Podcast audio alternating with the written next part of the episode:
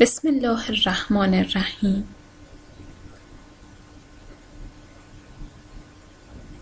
جهان هولوگرافیک.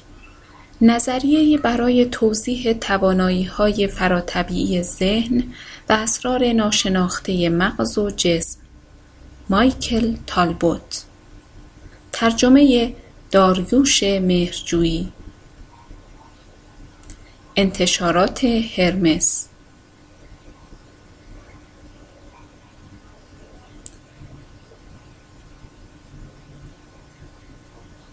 نشر کتاب هرمس تهران خیابان ولیعصر بالاتر از میدان ونک شماره 1337 تلفن 887 956 74 مجموعه ادب فکر فلسفه و کلام چهل.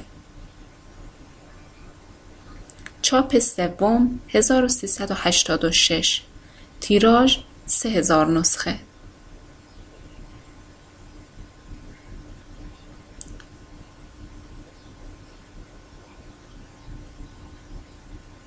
فهرست. یادداشت مترجم. نو. مقدمه. یک. بخش اول. نگاهی تازه و استثنایی به واقعیت. یک. مغز همچون هولوگرام. پانزده. موفقیت در گام نخست. هجده. بینایی نیز هولوگرافیک است. بیست و سه. معماهای دیگری که با الگوی مغز هولوگرافیک تبیین می‌شوند 26 های اثبات کننده وجود مغز هولوگرافیک 33 زبان ریاضی هولوگرام 35 رقصنده همچون شکلی موجگونه 37 واکنش جماعت دانشمندان 39 برخورد پریبرام با بوهم چهل. دو. کیهان همچون هولوگرام. چهل و سه. بوهم و همبستگی ماهوی. چهل و هفت. دریای زنده الکترون ها پنجاه. سرخوردگی بوهم. پنجاه و یک. میدانی تازه و گلوله‌ای که لینکلن را کشت. پنجاه و دو. اگر می‌خواهید بدانید کجا هستید از لامکان بپرسید. پنجاه و چهار ورود به هولوگرام پنجاه و هشت های ناپیدا و واقعیت های پیدا شست و دو کلیت تقسیم ناپذیر همه اشیا شست و چهار آگاهی همچون شکلی ظریفتر از ماده شست و شش انرژی یک تریلیون بمب اتمی در هر سانتیمتر مکعب فضا شست و هشت آزمونها جهان هولوگرافیک بوهم را تایید می کنند. هفتاد واکنش جامعه فیزیکدانها هفتاد و یک پریبرام و بوهم با هم هفتاد و دو بخش دوم ذهن و جسم الگوی سه الگوی هولوگرافیک و روانشناسی هفتاد و هفت رویاها و جهان هولوگرافیک. هشتاد. روانپریشی و نظم مستطر. هشتاد و سه. رویاهای روشن و جهانهای موازی. هشتاد و پنج. گردش در ترن زمینی لایتناهی. هشتاد و هفت. درمان هولوتراپیک. نود و پنج. گردابهای اندیشه و شخصیتهای چندگانه. نود و شش. عیب و نقص در بافت واقعیت. صد و دو. چهار. من ترانه تن هولوگرافیک را می‌خوانم. صد و نو. بازی های بسکتبال ذهن. صد و هفته عدم انفصال میان سلامتی و بیماری. صد و نوزده. قدرت درمان کننده هیچ چیز. صد و بیست و یک. تومورهایی که همچون گلوله برفی روی بخاری داغ آب بیست و پنج.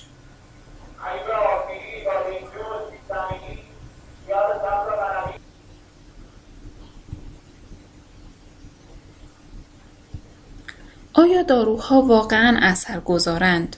128 عوارض چند شخصیتی بودن در سلامت فرد؟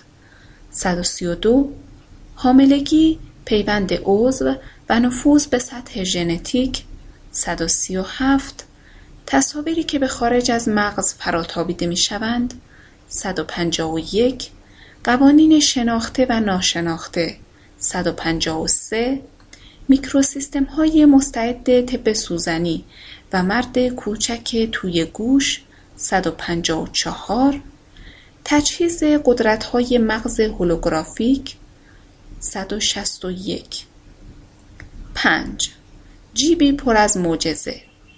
163 گرملین در ماشین. 168 جنبش فراروانی در مقیاسی وسیعتر.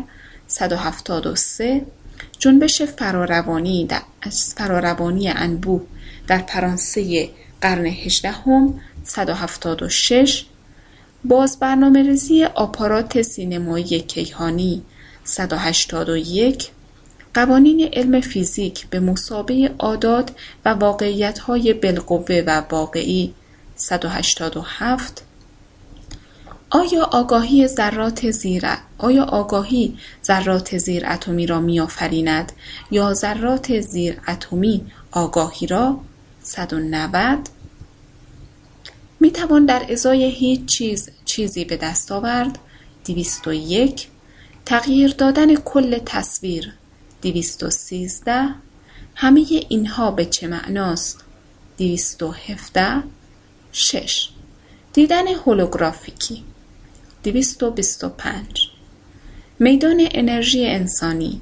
228 میدان انرژی روان انسانی. 234 پزشکانی که میدان انرژی انسانی را می‌بینند. 237 الگوهای هولوگرافیک آشفتگی. 242 میدان انرژی انسانی از چه ساخته شده است؟ 248 تصاویر سهبعدی در حاله. 249 تصاویر متحرک در حاله. 251 ارزیابی بدن هولوگرافیک. 255 دیدن اشعه X 256 درونبینی و شمنیسم 260 میدان انرژی همچون طرحی کیهانی 261 واقعیت مشارکت کننده 264 ذهن و میدان انرژی انسانی 265 بخش سوم فضا و زمان هفت. زمان خارج از ذهن. 271 گذشته همچون هولوگرام. 275 اشباه مربوط به گذشته. 278 آینده هولوگرافیک. 283 ما همه پیش آگاه هستیم. 288 هلوجهش های ایمان. 290 جوهره سایوار روح 294 اندیشه در مقام چیزی سازنده 304 نشانه ای از چیزی عمیقتر 308 سه گواه پایانی 309 8 سفر در سوپر هولوگرام 317 تجربه تجرد روح همچون پدیده هولوگرافیک 324 تجربه حالت نزدیک به مرگ 332 توضیح هولوگرافیک تجربه حالت نزدیک به مرگ 339 آسمان همچون هولوگرام 342 دانش آنی 346 برنامه زندگی و جهانهای موازی 353 می توانید بخورید ولی مجبور نیستید. 356 اخبار مربوط به قلمرو حالت نزدیک به مرگ. از منابع دیگر 358 سرزمین هیچ کجا؟ 363 تصاویر هوشمند و هماهنگ شده نور. 365 اشارات دیگری به نور. 367 بقا در لایتناهی. 371 تلالوی بیچون و چرای معنوی. 375 موجودات نورانی چه کسانی هستند؟ 379 عالم مثال یا جهان عینی ذهنی. 384 9 بازگشت به زمان رویایی 401 شمع و لیزر. 408 آینده ایده هولوگرافیک. 409 ضرورت احیای اساسی ساختار علم 412 جهشی تکاملی به سوی آگاهی برتر 418 یادداشت‌ها 425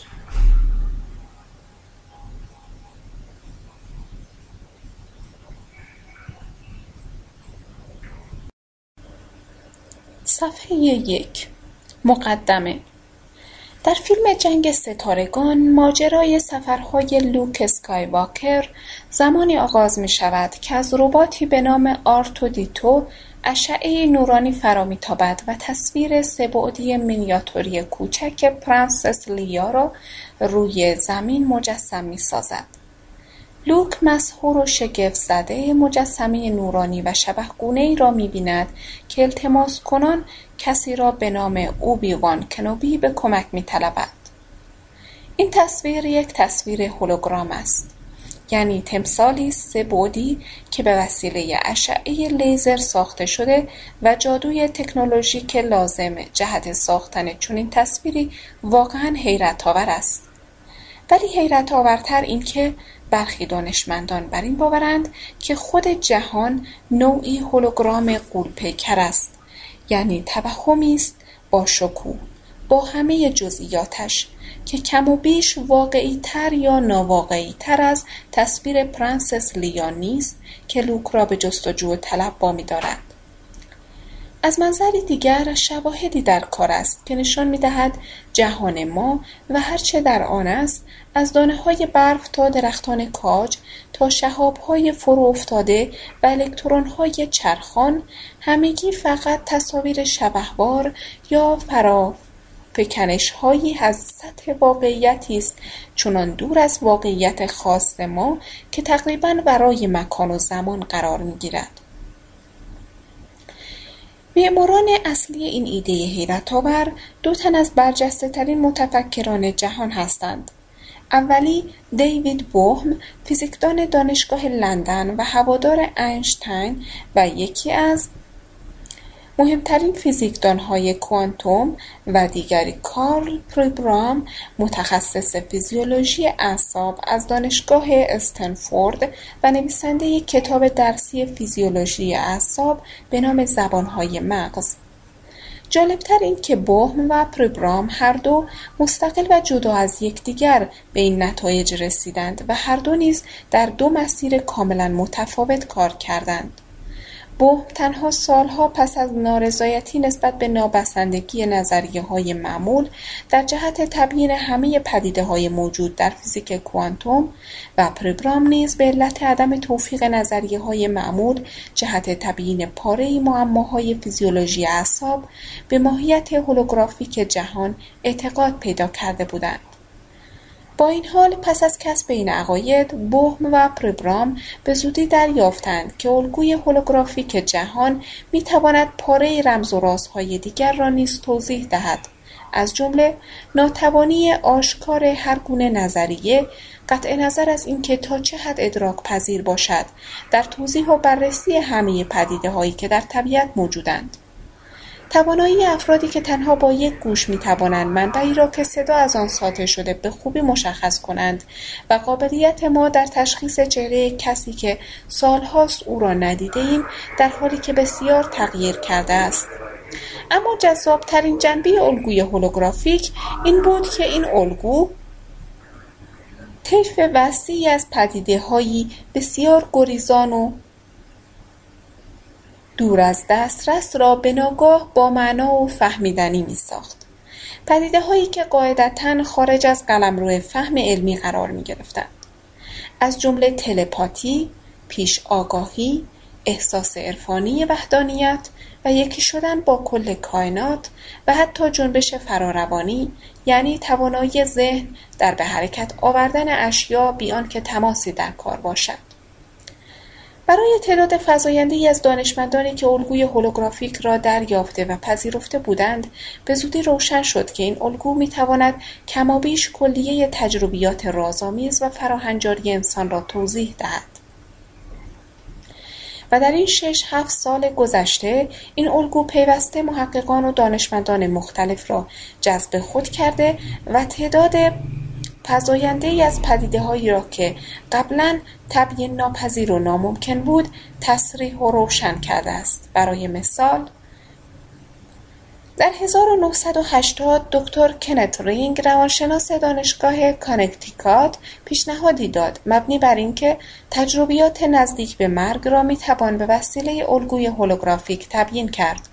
رینگ که خود ریاست مجمع بین المللی مطالعات نزدیک به مرگ را به عهده دارد بر این باور است که تجربیاتی از این دست و نیز تجربه خود مرگ چیزی جز تغییر جایگاه آگاهی شخص از یک سطح هولوگرافیک واقعیت به سطح دیگر آن نیست. در 1985 دکتر استانیسلاو گروف رئیس تحقیقات روانپزشکی در مرکز تحقیقات روانپزشکی مریلند و استادیار روانپزشکی در دانشگاه پزشکی جان هاپکینز کتابی منتشر کرد و در آن به این نتیجه رسید که الگوهای موجود زیست شناختی مغز انسان در تبیین پدیدههایی همچون تجربیات مونوار در برخورد و مواجهه با ناآگاهی جمعی، ناآگاه جمعی و سایر های غیرعادی که در لمحات تغییر یافته آگاهی تجربه می‌شوند ناکافی و نارسا هستند و تنها الگوی هولوگرافیک قادر به توضیح و تشریح این پدیده هاست و بس. در جلسه سالانه مجمع مطالعات رویاها که در واشنگتن دی سی در سال 1987 برگزار شد، دانشمند فیزیکدان فرد آلن وولف در سخنرانی خود بر این نکته تاکید کرد که الگوی هولوگرافیک می‌تواند رویاهای روشن آدمی را به بهترین وجه توضیح دهد. یعنی رویاهایی که به طور غیرعادی آنچنان روشن و آشکارند که انگار شخص رویابین بیدار است. ولف بر این باور است که رویاهایی از این دست به واقع در حکم ملاقات یا رویت واقعیات موازی با واقعیات روزمره ماست و اینکه الگوی هولوگرافیک در نهایت به ما اجازه خواهد داد که فیزیک آگاهی را گسترش دهیم تا بتوانیم بهتر و کاملتر به کاو در ابعاد دیگر وجود بپردازیم. دکتر اف دیوید پیت فیزیکدان دانشگاه کوئین کانادا در کتاب سال 1987 خود به نام همزمانی پلی میان ماده و ذهن چنین اعلام کرد که های همزمان یعنی برخوردها و هایی که آنچنان غیرعادی و به دید روانشناختی معنا هستند که نمیبایست فقط نتیجه تصادف باشند را می‌توان بیاری الگوی هولوگرافیک تبیین کرد. پیت معتقد است که برخوردهایی از این دست را می‌توان به واقع در حکم عیوب بافت واقعیت به حساب آورد. آنها افشا کننده این نکتند که فرایندهای فکری و اندیشگون ما بیش از آنچه تاکنون میپنداشتند عمیقا به جهان فیزیکی وابستند اینها تنها چند نمونه از ایده های اندیشه برانگیزند که در این کتاب مورد بررسی و کاوش قرار خواهند گرفت. بسیاری از این ها با های بسیار روبرو شده و جنجال برانگیز بودند. به درستی که الگوی هولوگرافیک نیز خود ایدهای بسیار تضادآفرین و تخالفزا بوده و اغلب دانشمندان به هیچ روی آن را تایید و تصدیق نکردند. با این همه چنانچه خواهیم دید بسیاری از متفکران برجسته و اثرگذار در عرصه علم از آن حمایت و پشتیبانی کرده و معتقدند که این الگو ترین تصویر واقعیت را تا به حال به ما عرضه داشته است. الگوی هولوگرافیک در این حال با برخی های تجربی نیز تأیید و حمایت شده است. ها و مطالعات بیشمار در حوزه فیزیولوژی اعصاب های مختلف پریبرام را در باب ماهیت هولوگرافیک خاطره و فهم و ادراک انسانی تاکید کردند همچنین در 1982 آزمایش مهم و جالب توجهی که گروه تحقیق انستیتوی نورشناسی نظری و عملی در پاریس به ریاست آرن اسپکت انجام دادند این مطلب را به اثبات رساند که بافت ذرات زیراتمی که جهان فیزیکی ما را تشکیل می‌دهد یعنی تار و پود خود واقعیت را واجد چیزی است که ظاهرا خصیصه انکارناپذیر هولوگرافیکی دارد این اکتشافات نیز به جای خود در این کتاب مورد بررسی قرار خواهند گرفت افزون بر شواهد, شواهد برآمده از آزمایش های مختلف چیزهای دیگری هم هستند که نظریه هولوگرافیک را تکمیل می کنند. شاید مهمترین آنها اقدامات و رویکرد آن دو دانشمندی است که ایده اصلی را عرضه کردند. از همان آغاز کار حرفهای و پیش از آنکه الگوی هولوگرافیک در ذهن آنها حتی ای زده باشد هر یک از آنها دست به اقداماتی زده شواهدی جمعآوری و ارائه نمودند که به جای خود الهام بخش بسیاری از پژوهشگران شد و آنان را بران داشت تا مابقی حیات علمی خود را وقف این مهم کنند. در دهه 1940 پریبرام به کاری پیش آگاهانه روی سیستم لیمبیک دست زد. یعنی ناحیهای از مغز که به عواطف و رفتارها اختصاص دارد. کارهای بهم روی فیزیک پلاسما در دهه 1950 نیز اقداماتی اثرگذار بودند. اما مهمتر آنکه هر کدام از این دانشمندان از راه دیگری نیز خود را متمایز ساختند و آن راهی است که حتی ترین مردان و زنان نیز به ندرت در آن قدم می‌گذارند. زیرا نمی‌توان آن را فقط به وسیله هوشمندی و غریه و استعداد بشری سنجید. بلکه سنجی اصلی شهامت و عزم راسخ آنهاست که پای اعتقادات خود حتی در برابر سختترین مخالفتها ایستادند و پاپس نکشیدند. بهم وقتی دانشجوی فوق لیسانس بود با رابرت اوپنهایمر فیزیکدان برجسته اتمی روی دکترای خود کار می‌کرد. بعدها در 1951 وقتی که اوپنهایمر را به جلسات بازجویی و استنتاق سناتور جوزف مککارتی و کمیته فعالیت‌های ضد امریکایی او کشاندند بهم را فراخواندند تا ضد اوپنهایمر شهادت دهد. بهم از این کار امتناع کرد. و در نتیجه کارش را در پرینستون از دست داد و دیگر هیچگاه در ایالات متحده تدریس نکرد و نخست به برزیل و سپس به لندن رفت. پریبرام نیز در اوان کار دانشگاهیش به مشکلاتی از این دست برخورد.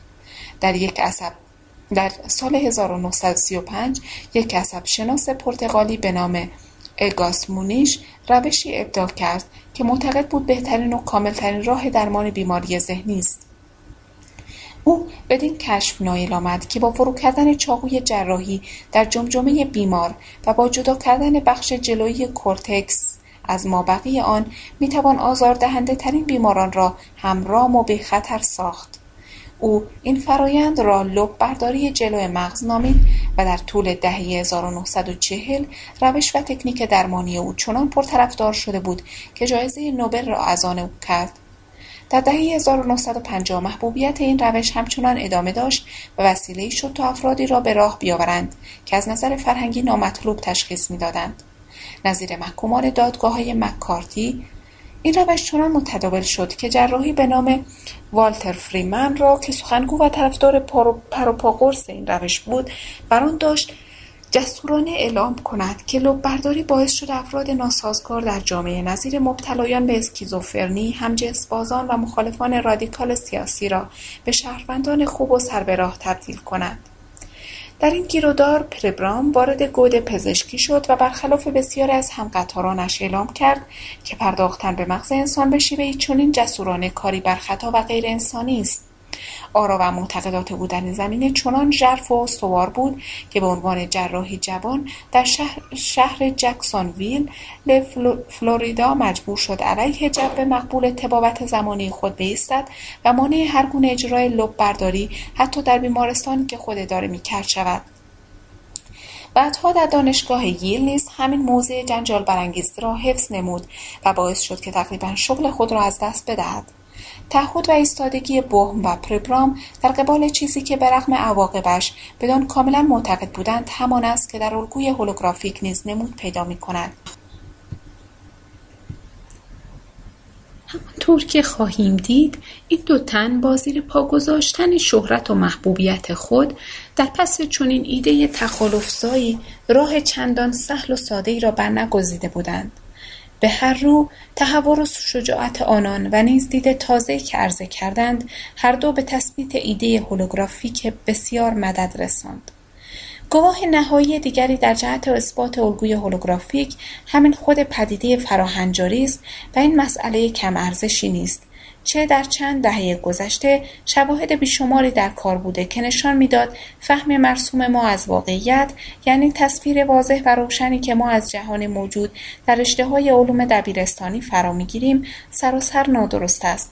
منتها از آنجا که این گفته را نمی‌توان با الگوهای رایج علمی تبیین کرد علم به طور کلی آن را نادیده می‌گیرد. با این حال انبوه شواهد به حدی رسیده که دیگر نمی‌توان بیش از این نسبت بیش از این نسبت به این پدیده بیتفاوت ماند تنها به یک نمونه اکتفا می کنیم. در 1987 فیزیکدانی به نام رابرت جی یان و روانپزشکی به نام برندا جی دان استادان دانشگاه پرینستون چنین اعلام کردند که پس از یک دهه کار آزمایشی طاقت فرسا در آزمایشگاه های دانشگاه به شواهد بیچون و چرایی دست یافتند. مبنی بر اینکه ذهن آدمی قادر است از لحاظ روانی بر واقعیت های فیزیکی اثر بگذارد. یعنی یان و دان به خصوص دریافته بودند که تنها از راه تمرکز ذهنی است که انسانها می توانند بر عملکرد پاره دستگاه ها اثر بگذارند. این یک کشف حیرت آور بود که نمی‌شد آن را با تصور معمولی و مرسومی که از واقعیت داریم توضیح داد. با وجود این به وسیله همین دیدگاه کلوگرافیک است که می‌توان این کشف را تصریح و تبیین نمود. به عکس از آنجا که رویدادهای فراهنجاری را نمی‌توان بیاری فهم و ادراک علمی مرسوممان توضیح داد این رویدادها نیازمند نگاهی تازه به جهانند یعنی به یک الگو الگوی معرفتی علمی جدید نیاز دارند. این کتاب علاوه بر نشان دادن اینکه چگونه الگوی هولوگرافیک می‌تواند پدیده فراهنجاری را توضیح دهد به بررسی و سنجش شواهد فزایندهای که در جهت اثبات پدیده فراهنجاری و لزوم داشتن چون الگویی است می‌پردازد اینکه پدیده فراهنجاری را نتوانه به وسیله جهانبینی علمی کنونیمان تبیین کرد خود دلیل آن است که چرا این پدیده اینچنین جنجال برانگیز است. دلیل دیگر که کارکردهای روانی را مشکل بتوان در ها مشخص و معین نمود و همین باعث شده که بسیاری از دانشمندان چنین استنتاج کنند که این پدیده اصلا وجود ندارد. همین نگرش تفرهآمیز نیز در این کتاب مورد بررسی قرار گرفته است. اما دلیل مهمتر را میباید در این نکته دید که برخلاف آنچه بسیاری از ما تاکنون باور ایم علم نیز بری از تعصب نیست. چند سال پیش که از یک فیزیکدان چیزی درباره آزمایش فراروانشناسی خاصی پرسیدم نخستین بار به این نکته پی بردم. فیزیکدان نامبرده که جزو گروه شکاکان پدیده فراهنجاری به شمار می‌رفت نگاهی به من کرد و با اطمینان کامل گفت نتایج آزمایش هیچگونه گواه و مدرکی دال بر کارکرد روانی نشان نداده است. من هنوز به نتایج آزمایش نگاهی نینداخته بودم و چون برای هوش و ذکاوت و شهرت فیزیکدان بسیار احترام قائل بودم داوری او را بیان که به پرسش بگذارم پذیرفتم ولی بعدها وقتی نتایج آزمایش را خود بررسی کردم بسیار شگفت زده شدم که آزمایش مربوطه شواهد برجسته و مهمی دال بر قابلیت کارکرد عوامل روانی نشان داده است آنجا بود که فهمیدم حتی دانشمندان بسیار معروف نیز گاه ممکن است تعصب و جانبداری خاصی از خود نشان دهند. متاسفانه در ارتباط با کشفیات مربوط به پدیده فراهنجار چنین رویدادهایی کم نیست.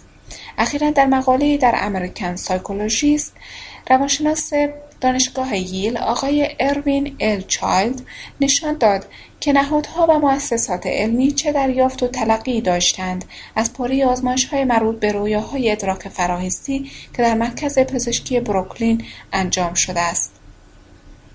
برخلاف شواهد برجسته که مسئله ادراک فراحسی را به وسیله این ها به اثبات میرساند آقای چایلد دریافت که مجامع علمی کار ارزنده آنها را به کلی نادیده انگاشته و حتی بدتر از آن در ای از نشریات علمی که زحمت اظهار نظر درباره های فوق را به خود دادهاند نیز آنچنان ماهیت پژوهش و آزمایش فوق را تغییر داده و معوج نمودند که اهمیت آن به کلی ناچیز و مبهم قلمداد شده است.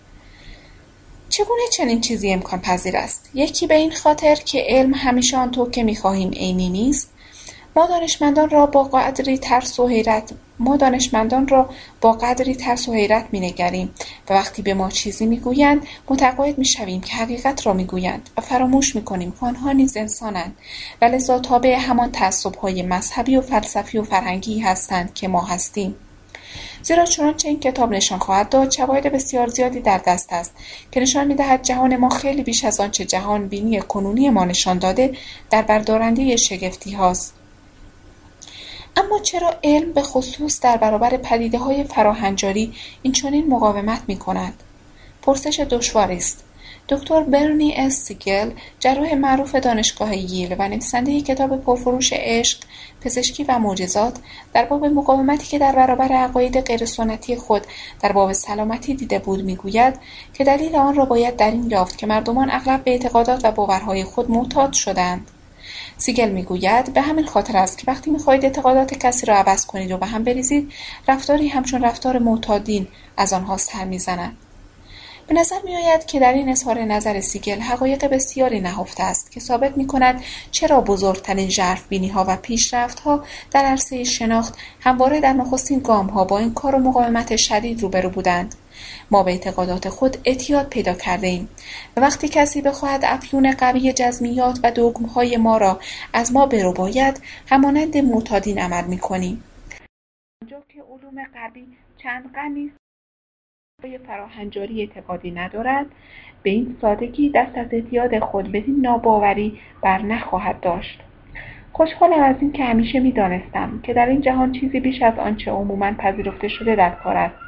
من در خانواده فراروان بزرگ شدم و از همان ابتدا بسیاری از پدیده هایی را که در این کتاب برشمردم خود دست اول تجربه کردم و گاه در همین کتاب پاره از تجربیات خود را چنانچه همخوان موضوع مورد بحث بوده شهر دادم.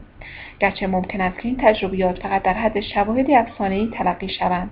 برای من همینها موثرترین و مهمترین دلیل است بر اینکه ما در جهانی زندگی می‌کنیم که تازه آغاز به درک آن کردیم و من این تجربیات را به خاطر بصیرت و بینشی که در من ایجاد کرده است شهر می‌دهم. و سخن آخر. چون موضوع هولوگرافی هنوز تا حد زیادی ایده است در حال شکلگیری و به واقع ترکیب چهل تکه از عقاید و دیدگاههای بسیار زیاد و شواهد و مدارک گوناگون عدهای به این بحث دامن زدند که تا زمانی که این عقاید و دیدگاههای پراکنده در در پراکنده در کل یک بارچه ادغام نشود نمی باید از این مقوله به مسابه الگو یا نظریه واحد سخن گفت. از این رو پاره ای از دانش پژوهان از این ایده ها به عنوان های هولوگرافیک نام می‌برند برخی دیگر به عنوان تشبیه هولوگرافیک یا تمثیل هولوگرافیک و غیره. در این کتاب جهت تنوع لحن من همه این تصمیه ها و تعاریف و نیز الگوی هولوگرافیک و نظریه هولوگرافیک را به کار بردم بیان که قصدمان باشد که ایده هولوگرافیک به آن حد از ارج اعتبار رسیده است که بتوان آن را الگو یا نظریه به معنای خاص این واژه نامید به همین سیاق مهم است بدانیم که گرچه بهم و پربرام در حکم واضح و مبتکر ایده هولوگرافیک هستند ممکن است همه دیدگاه ها و نتایجی را که در این کتاب بررسی شده قبول نداشته باشند. در واقع این کتاب نه تنها به آرای بهم و پربرام بلکه به اندیشه ها و نتایجی نیز نظر دارد که بسیاری از محققان تحت تاثیر الگوی هولوگرافیک آن را به شیوه خاص و گاه جنجال برانگیز خود تعبیر کردند در این کتاب من به بررسی ایده های مختلف برگرفته از فیزیک کوانتوم نیز می‌پردازم. همچنین با آن شاخ از علم فیزیک که به مطالعه ذرات زیراتمی یعنی الکترون ها و پروتون ها و غیره می‌پردازد. از آنجا که قبلا هم در این باب چیزهایی نوشتم می‌دانم که عدهای واژه فیزیک کوانتوم را خوش ندارند و میترسند که مبادا مفاهیم آن را در نیابند. تجربه به من آموخته است. که حتی آنان که کوچکترین اطلاعی از ریاضیات ندارند نیز قادر خواهند بود از عقاید و اندیشه های مربوط به علم فیزیک که در این کتاب مطرح شده خوب سر درآورند از این لحاظ حتی به داشتن پس زمینه علمی هم چندان نیازی نیست. تنها چیزی که ضروری است ذهن باز است. به خصوص در مواردی که با یک واژه ناشنای علمی روبرو می‌شویم. من کوشیدم از به کار بردن واژههایی از این دست حتی امکان پرهیز کنم. ولی آنجا که استفاده از آنها ضروری است نخست آن را توضیح داده سپس به کار بردم. پس حراس ندارید. هرگاه بر ترس خود از آب فایق شدید شنا کردن در جریان اندیشه های غریب و دلفریب فیزیک کوانتوم را بسی بیش از آنچه میپنداشتید آسان خواهید یافت. و نیز به گمانم خواهید دید که تأمل و تعمق بر پاره از این اندیشه ها ممکن است بینش شما را نسبت به جهان نیز تغییر دهد. در واقع امید من همین است که اندیشه های مستطر در فصول آتی این کتاب نحوه دید و نگاه شما را به این جهان تغییر دهد. این کتاب را با همین آرزوی کوچک و ناچیز تقدیم می‌دارم. صفحه 9 یادداشت مترجم کتاب جهان هولوگرافیک را نخست چند سال پیش دوست عزیزم داریوش شایگان در سفر آمریکا کشف کرد و گویا چنان به هیجان آمده بود که چند روز بعد را فقط صرف صحبت در باب این کتاب کرده بود. شایگان به خصوص تئوری های دیوید بوهم فیزیکدان برجسته کوانتوم و نیز کارل پریبرام متخصص فیزیولوژی اعصاب و مفهوم نظم مستطر implicate order و نظم نامستطر explicate order و کل جهان هولوگرافیک را جالب و هیجان انگیز یافته بود. آوازه کتاب به زودی به خانم گلی ترقی و به من هم رسید. خانم ترقی هم که آن را خوانده بود مثل داریوش شایگان به سخن پراکنی و ابراز هیجان پرداخت و خلاصه حسابی مرا شیفته کرد. او البته علاوه بر ایده دو نظم مستطر و نامستطر که بیشتر زنگ صدای جهان مسلوار افراتون را می‌داد از اینکه جهان هولوگرافیک در حالی که آنجاست و دیده می شود مثل تصویر سبودی پرنس لیا در فیلم جنگ ستارگان آنجا نیست و وقتی دستتان را از میانش رد می کنید هیچ چیز نیست و نیز از بینهایت حوادث و موقعیت های شگفت انگیز کتاب می گفت و مدام به دنبال گوش شنوا می گشت تا آنها را دقیق و مفصل صورت بندی کند.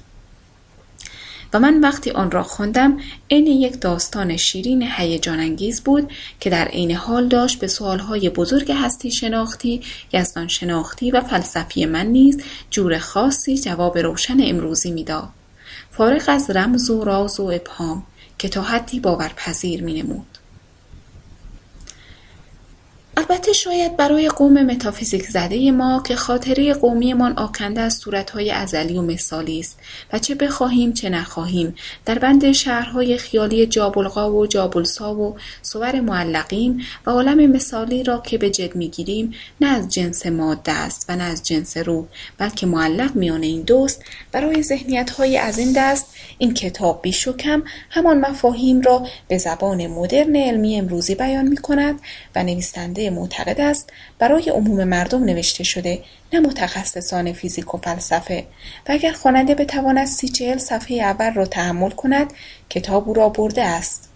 و نشان می دهد که معجزه تولید نان در صحرای جلیله به دست عیسی مسیح یا شی سازی سایبابا از هیچ در فضا یا هر یک از معجزاتی که خود کتاب به دقت و یک به یک با جزئیات برمیشمارد همه اینها در آن مفهوم اساسی تئوری بوهم مبنی بر ایده همبستگی ماهوی همه چیزها به خوبی می گنجد.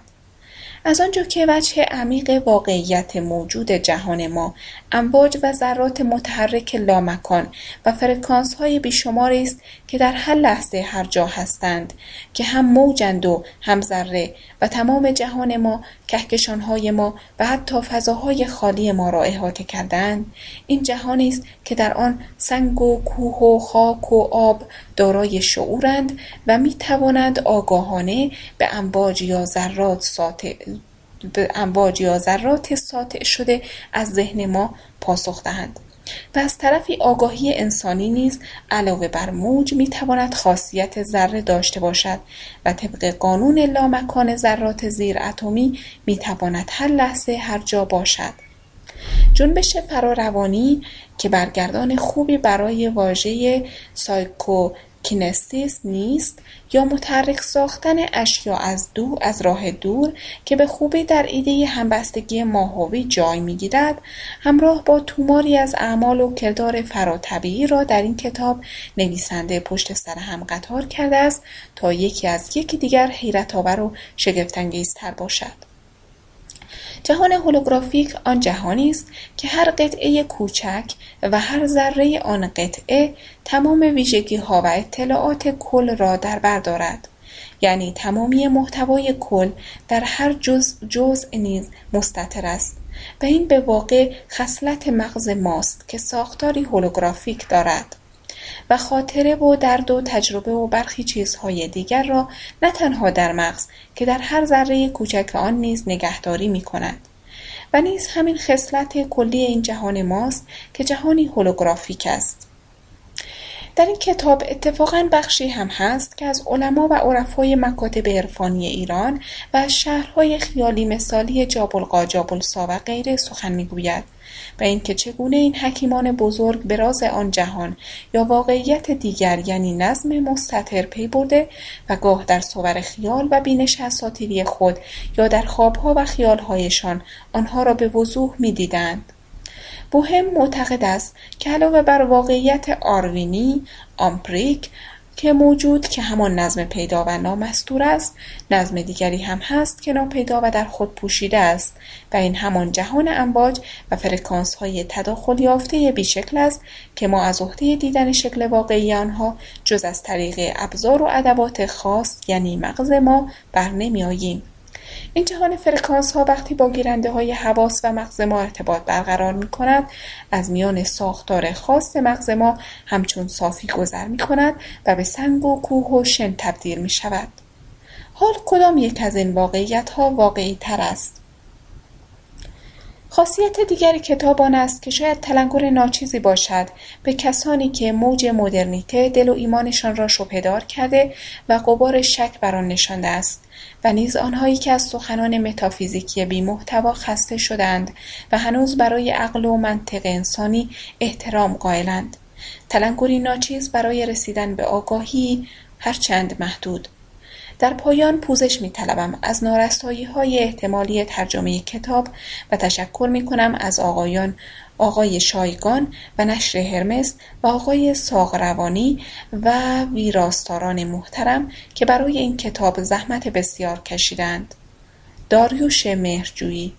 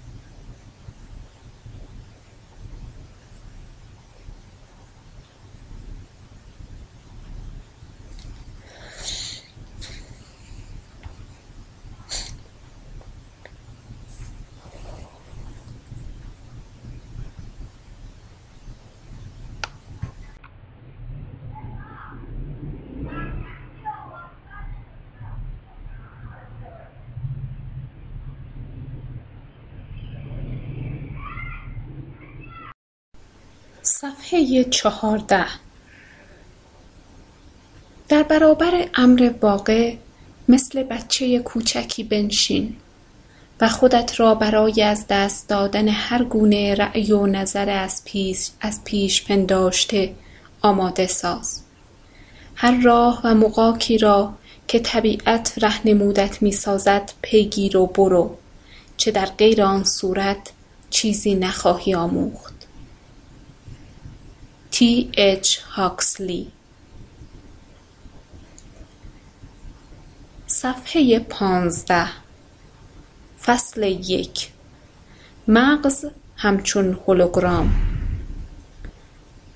این نیست که جهان نمودها بر خطاست. این نیست که در آنجا اشیا همه در یک سطح از واقعیت نیستند. بلکه این است که اگر با نظام هولوگرافیک به جهان نفوذ کنید و بدان بنگرید به دیدگاهی متفاوت خواهید رسید یعنی به واقعیتی متفاوت. و اینکه آن واقعیت می تواند چیزهایی را تبیین کند که تاکنون از لحاظ علمی تبیین ناپذیر بودند. پدیده فراهنجاری همزمانی و تلاقی و تلاقی ظاهرا معنادار رویدادها با هم. کارل پریبرام در مصاحبهای با سایکولوژی تودی. معمایی که پریبرام را نخست به راه انداخت تا الگوی هولوگرافیک خود را صورتبندی کند از این پرسش برخاست که خاطرات در مغز انسان کجا و چگونه اندوخته می شود در اوان دهه 1940 زمانی که تازه به این رمز و راز علاقمند شده بود دانشمندان غالبا بر این باور بودند که خاطرات در مغز انسان جایگاه مشخصی دارند یعنی هر خاطره که شخص داراست مثلا خاطره آخرین باری که مادر بزرگ خود را دیده یا خاطره رایحه گل یاس افریقایی که در شانزده سالگی بویده همه دارای جایگاهی خاص در سلول های مغزند. این رد پای خاطرات را انگرام مینامیدند و با آنکه هیچ کس نمی‌دانست انگرام واقعا از چه ساخته شده آیا سلول عصبی است یا شاید نوع نوع خاصی از مولکول؟ اغلب دانشمندان مطمئن اغلب دانشمندان مطمئن بودند که به زودی با گذشت زمان همه چیز روشن خواهد شد. این اطمینان خاطر دلایلی داشت. تحقیقاتی که جراح مغز کانادایی وایلدر پنفیلد در دهه 1920 انجام داد شواهد متقاعد کننده عرضه کرد. مبنی بر اینکه خاطرات خاص و ویژه جایگاه خاص و ویژه‌ای دارند. یکی از خصوصیات نامعمول مغز این است که مغز خود درد را مستقیما حس نمی کند اگر پوست سر و جمجمه را با بیهوشی موضعی بیهس کنیم می توان روی مغز کسی که کاملا بیهوش است بدون ایجاد کوچکترین دردی به عمل جراحی پرداخت. در شماری از آزمایش های مهم و موثر در این باب پنفیلد این واقعیت را به نفع خود به کار بست. یعنی وقتی روی مغز مبتلایان به سر جراحی می کرد و نقاط مختلف سلول های مغز آنان را به وسیله شک الکتریکی تحریک می نمود با شگفتی دریافت که هرگاه ناحیه گیجگاه یکی از بیماران کاملا بیهوش خود را تحریک می کرد یعنی آن قسمت از مغز پشت شقیقه را بیمار خاطرات وقایع گذشته زندگی خود را با جزئیات کاملا واضح به یاد می آورد. یکی از بیماران بیماران مرد ناگهان مکالمه ای را که با دوستانش در افریقای جنوبی داشته بود به یاد و به زبان آورد. پسر بچه ای صدای مادرش را در حال صحبت پای تلفن شنید و پس از چند شوک الکترود توانست تمامی مکالمه را از نو تکرار کند. یکی از زنها خود را در آشپزخانه منزل قدیمیش یافت و صدای بچهش را که بیرون توی حیات بازی می کرد شنید. حتی وقتی پنفیلد سعی کرد آنها را گمراه کند و به آنها بگوید که نقطه دیگری از مغز آنها را تحریک کرده است که در واقع نکرده بود باز می‌دید که هرگاه همان نقطه قبلی را تحریک می کند همواره همان خاطره فراخوانده می شود.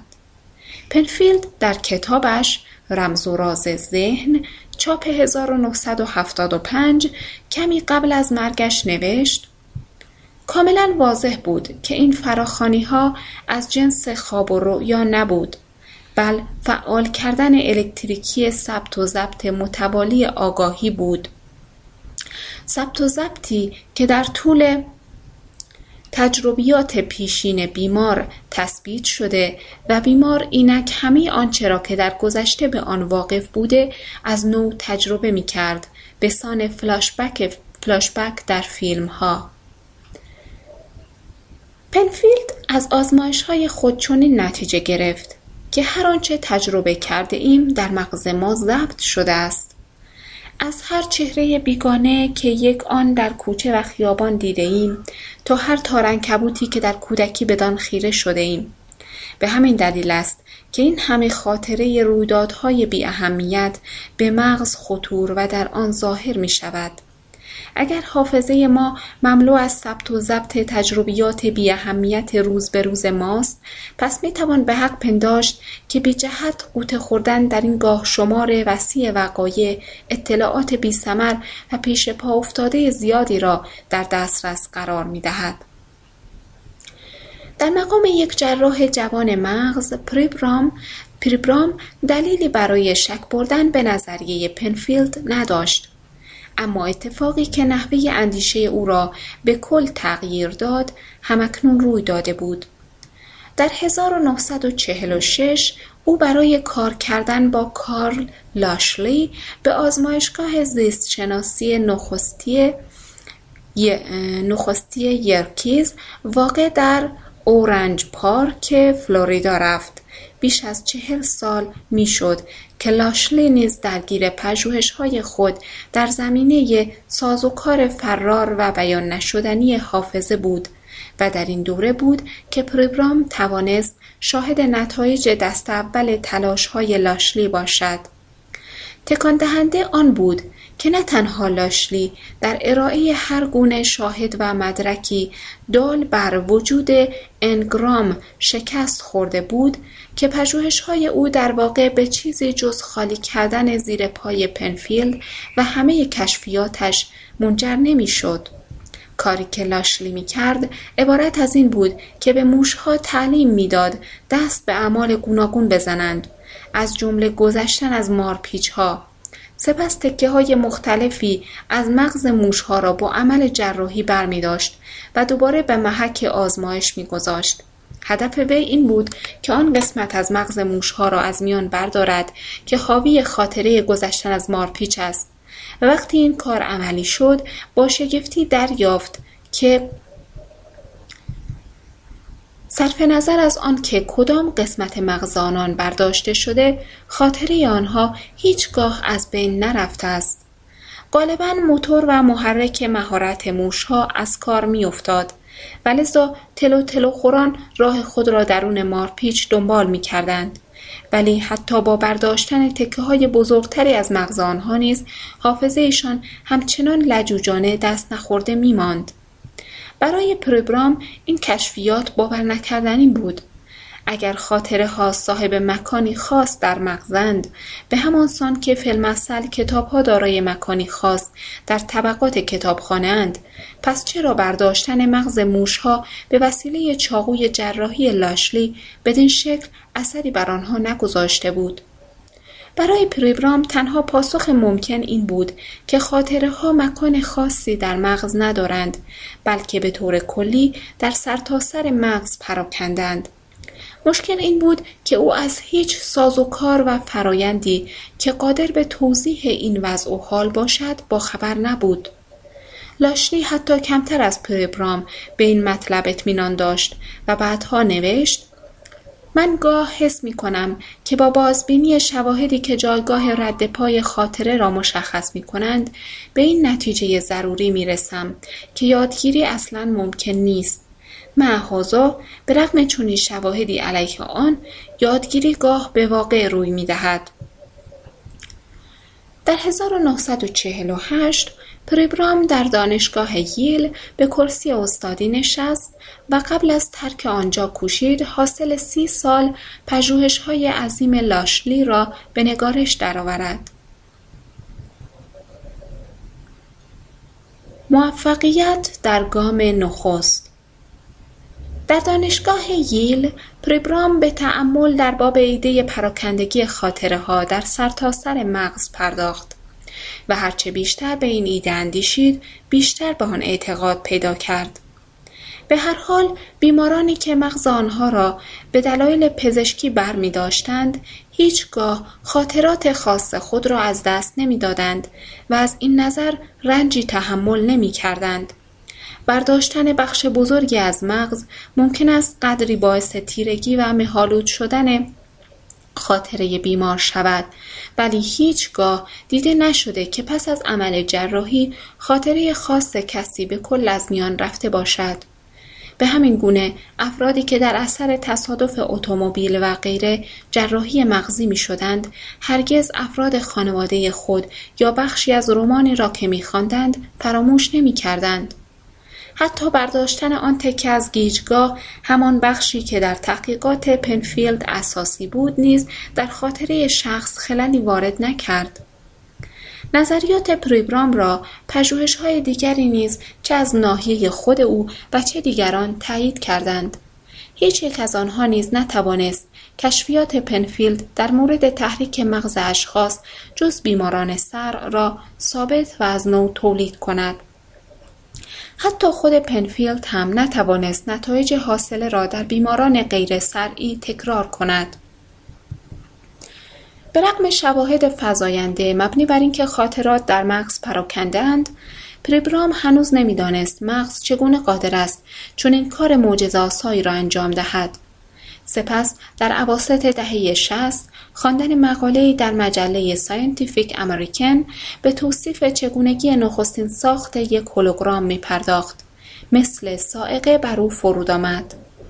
با آنکه مفهوم هولوگرافی مفهومی حیرت آور بود راه حل معمایی را که سالها با آن سر و کله می‌زد پیش پای او می نهاد. جهت فهم این که چرا پروگرام این چنین به هیجان آمده بود نخست میباید قدری بیشتر درباره هولوگرام ها دانست یکی از چیزهایی که هولوگرافی را ممکن می‌سازد پدیده است به نام تداخل تداخل عبارت از نقشی ضربهدری است که از دو یا سه موج, موج نظیر امواج آب که در هم تداخل پیدا کرده حاصل می آید. مثلا اگر شما سنگی را در یک دریاچه بیندازید بیدرنگ سلسله ای از امواج مشخص و هم مرکز پدیدار و از هم دور می شوند. اگر دو تا سنگ بیندازید دو دست امواج هم مرکز پیدا می شوند که از هم عبور کرده پراکنده می گردند. ترکیب پیچیده خطوط و ردیفها و فرورفتگی بین امواج که از چنین تلاقی و برخوردی ایجاد می شود الگوی تداخلی نام دارد. هر نوع پدیده موجگونه می تواند یک طرح تداخلی ایجاد کند نظیر امواج رادیو و نور. و از آنجا که اشعه لیزر پرتوی بسیار خالص و روشن از نور است برای ایجاد طرح تداخلی بسیار مناسب است. به واقع مثل بهترین سنگ و بهترین دریاچه است یعنی در واقع الگوی هولوگرام آنسان که ما می‌شناسیم تا زمان اختراع اشعه لیزر نمی‌توانست امکان پذیر باشد وقتی یک اشعه لیزر به دو تابع مجزا تقسیم می شود هولوگرام به وجود می آید. اولین تابع با برخورد به شیعی که قرار است از آن عکس گرفته شود به عقب می جهد. سپس تابع دوم با انعکاس نور تابع اول برخورد می کند و حاصلش یک الگوی تداخلی است که روی قطعه فیلم ضبط می شود.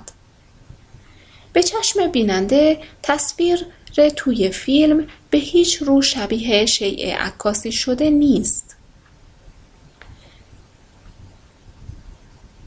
در واقع بیشتر شبیه حلقه های هممرکزی است که از افتادن مشتی ریزه به داخل دریاچه به دست آمده است. ولی به محض آنکه اشعه لیزر دیگری یا در بعضی مواقع فقط اشعه شفاف و نورانی بر تصویر فیلم تابیده شود تصویری سبودی از شیء اولیه به دست خواهد آمد. حالت سبودی تصاویری از این دست به طرز حیرتآوری متقاعد کننده است. می‌توان به واقع دوروبر یک تصویر هولوگرافیک قدم زد و از زوایای مختلف بدان نگریست انگار به یک شی واقعی نگاه می کنیم.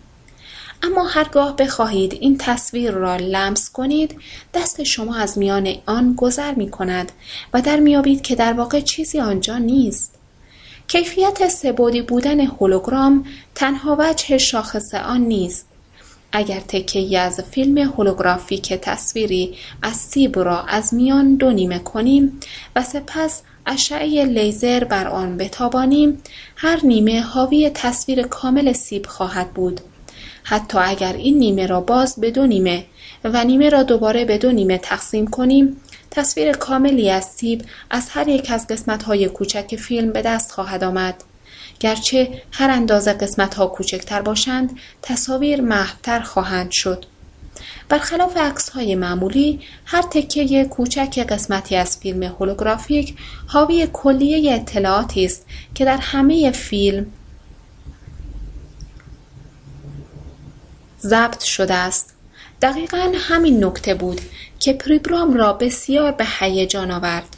چه سرانجام راهی پیش پای پا می نهاد که می‌شد فهمید خاطرات چگونه در مغز به جای اینکه مکان مشخصی داشته باشند پراکندند اگر هر بخش تکی هر بخش تکی فیلم هولوگرافیک حاوی تمام اطلاعات لازم جهت ساختن تصویر کامل آن باشد پس به نظر ممکن می آید که هر بخش از مغز نیز حاوی تمام اطلاعات لازم جهت فراخواندن همه خاطره باشد.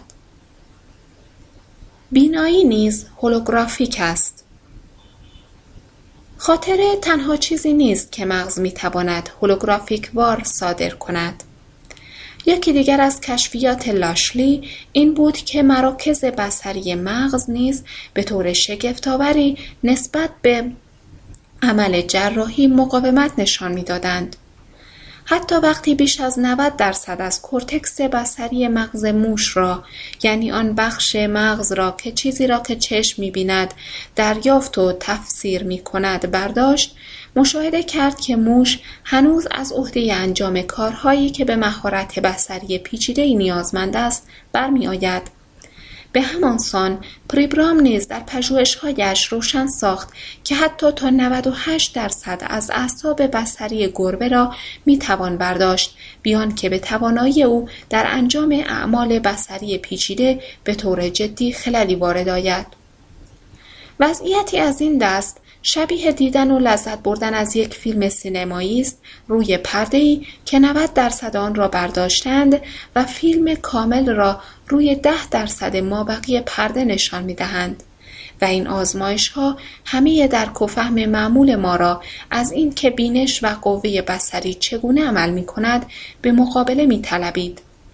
بنابر نظریه جاری روز میان تصویری که چشم می‌بیند و نحوهی که آن تصویر در مغز باز نموده می شود یک نسبت یک به یک وجود دارد.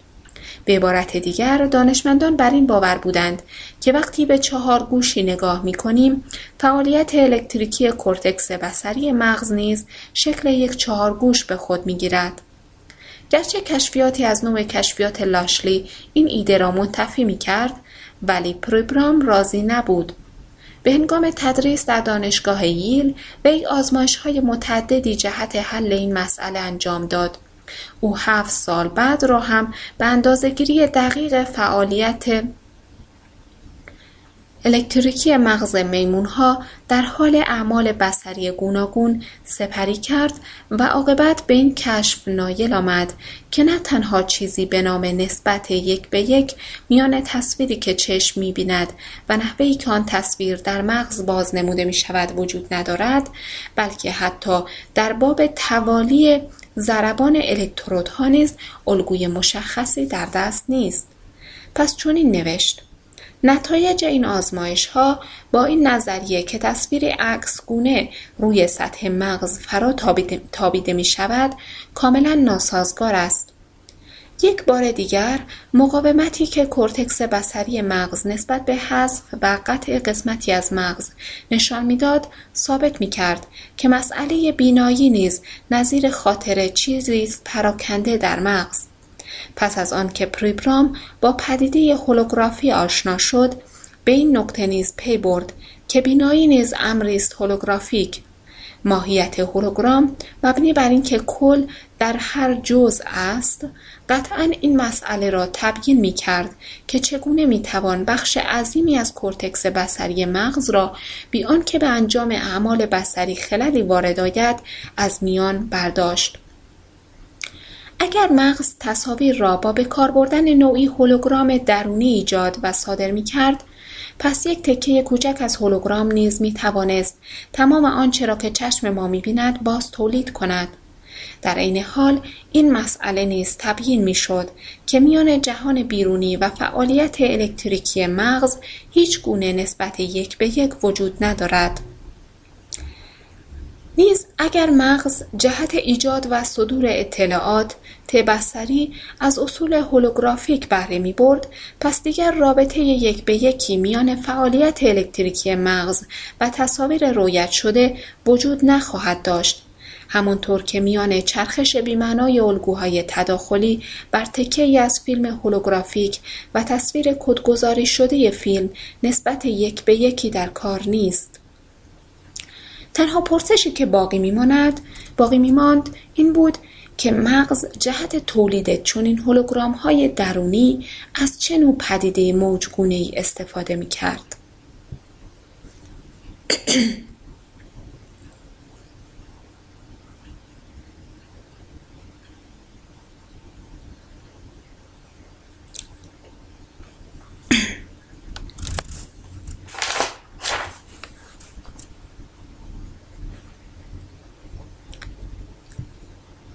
به مجرد طرح این پرسش پریبرام به پاسخ ممکن آن اندیشید. همه می‌دانستند که تنها میان نورونها یاخته های عصبی نیست که مراوده الکتریکی برقرار است. نورونها مانند درختان دارای شاخه های متعددند و وقتی یک پیام الکتریکی به انتهای یکی از این شاخه ها می رسد همانند امواج آب در فضا پراکنده می شود از آنجا که های عصبی به طور منسجم به هم چسبیده اند این امواج الکتریکی که خود پدیده موجگونند مدام از همدیگر ضربهدری عبور می کنند. با به یاد آوردن این نکته پریبرام فهمید که این امواج همواره در کار ساختن منظومه بی پایان از الگوهای در همه تداخل یافته همچون کالیدوسکوپند و به نوبه خود همین شاید آن چیزی است که به مغز خصلت هولوگرافیک میبخشد. هولوگرام همیشه آنجا بود در ماهیت موجگونه و به هم پیوسته سلول مغزی. این ما بودیم که شعور لازم را برای کشف آن نداشتیم.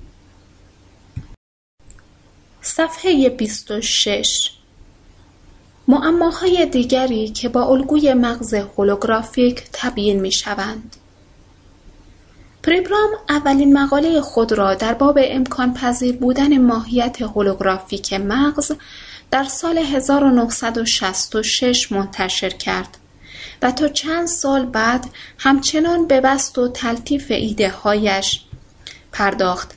و در این میان سایر محققان رفته رفته به نظریه او پی بردند و فهمیدند که تنها معمای فیزیولوژی مغز که الگوی هولوگرافیک می‌تواند تبیین کند مسئله ماهیت پراکنده حافظه و بینایی نیست.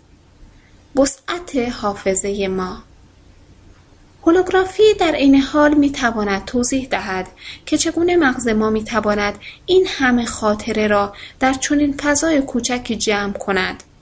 فیزیکدان و ریاضیدان بسیار هوشمند مجارستانی جان فون نویمان به این نتیجه رسید که در طول حیات هر فرد معمولی مغز او چیزی حدود دو و هشت دهم ضرب در ده به توان بیست تکه اطلاعات ذخیره می کند. این میزان اطلاعات گیج کننده است و پژوهشگران مغز سالهاست میکوشند به سازوکاری دست یابند که بتواند چنین توان و قابلیت وسیعی را توضیح دهد هولوگرام ها نیز از قابلیت حیرت انگیزی جهت ذخیره اطلاعات برخوردارند با تغییر ای که از برخورد دو موج لیزری روی فیلم عکاسی به دست آمده می‌توان تصاویر گوناگون بسیاری روی همان سطح ضبط کرد هر تصویر ضبط شده را می توان با نور دادن به فیلم توسط اشعه لیزری و از همان زاویه‌ای که دو موج قبلی ساطع شدند دوباره به دست آورد. پژوهشگران با به کار بردن این روش حساب کردند که یک مربع یک اینچی فیلم قادر است همانقدر اطلاعات ذخیره کند که در پنجاه انجیل ذخیره شده. استعداد به یاد آوردن و فراموش کردن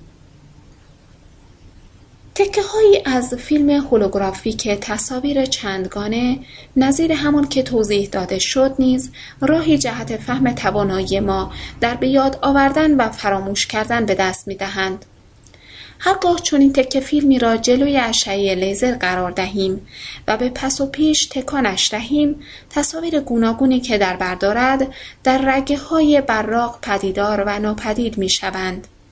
گفتند که قوه یادآوری ما نیز شبیه تابش اشعه لیزر بر تکه فیلم و تصویر خاصی را فراخواندن است به همین سان ناتوانی ما در به یاد آوردن چیزی شاید معادل تابش های گوناگون بر تکه از فیلم چند تصویری باشد که در آن زاویه درست فراخواندن تصویر یا خاطره مورد نظر مفقود شده است. خاطره متدائی در کتاب خانه سوان پروست جرعهای چای و گازی که به بیسکویت کوچک صدف مانند به نام پوتید مادلین باعث می شود که ناگهان راوی مورد حجوم خاطرات گذشته قرار گیرد. نخست راوی حیرت می کند ولی رفته رفته پس از تلاش فراوان به یاد می آورد که وقتی پسر بچه کوچکی بوده امش به او چای و بیسکویت های مادلین می داده. به همین تدایی است که خاطره او را سرریز کرده است. همه ما اغلب در زندگی تجربه مشابهی داشته ایم. بوی غذایی خاص یا نگاه به شیعی که مدتها فراموش شده ناگهان سبب می شود که صحنه هایی از زندگی گذشته را فراخوانیم و به یاد آوریم. ایده هولوگرافیک مثال دیگری است از گرایش های تدایی کننده خاطره. این را می توان به یاری نوع دیگری از تکنیک ضبط هولوگرافیک نشان داد. نخست نور یک اشعه لیزر را در نظر بگیریم که به دو شیء همزمان تابیده و باز می گردد. مثلا به یک صندلی راحتی و یک پیپ. سپس می‌گذاریم نوری که از دو شیء مذکور باز میگردد با هم تلاقی کنند و حاصل آن یک طرح تداخلی را روی فیلم ضبط می کنیم.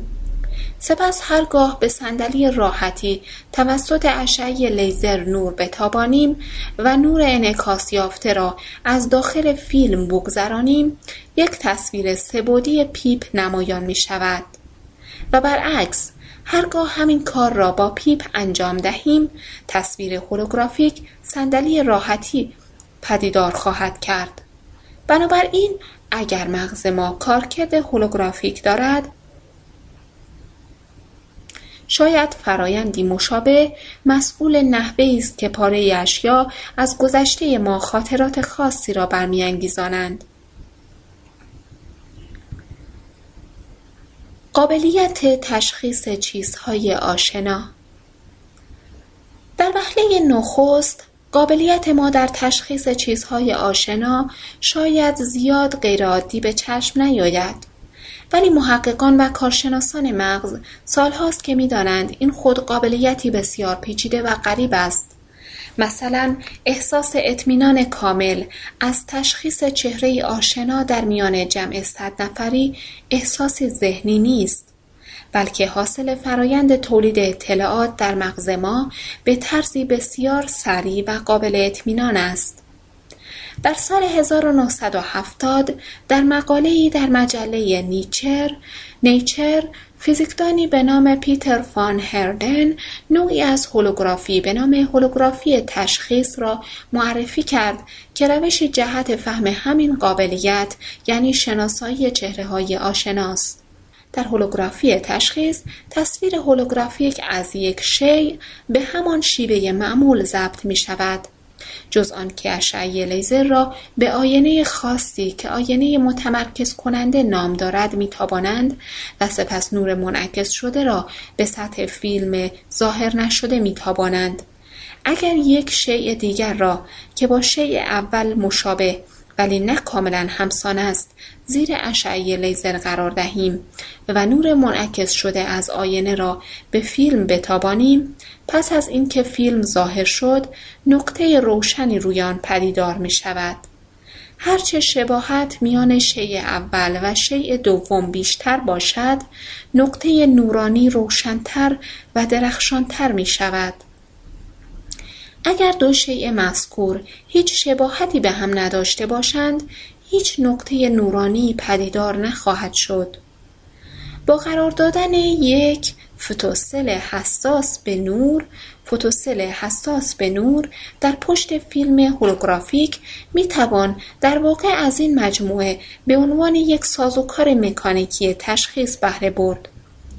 تکنیک مشابهی که هولوگرافی تداخلی نام دارد نیز قادر است توضیح دهد که چگونه می‌توان مشخصات آشنا و ناآشنای یک تصویر مثل, مثل چهره کسی را که سالهاست ایم تشخیص داد. در این تکنیک شیعی را از خلال تکه فیلم هولوگرافیک که حاوی تصویر خود شیء است می‌بینیم. حال اگر هر یک از مشخصات شی پس از آنکه تصویر از ضبط شد تغییر کند نور منعکس شده نیز تغییر خواهد کرد. کسی که به فیلم نگاه می کند بیدرنگ در میابد که شی چگونه عوض شده یا اصلا عوض نشده است. در این تکنیک کار چنان حساس است که حتی فشار انگشت روی سنگ یا آجر نیز بلافاصله نشان داده می شود. امروزه این تکنیک کاربرد این تکنیک کاربرد عملی پیدا کرده و در صنعت آزمایش مواد مختلف به کار می رود. حافظه تصویری در سال 1972 دانیل پولن و مایکل تراکتنبرگ دو پژوهشگر بینایی از دانشگاه هاروارد پیشنهاد کردند که تئوری مغز هولوگرافیک می تواند توضیح دهد که چرا بعضی افراد دارای حافظه تصویری هستند که آن را خاطرات روشن نیز نامند. معمولا افرادی که دارای خاطرات فوتوگرافیک هستند چند لحظه ای را صرف پیدا کردن صحنه می کنند که مایلند به یاد آورند. ولی وقتی می‌خواهند که دوباره آن صحنه را ببینند تصویر ذهنی آن را با چشمان بسته یا با خیره شدن بر دیوار یا پرده خالی به بیرون فرا میافکنند. در بررسی یکی از افرادی که استاد تاریخ هنر دانشگاه هاروارد بود و الیزابت نام داشت پولن و تراکتنبرگ دریافتند که تصاویر ذهنی که الیزابت فرا میافکند چنان برای خود او واقعی بودند که مثلا وقتی تصویر صفحه ای از فاوست گوته را فرا میافکند و چشم بسته آن را می‌خواند تخم چشمهایش چنان حرکت می‌کرد که گویی صفحه واقعی را می‌خواند. باید توجه داشت که تصویر ضبط شده در تکه از فیلم هولوگرافیک هرچه تکه ها کوچکتر باشند محفتر است. پولن و همکارش بر این باورند که شاید افرادی از این دست از خاطرات روشن بیشتری برخوردارند زیرا به نوعی به های وسیعی از هولوگرام های خاطره خود دسترسی دارند و برعکس شاید خاطرات اکثر مردم چندان روشن نباشد و این لابد از آن روست که دسترسی ما به های کوچکتر های خاطره محدودتر و کمتر است. انتقال های آموخته پریبرام معتقد است که الگوی هولوگرافیک روشن کننده توانایی های ما در انتقال های آموخته از یک بخش بدن به بخش دیگر است همانطور که نشسته اید و این کتاب را مطالعه می کنید لحظه ای تحمل کنید و نام کوچکتان را با آرنج دست چپ در فضا ترسیم نمایید. شاید به نظر شما این کار چندان مشکل نباشد ولی تقریبا به یقین می توان گفت که تا کنون چنین حرکتی از شما سر نزده است و شاید زیاد هم اجاب نباشد با این حال یک نظریه قدیمی بر است که قسمتهای مختلف مغز نظیر بخشی که حرکات آرنج را کنترل می کند از نوع سفت و سخت آن است و کارها و وظایف محوله را فقط پس از تکرار آموخته ها انجام می دهد و باعث می شود که میان سلول های مغز اتصال های عصبی درست برقرار گردد که این خود یک معماست. پریبرام معتقد است که اگر مغز می توانست همه خاطرات خود و از جمله خاطرات مهارت‌های آموخته نظیر نویسندگی را به زبان صور موجی تداخل کننده تبدیل کند این موزل بیشتر روشن می‌شد.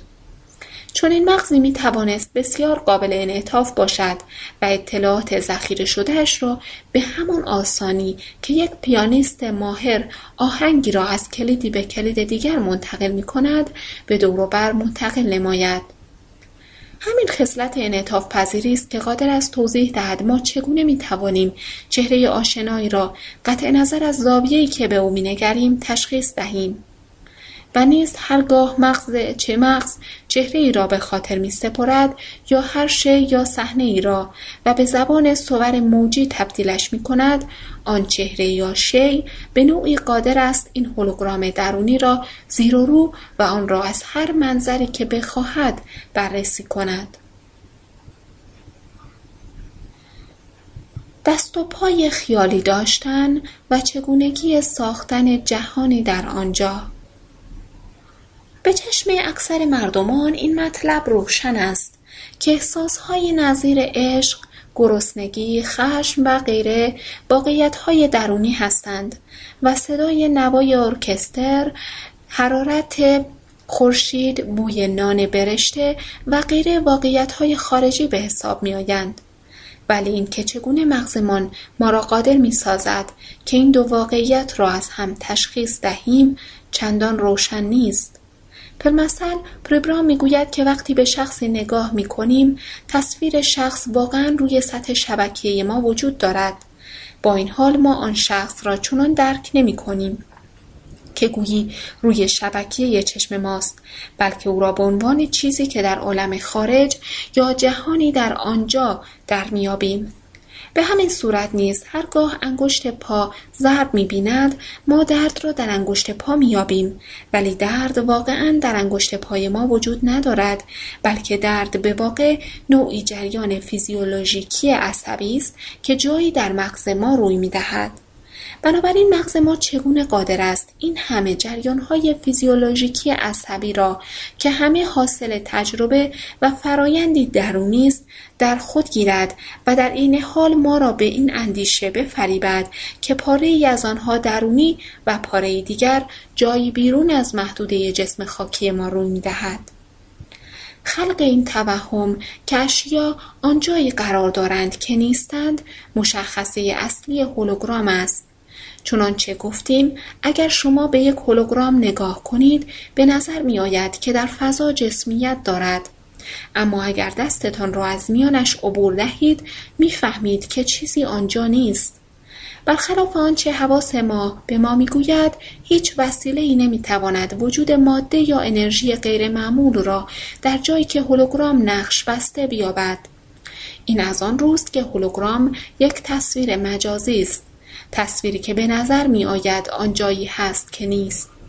و همانقدر در فضا جسمیت دارد که تصویر سبودی شما در آینه.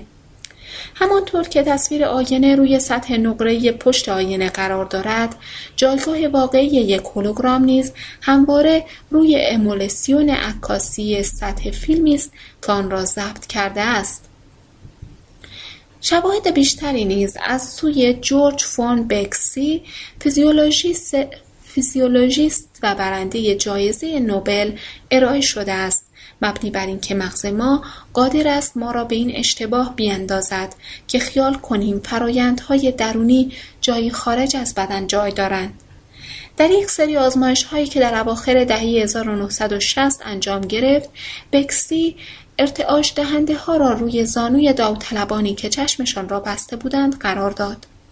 سپس میزان ارتعاش آنها را تغییر داد و ملاحظه نمود که داوطلبان همگی این احساس را دارند که منبع ارتعاش از یک زانو به زانوی دیگر می جهد و حتی دریافت که می‌توان داوطلبان را بر داشت که احساس کنند منبع ارتعاش جایی میان زانوان آنهاست خلاصه آنکه بکسی نشان داد که انسانها قادرند در مکانهای فضایی جایی که مطمئنا هیچ گونه دریافت کننده حسی در کار نیست به تجربه حسی قابل ملاحظهای دست یابند.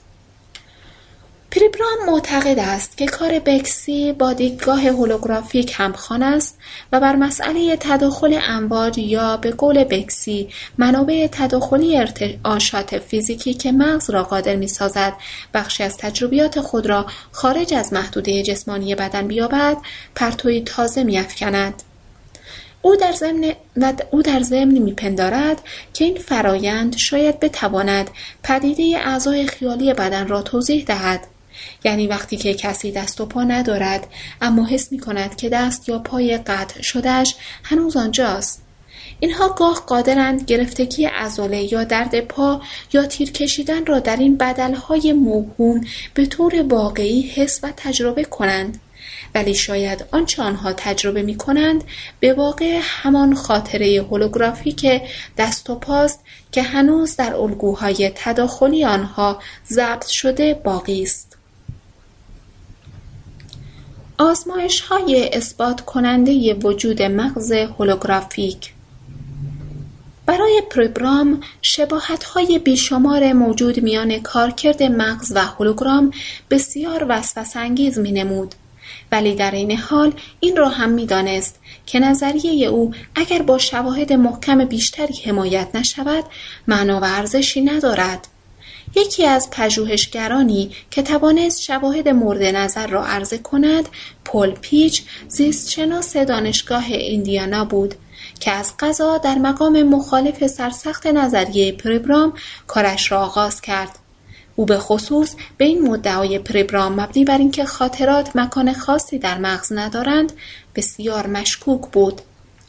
جهت اثبات خطای پریبرام پیچ دست به انجام یک سری آزمایش روی سمندرها زد. او قبلا فهمیده بود که می‌تواند مغز سمندر را بیان که او را بکشد بردارد و با آنکه جانور تا زمانی که مغز نداشت در یک حالت منگی و بیهوشی به سر می برد وقتی مغز را سر جایش میگذاشتند رفتارش کاملا به حالت عادی باز میگشت پیچ بدین چون این استدلال کرد که اگر رفتار تغذیهی سمندر به, به مکان خاصی در مغز محدود نمی شود بنابراین مهم نیست که مغز جانور چگونه در کلش جای گرفته است اگر غیر از این بود تئوری پریپرام باطل می‌شد. پیچ سپس قسمت راست و چپ مغز سمندر را با هم تعویض کرد و با تعجب مشاهده کرد که تا حال جانور سر جا آمد همان روش تغذیه عادی را پیش گرفت. او حتی مغز سمندر را بالا پایین کرد و باز همان نتیجه به دست آمد. از آنجا که روز به روز درمانده تر می شد تصمیم گرفت به عملیات حادتری دست زند از طریق یک رشته عملیات جراحی این دانشمند بیش از 700 بار مغز سمندرهای بدبخت را شکافت و برید و جابجا و حتی کم کرد و گاه آنها را ریز ریز نمود و وقتی همه را دوباره در جمجمهشان جا داد رفتار آنها دوباره به شکل عادی برگشت. این کشفیات و سایر عملیات آقای پیچ او را در اعتقاداتش راسخ ساخت و آنچنان مورد توجه قرار گرفت که تحقیقاتش موضوع بخشی از برنامه تلویزیونی 60 دقیقه شد. وی تجربیات و شرح جزئیات های خود را در کتابی به نام جابجایی مغز منتشر ساخت. صفحه سی و پنج زبان ریاضی هولوگرام. در حالی که نظریه های دنیس گابور برنده جایزه نوبل که باعث تحول و گسترش تئوری هولوگرام شده بود نخستین بار در سال 1947 توسط خود وی صورتبندی و برشمرده شد در اواخر دهه 60 و اوایل دهه 70 میلادی از نظریه پریبرام حتی خیلی بیشتر از ایده های گابور پشتیبانی شد. وقتی گابور برای نخستین بار به ایده هولوگرافی اندیشید کاری به اشعه لیزر نداشت. هدفش بیشتر ایجاد تحول در میکروسکوپ الکترونی که آن موقع وسیله ابتدایی و ناقص به شمار می‌رفت بود. رویکرد وی ریاضیوار بود و ریاضیاتی که به کار برد به واقع نوعی حساب دیفرانسیل و انتگرال محسوب می‌شد که دانشمند فرانسوی ژان فوریه در قرن هجدهم ابداع کرده بود. به طور خلاصه آنچه فوریه پرورانده بود نوعی روش ریاضیوار بود جهت تبدیل هر گونه طرح و الگوی هرچند پیچیده به زبان امواج ساده. در عین حال این را هم نشان داد که این اشکال موجگونه را چگونه می‌توان به همان شکل اولیهشان برگرداند. به عبارت دیگر همانطور که یک دوربین تلویزیونی تصویری را به فرکانس های الکترومغناطیس تبدیل می کند و دستگاه تلویزیونی تلویزیونی آن فرکانس ها را دوباره به همان تصویر اولیه برمیگرداند. فوریه نشان داده بود که چگونه می‌توان فرایند مشابهی را به طور ریاضیوار انجام داد. معادلهای که این فرایند را نشان می‌دهد به نام مبدلهای فوریه معروف است. به کمک مبدلهای فوریه گابور توانست تصویر شی را در فضای تار و مهالود الگوهای تداخلی روی تکهای فیلم هولوگرافیک ضبط کند. سپس سعی کرد به یاری آنها راهی بیابد که دوباره همان الگوهای تداخلی را به تصویر شی اولیه بازگرداند. به واقع کلیتی که در هر جزء هولوگرام است در حکم یکی از تولیدات جانبی است که وقتی تصویر یا الگویی به زبان صور موجگونه فوریه برگردانده می شود به وجود می آید. اواخر دهه شست و اوایل دهه هفتاد محققان گوناگونی با پریبرام تماس گرفتند و گفتند که به شواهد دست یافتند که ثابت می‌کرد هر سیستم هر سیستم تصویری در حکم تجزیه کننده فرکانس هاست. از آنجا که هر فرکانس به اندازه تعداد نوساناتی است که یک موج در ثانیه داراست این مطلب قویا نشان داد که مغز هم ممکن است چنان رفتار کند که یک هولوگرام قضایا به هر حال در سال 1979 و با کشفیات فیزیولوژیست های مغز دانشگاه برکلی کالیفرنیا آقای راسل و خانم کارن دووالوا فیصله یافت. تحقیقات دهه شست نشان داده بود که هر سلول مغزی واقع در ناحیه بصری طوری شکل گرفته که بتواند به الگوی خاصی جواب گوید.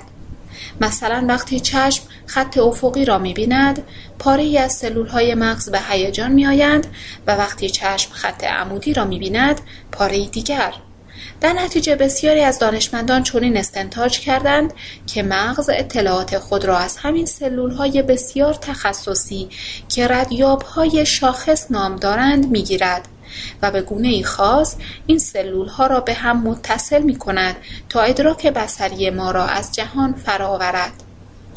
برخلاف شهرت و محبوبیت این دیدگاه خانم و آقای دووالوا احساس می کردند که تنها بخشی از حقیقت در آن است.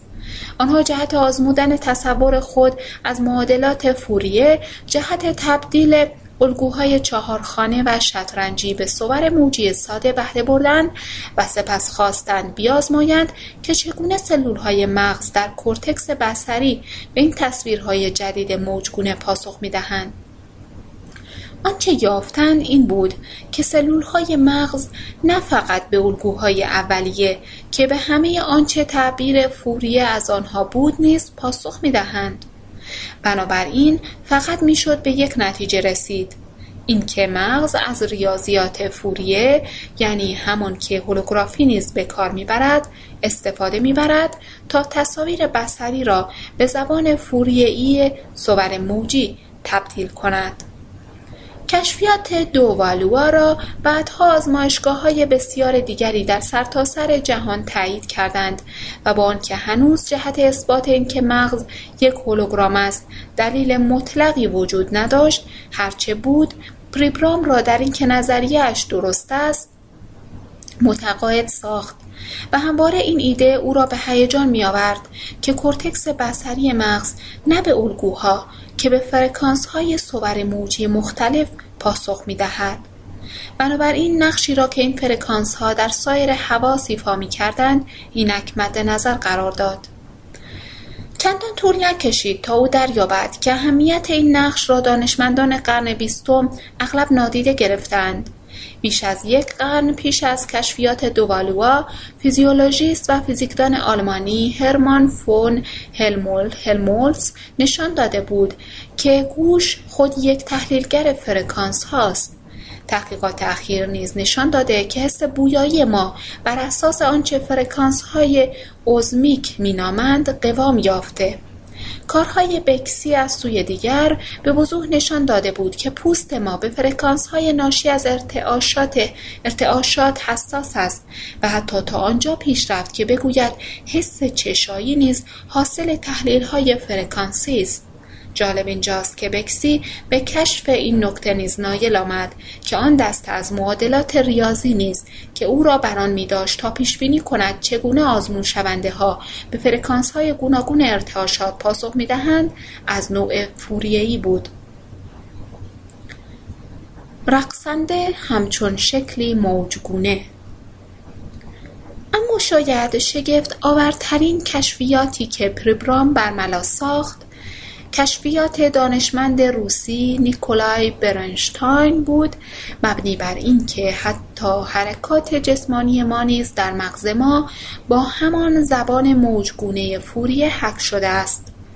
در دهه 1930 برنشتاین چند داوطلب را لباس تنگ سیاه پوشاند و در ها و سر زانو و سایر مفاصلشان نقاط سفیدی گذاشت. سپس آنها را روبروی زمینه سیاه قرار داد و از آنها در حال فعالیت‌های گوناگون جسمانی نظیر رقصیدن، راه رفتن، جهیدن، چکش زدن و تایپ کردن فیلم گرفت. وقتی فیلم را ظاهر کرد دریافت که تنها نقاط سفیدی پدیدار بودند که به بالا و پایین و چپ و راست در جهات گوناگون و در هم بر هم حرکت می کردند. او جهت بهرهبری بیشتر از کشفیاتش خطوط گوناگونی را که از نقاط سفید پدید آمده بود تجزیه و تحلیل کرد و همه را به یک زبان موجگونه تبدیل نمود و با کمال تعجب دریافت که اشکال موجگونه حاوی الگوهای پنهانی هستند که به او اجازه می دهند حرکات بعدی آزمون شونده ها را تا حد یک اینچ پیش بینی کند.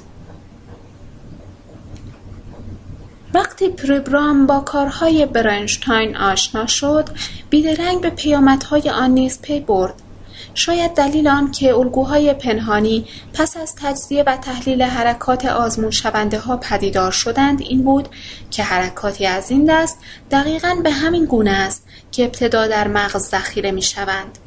این مطلب امکانات هیجان انگیزی پیش رو نهاد چرا که اگر مغز حرکات آدمی را از طریق تجزیه و تبدیل به جزئیات فرکانسیشان تحلیل می کرد پس می توانست مسئله سرعت یادگیری اعمال و رفتار جسمانی پیچیده ما را نیز توضیح دهد.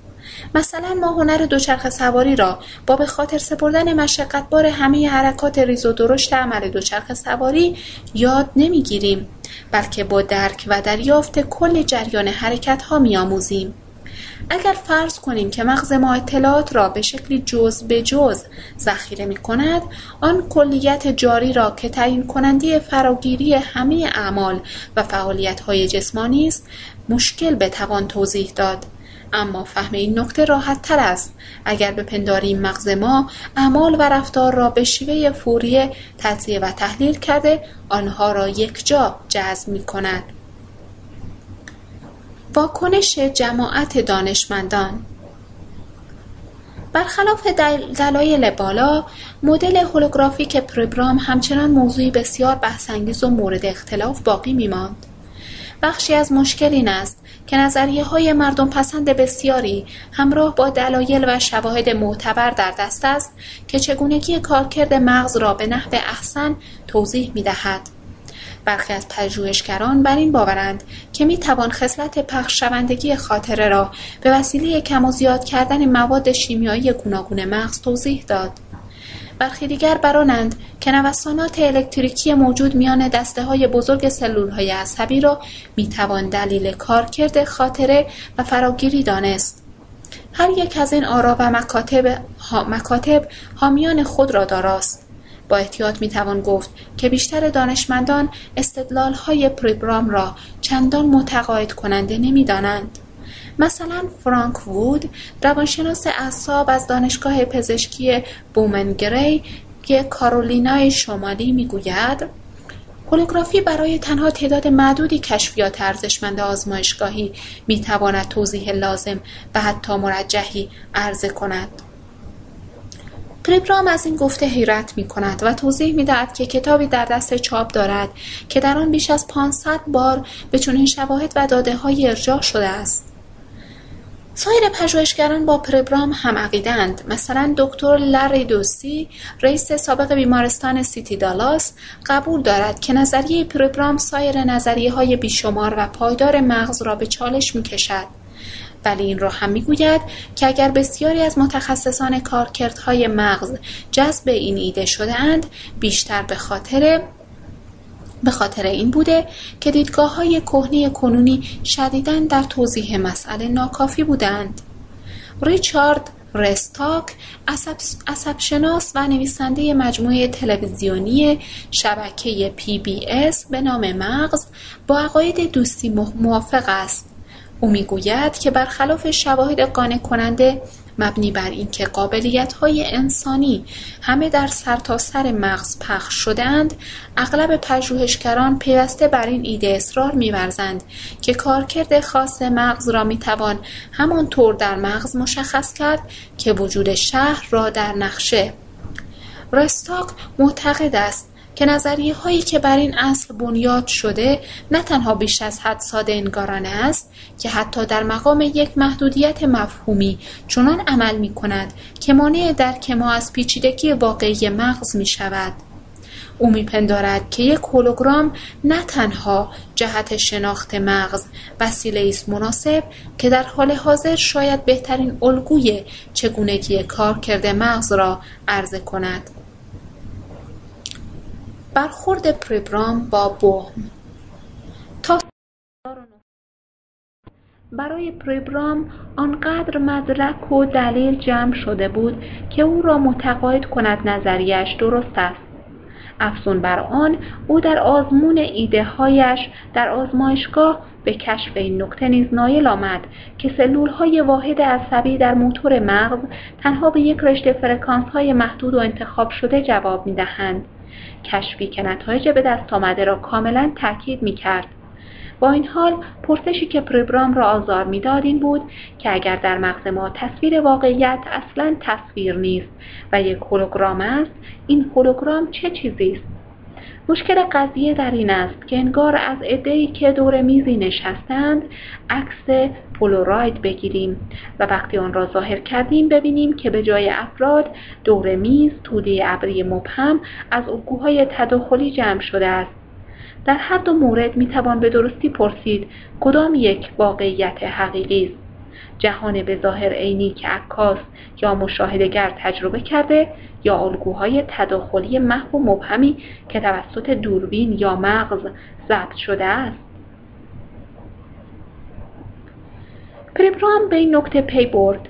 که اگر الگوی هولوگرافیک مغز را تا نتایج منطقیش دنبال کنیم در به روی این احتمال گشوده ایم که واقعیت عینی جهان بیرون جهان فنجانهای قهوه کوهستانها درختان سرو و چراغهای روی میز ممکن است اصلا وجود نداشته باشد یا دست کم آنگونه که ما معتقدیم وجود نداشته باشد. با این فکر پریبرام در بحر حیرت فرو رود و چنین میاندیشد که آیا واقعا ممکن است آنچه عارفان بزرگ در طول قرون گفتند حقیقت داشته باشد که واقعیت همان مایاست؟ یعنی توهم و آنچه در عالم خارج است به واقع سمفونی پرتنین اشکال موجگونه یعنی قلمرو فرکانس هایی است که تنها پس از آن که به ساحت حواس ما وارد شدند به جهانی که ما می‌شناسیم تغییر شکل می‌دهند. پریبرام سپس فهمید که راه حل مورد نظر ممکن است اساسا خارج از حوزه خاص فعالیت او باشد و به قصد مشورت به سراغ پسرش که فیزیکدان بود رفت. وی نیز به او پیشنهاد کرد به کارهای فیزیکدانی به نام دیوید بوهم نگاهی بیاندازد. وقتی پریبرام به کارهای بوهم نظر انداخت مثل برق گرفته ها شد. او نه تنها پاسخ پرسش خود را یافت بلکه دریافت که کل جهان به گفته بوهم خود یک هولوگرام است.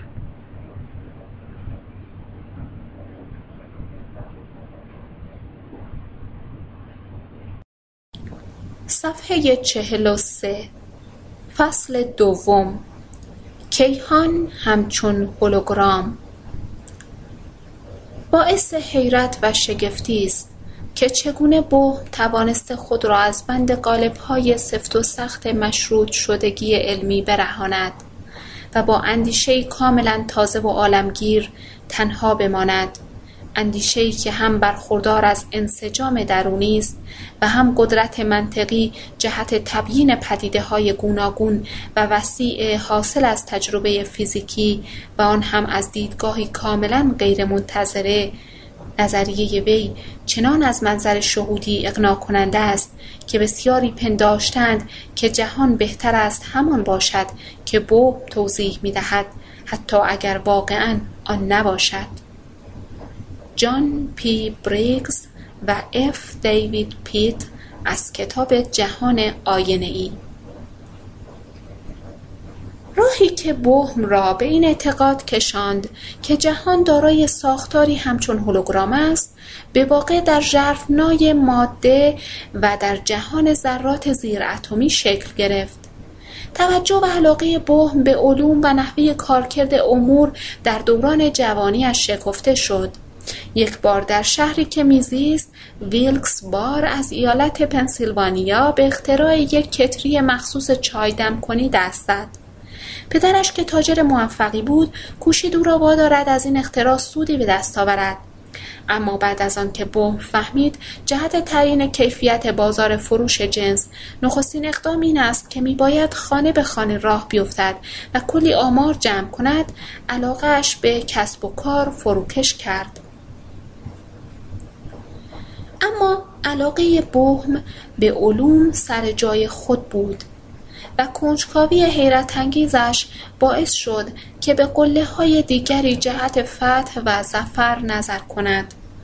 در دهه 1930 وقتی دانشجوی کالج پنسیلوانیا بود با یکی از چالش برانگیزترین قله ها روبرو شد. آنجا بود که برای اولین بار مجذوب فیزیک کوانتوم شد. به راستی که جهان مجذوب کننده ای بود این قلمرو ناشناخته را فیزیکدانها در قلب اتم یافته بودند و حامل چیزهایی به مراتب شگفتآورتر از اکتشافات مارکوپولو یا کورتس بود چیزی که این جهان جدید را فریبنده می ساخت این بود که همه چیزش بر خلاف عقل سلیم می نمود. بیشتر شبیه سرزمینی سهرامیز بود تا ادامه جهان طبیعی نوعی قلمرو آلیس در سرزمین عجایبی که در آن نیروهای رازآمیز به مثابه چیزهای عادی قلمداد شده و هر امر منطقی را وارونه کرده بودند. یکی از کشفیات حیرت انگیز فیزیکدانهای کوانتوم این بود که اگر شما ماده را به تکه های کوچک تقسیم کنید سرانجام به جای می رسید که آن تکه ها یعنی الکترون ها، پروتون ها و غیره دیگر حاوی ویژگی های شیء مادی نخواهند بود.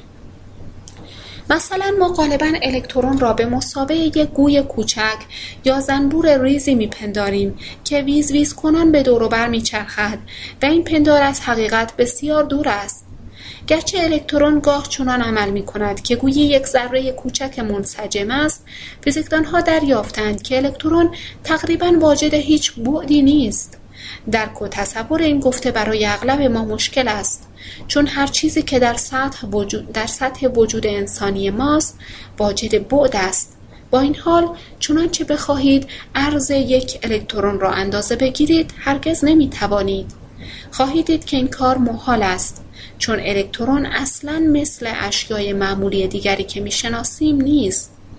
کشف دیگر فیزیکدانها این بود که الکترون قادر است هم به صورت ذره و هم به صورت موج نمود کند. اگر الکترونی را به سوی صفحه تلویزیون خاموش پرتاب کنیم یک ذره نورانی پدیدار می شود که از اصابت الکترون به مواد فسفوری که پشت شیشه صفحه تلویزیون را فرا گرفته به وجود آمده است نکته حاصل از اصابت الکترون به روشنی سویه ذره بودن ماهیت آن را آشکار می سازد. اما این تنها شکلی نیست که الکترون قادر است به خود بگیرد. چه الکترون در این حال می تواند به توده ابری موهوم از ابری موهوم از انرژی بدل شود و چنان عمل کند که انگار موجی است گشوده در فضا. هرگاه الکترون به صورت موج نمود کند کاری می کند که از هیچ ذره بر نمی آید مثلا اگر به مانعی که دو شکاف دارد بر بخورد می تواند همزمان از هر دو شکاف گذر کند. هرگاه الکترون های موجگونه به هم اصابت کنند بیدرنگ الگوهای متداخل تولید می کنند. این خصلت بوقلمون صفتانه الکترون را نیز می توان در تمام ذرات زیراتمی و همچنین در همه آن چیزهایی که زمانی میپنداشتند تنها به صورت موج موج متجلی می شوند باز یافت. نور، اشعه های گاما، امواج رادیویی و اشعه ایکس همه اینها می توانند از حالت موجگونه به ذره بدل شوند و برعکس.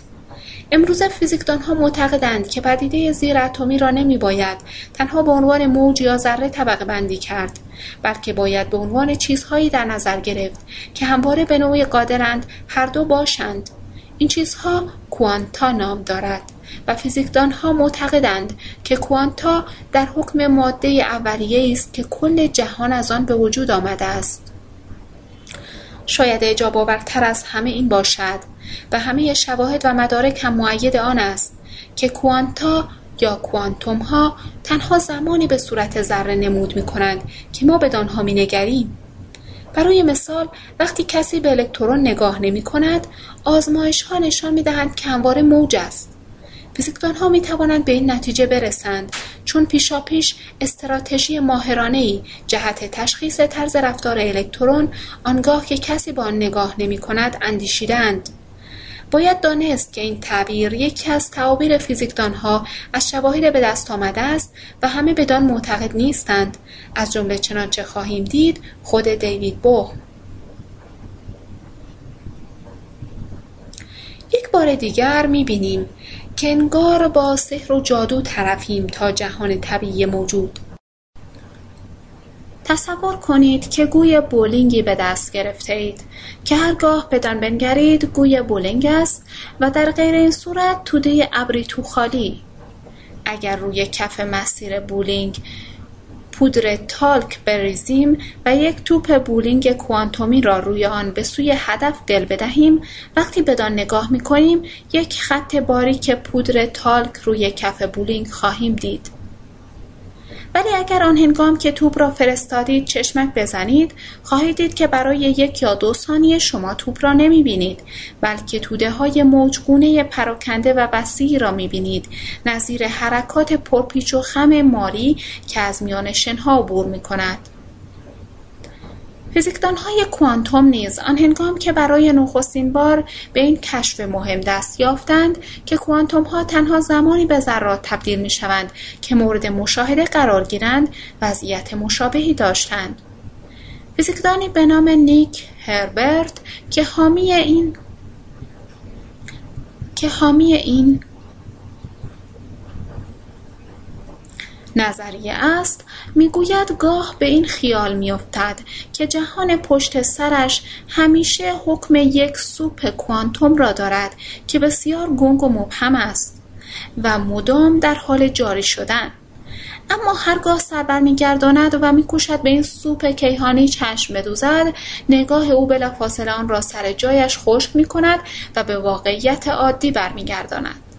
به اعتقاد او از این لحاظ ظاهرا ما قدری شبیه میداس هستیم.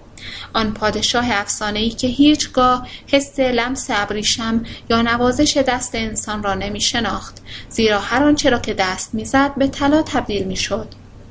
هربرت می‌گوید به همان سان انسانها نیز هرگز قادر نخواهند بود بافت حقیقی واقعیت کوانتوم را تجربه کنند زیرا به هر چه دست می‌زنند به ماده تبدیل می شود بهم و همبستگی ماهوی.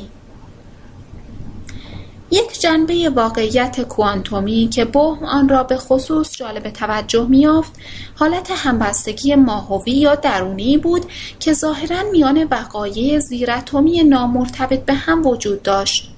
و چیزی که مایه حیرت بهمی شد این بود که اغلب فیزیکدانها به این پدیده اهمیت چندانی نمی‌دادند. در واقع مسئله را چنان بی اهمیت قلمداد می کردند که حتی یکی از نمونه های معروف پدیده همبستگی ماهوی در یکی از اساسی ترین نظریه های فیزیک کوانتوم سالها پوشیده مانده بود.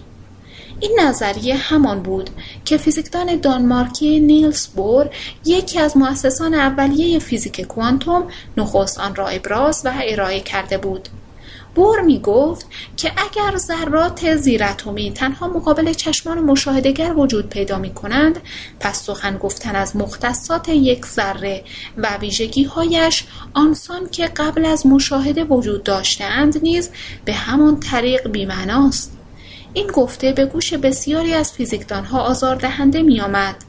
زیرا بخش اعظم علم بر بنیاد کشف مختصات پدیده ها قوام گرفته بود.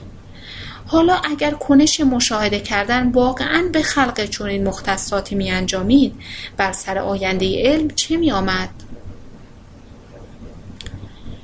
یکی از فیزیکدان هایی که از اظهارات بور کلافه شده بود اینشتین بود اینشتین برخلاف نقشی که در پایه‌گذاری نظریه کوانتوم ایفا کرده بود از مسیری که این علم تازه پر و بال گرفته در آن قرار گرفته بود زیاد خوشنود نبود او به خصوص به نتیجه گیری بور مبنی بر اینکه مختصات یک ذره وجود ندارند مگر اینکه دیده شوند معترض بود زیرا وقتی این ایده را با کشفیات دیگر فیزیک, دیگر فیزیک کوانتوم پیوند می‌داد چنین برمیآمد که ذرات زیراتمی ماهیتا هم بستند و آن هم به طریقی که از نظر اینشتین کاملا غیر ممکن می نمود.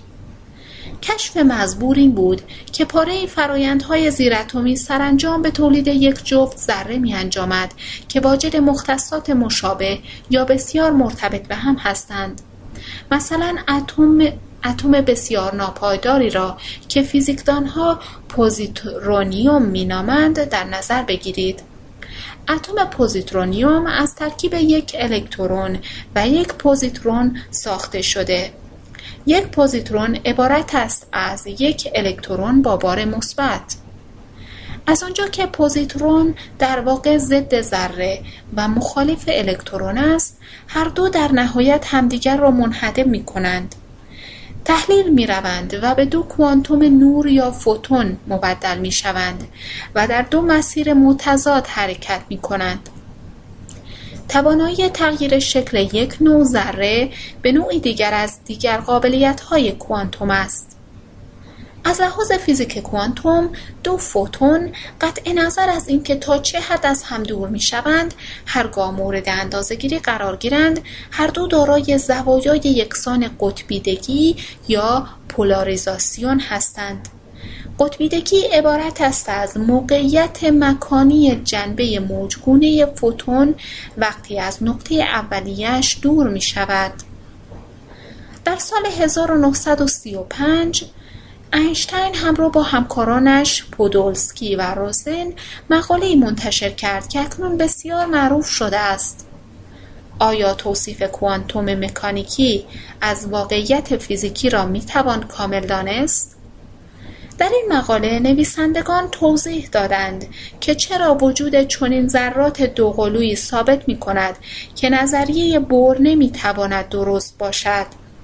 آنها اظهار داشتند که دو تا از این ذرات را فرض کنیم فوتونهایی که پس از نابودی پوزیترونیوم ساطع شدند می توان تولید کرد و گذاشت تا به فاصله قابل ملاحظه از هم دور شوند. سپس می توان زاویه قطبیدگی آنها را جداگانه اندازه گرفت.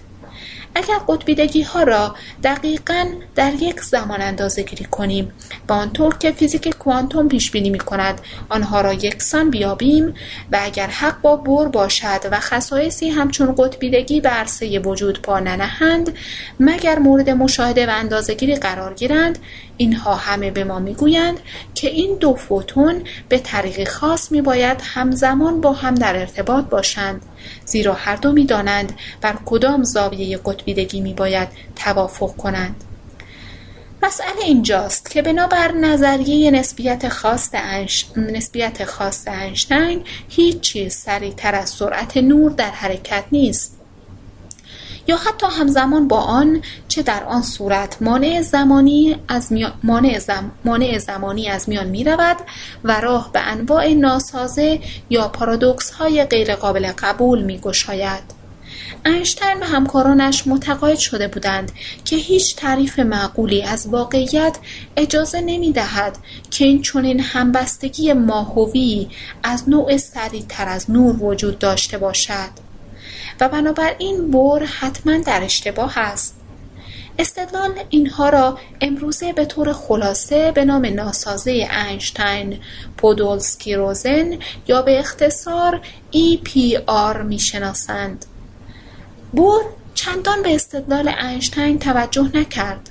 برعکس بر این باور بود که نوعی ارتباط سریعتر از نور در حال وقوع است و لذا در صدد ارائه توضیح دیگری برآمد. ذرات زیراتمی وجود پیدا نمی کنند مگر این که دیده شوند پس دیگر نمی‌توان آنها را چیزهای مستقل تصور کرد بنابراین استدلال اینشتین بر پایه یک اشتباه بنا شده بود چرا که ذرات دوقلو را به مسابه ذرات جدا از هم در نظر می گرفت. آنها بخشی از یک نظام تقسیم نشدنی به حساب می آمدند و طور دیگری با آنها نگاه کردن بیمعنا می نمود. بیشتر فیزیکدانها در زمان خود با بور موافق بودند و میپذیرفتند که تعبیر وی از این واقعه درست بوده است. عاملی که به پیروزی بور کمک کرد این بود که فیزیک کوانتوم موفقیت خود را در پیشبینی پدیده ها چنان به اثبات رسانده بود که کمتر فیزیکدانی حاضر می‌شد برای آن کوچکترین امکان خطایی تصور کند. با این حال وقتی اینشتین و همکارانش برای نخستین بار نظریهشان را درباره ذرات دوقلو عرضه کردند به دلایل تکنیکی و غیره نتوانستند های مورد نظر را به انجام رسانند. و این باعث شد که نظریه آنها راحتتر از یادها برود.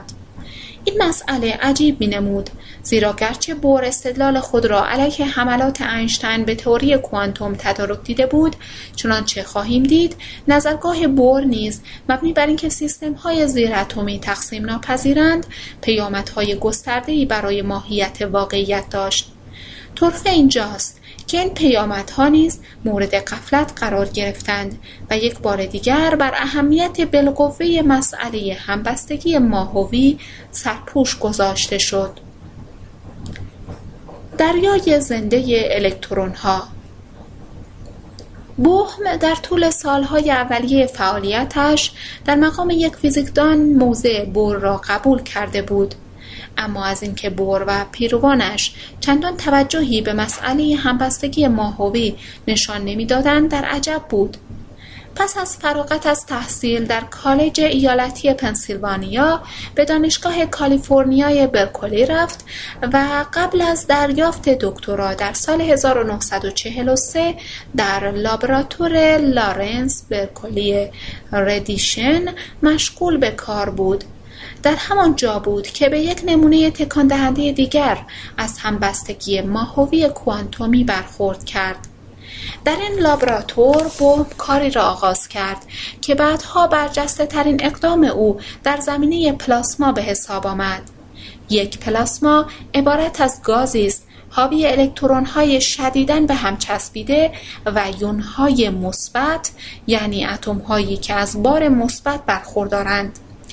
وی با تعجب دریافت که هرگاه الکترونها در پلاسما قرار می گرفتند از رفتار فردی دست می کشیدند و طور رفتار می کردند که انگار بخشی از یک کل بزرگتر و ماهیتا هم بستند. هرچه که حرکات فردی آنها تصادفی و بدون ترتیب جلوه می کرد بسیاری از الکترونها توانستند آثاری تولید کنند که به طور اجاباوری درست سازمان یافته بودند شبیه نوعی موجود آمیبی. پلاسما پیوسته خود را میزایید و همه ناخالصی ها را کنار می‌زد. به همان شیوه که یک موجود زنده زیست شناختی ماده غریبه ای را پس می‌زند و در کیسه خود انباشته می کند. بهم از این ویژگی های سازمند چنان به هیجان آمده بود که بعدها می گفت اغلب چنین میپنداشته که دریای الکترون ها چیزی زنده است. در سال 1947 بوهم کرسی استادیاری را در دانشگاه پرینستون پذیرفت که خود دلیل مقام علمی رفیع او بود و همانجا تحقیقات دانشگاه برکلیش را با بررسی ها در فلزات توسعه داد و یک بار دیگر دریافت که این حرکات ظاهرا بیقاعده و مخشوش های واحد باعث می شود که آثاری کاملا سازمان یافته تولید شوند. نظیر پلاسمایی که در برکلی بررسی کرده بود. اینها دیگر های برساخته از دو ذره نبودند که هر یک میباید طوری رفتار کند که انگار می‌داند دیگری چه می‌کند بلکه اقیانوسی کامل از ذره ها بودند که هر یک چنان رفتار می‌کردند که انگار می‌دانستند تریلیون ذره ناشناخته دیگر چه می‌کنند. بهم این حرکت جمعی الکترون ها را پلاسمون نامید. و کشف آنها شهرت بهم را در مقام یک فیزیکدان معتبر قوت بخشید. سرخوردگی بهم اهمیت ایده همبستگی ماهوی و نیز نارضایتی فزاینده بهم در مورد پاره نظر از های رایج در قلمرو علم فیزیک باعث شد که بهم روز به روز درگیر نحوه تعبیر و تفسیر بور از نظریه کوانتوم شود. او پس از سه سال تدریس این تدریس این موضوع در دانشگاه پرینستون تصمیم گرفت جهت بهبود درک و فهم خود از این مطلب یک کتاب درسی بنویسد. پس از نگارش کتاب چون از آنچه که فیزیک کوانتوم شرح می‌داد هنوز راضی نبود یکی یک نسخه برای اینشتین و بور فرستاد تا جویای نظراتشان شود. از بور جوابی نرسید ولی اینشتین با وی تماس گرفت و گفت از آنجا که هر دو در پرینستون هستند بهتر است همدیگر را ببینند و در باب کتاب بحث کنند. در نخستین نشستی که سرآغاز شش ماه گفتگوی پرشور این دو بود اینشتین با ذوق و شوق به بوب گفت که هرگز تا به حال ندیده بوده که نظریه کوانتوم به این وضوح مطرح شده باشد. با این حال اعتراف کرد که او نیز نظیر بوم هنوز به هیچ عنوان از این نظریه رضایت ندارد. هر دو دانشمند در طول صحبتهایشان دریافتند که نسبت به قابلیت این تئوری در پیشبینی ها جز ستایش چیزی برای گفتن ندارند.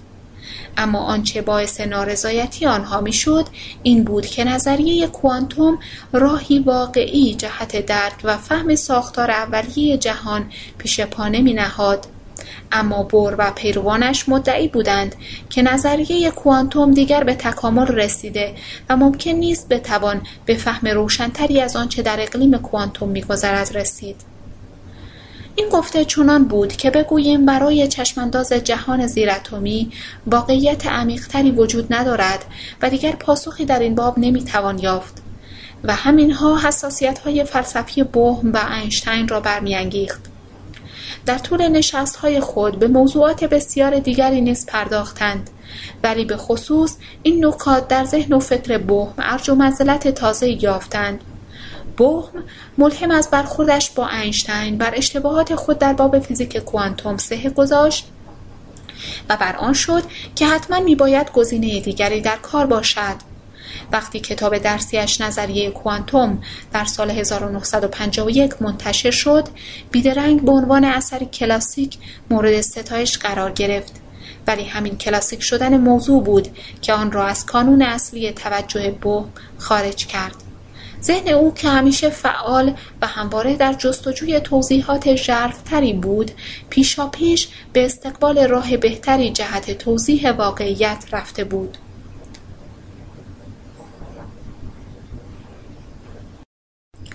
صفحه پنجاه و دو. میدانی تازه و گلوله‌ای که لینکلن را کشت. پس از گفتگو با اینشتین بوه کوشید تا برای تعبیر بور از نظریه کوانتوم گزینه عملی تری بیابد. نخست با این فرض شروع کرد که ذراتی چون الکترون در قیاب مشاهدهگر واقعا وجود دارند و نیز چنین فرض کرد که در پس دیوار نفوذناپذیر نظریه بور واقعیت عمیقتری در کار است. یک سطح زیر کوانتوم که هنوز علم آن را کشف نکرده است. بر مبنای این مقدمات بوهم کشف کرد که به سادگی با طرح این پیشنهاد که نوعی میدان جدید در این سطح زیر کوانتومی موجود است می تواند کشفیات فیزیک کوانتوم را به همان سان که بور توضیح داده بود توضیح دهد. بوهم این میدان جدید پیشنهادی را پتانسیل کوانتومی خواند و چنین فرض کرد که نظیر پدیده جاذبه زمین این میدان در برگیرنده همه فضاهاست. معهازا برخلاف میدانهای گرانشی، میدانهای مغناطیسی و غیره با ازدیاد فاصله تاثیر آن کم نمی شود. این تاثیرات با آنکه ظریف و پیچیده بودند با قدرت در همه جا حضور داشتند بوه تعبیر دیگر خود را از نظریه کوانتوم در سال 1952 منتشر کرد. ها نسبت به این رویکرد جدید همه منفی بود ای از فیزیکدانها بر سر اینکه چنین های دیگر غیر ممکن است چنان محکم ایستادند که باعث شد کل های او را یکجا رد کنند و پاره دیگر حملات شدیدی علیه های او به راه انداختند.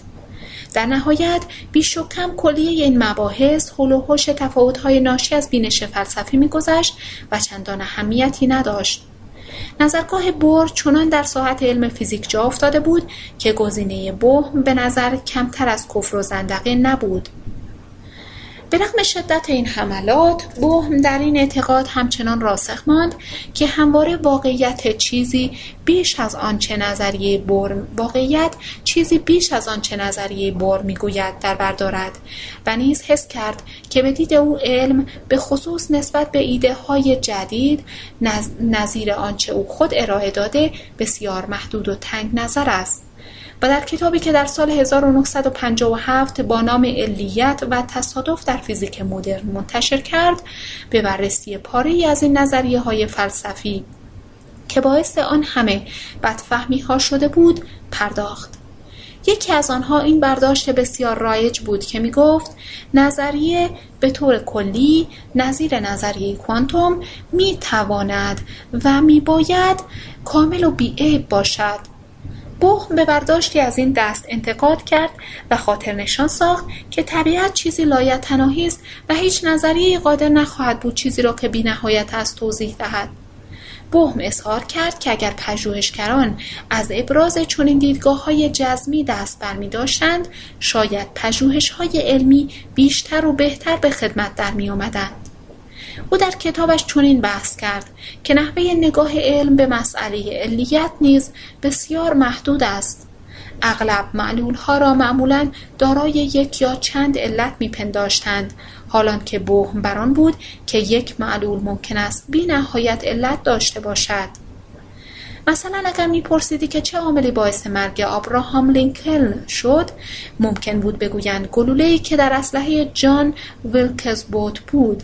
ولی فهرست کامل همه دلایلی که به مرگ او منتهی شد میبایست حاوی همه موادی باشد که به ساخت اسلحه منجر شد. همه عواملی که باعث شد بود تصمیم به قتل او بگیرد. همه مراحلی که در تطور نژاد انسان موثر بوده تا او بتواند اسلحه بسازد و به طور خاصی آن را در دست نگه دارد و نشانه رود و الی آخر. بوم قبول داشت که اغلب اوقات می‌توان بسیاری از این علل را که منجر به معلول خاصی شده است نادیده گرفت.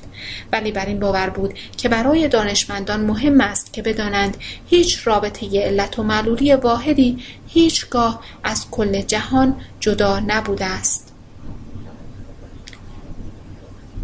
اگر می‌خواهید بدانید کجا هستید از لامکان بپرسید. در همین اوضاع و احوال بود که بو کوشید روی کرد متفاوتش به فیزیک کوانتوم را تلطیف کند و وقتی با دقت بیشتری به معنای پتانسیل کوانتومی فکر کرد به کشف این نکته نایل آمد که این پتانسیل کوانتومی شمار ویژگی های دیگر دارد که موجب فاصله بیشتر آن از برداشت مرسوم است. یکی از آنها اهمیت کلیت است. علم کلاسیک همواره وضعیت یک نظام را همچون یک کل یعنی چیزی که صرفا حاصل تداخل عملکردهای اجزایش باشد مد نظر قرار می‌داد در حالی که پتانسیل کوانتومی این نظریه را واژگون می کرد و اعلام می داشت که در واقع کل است که رفتار و عملکرد اجزا را سامان می دهد. این برداشت نه تنها گفته بور را مد نظر داشت که می گفت ذرات زیراتمی چیزهای مستقل نیستند و جزی از یک سیستم تقسیم ناپذیر و یک درجه پیشرفته ترند بلکه به این معنا هم بود که کلیت به اشکال مختلف واقعیت اصیلتر و ازلیتر است.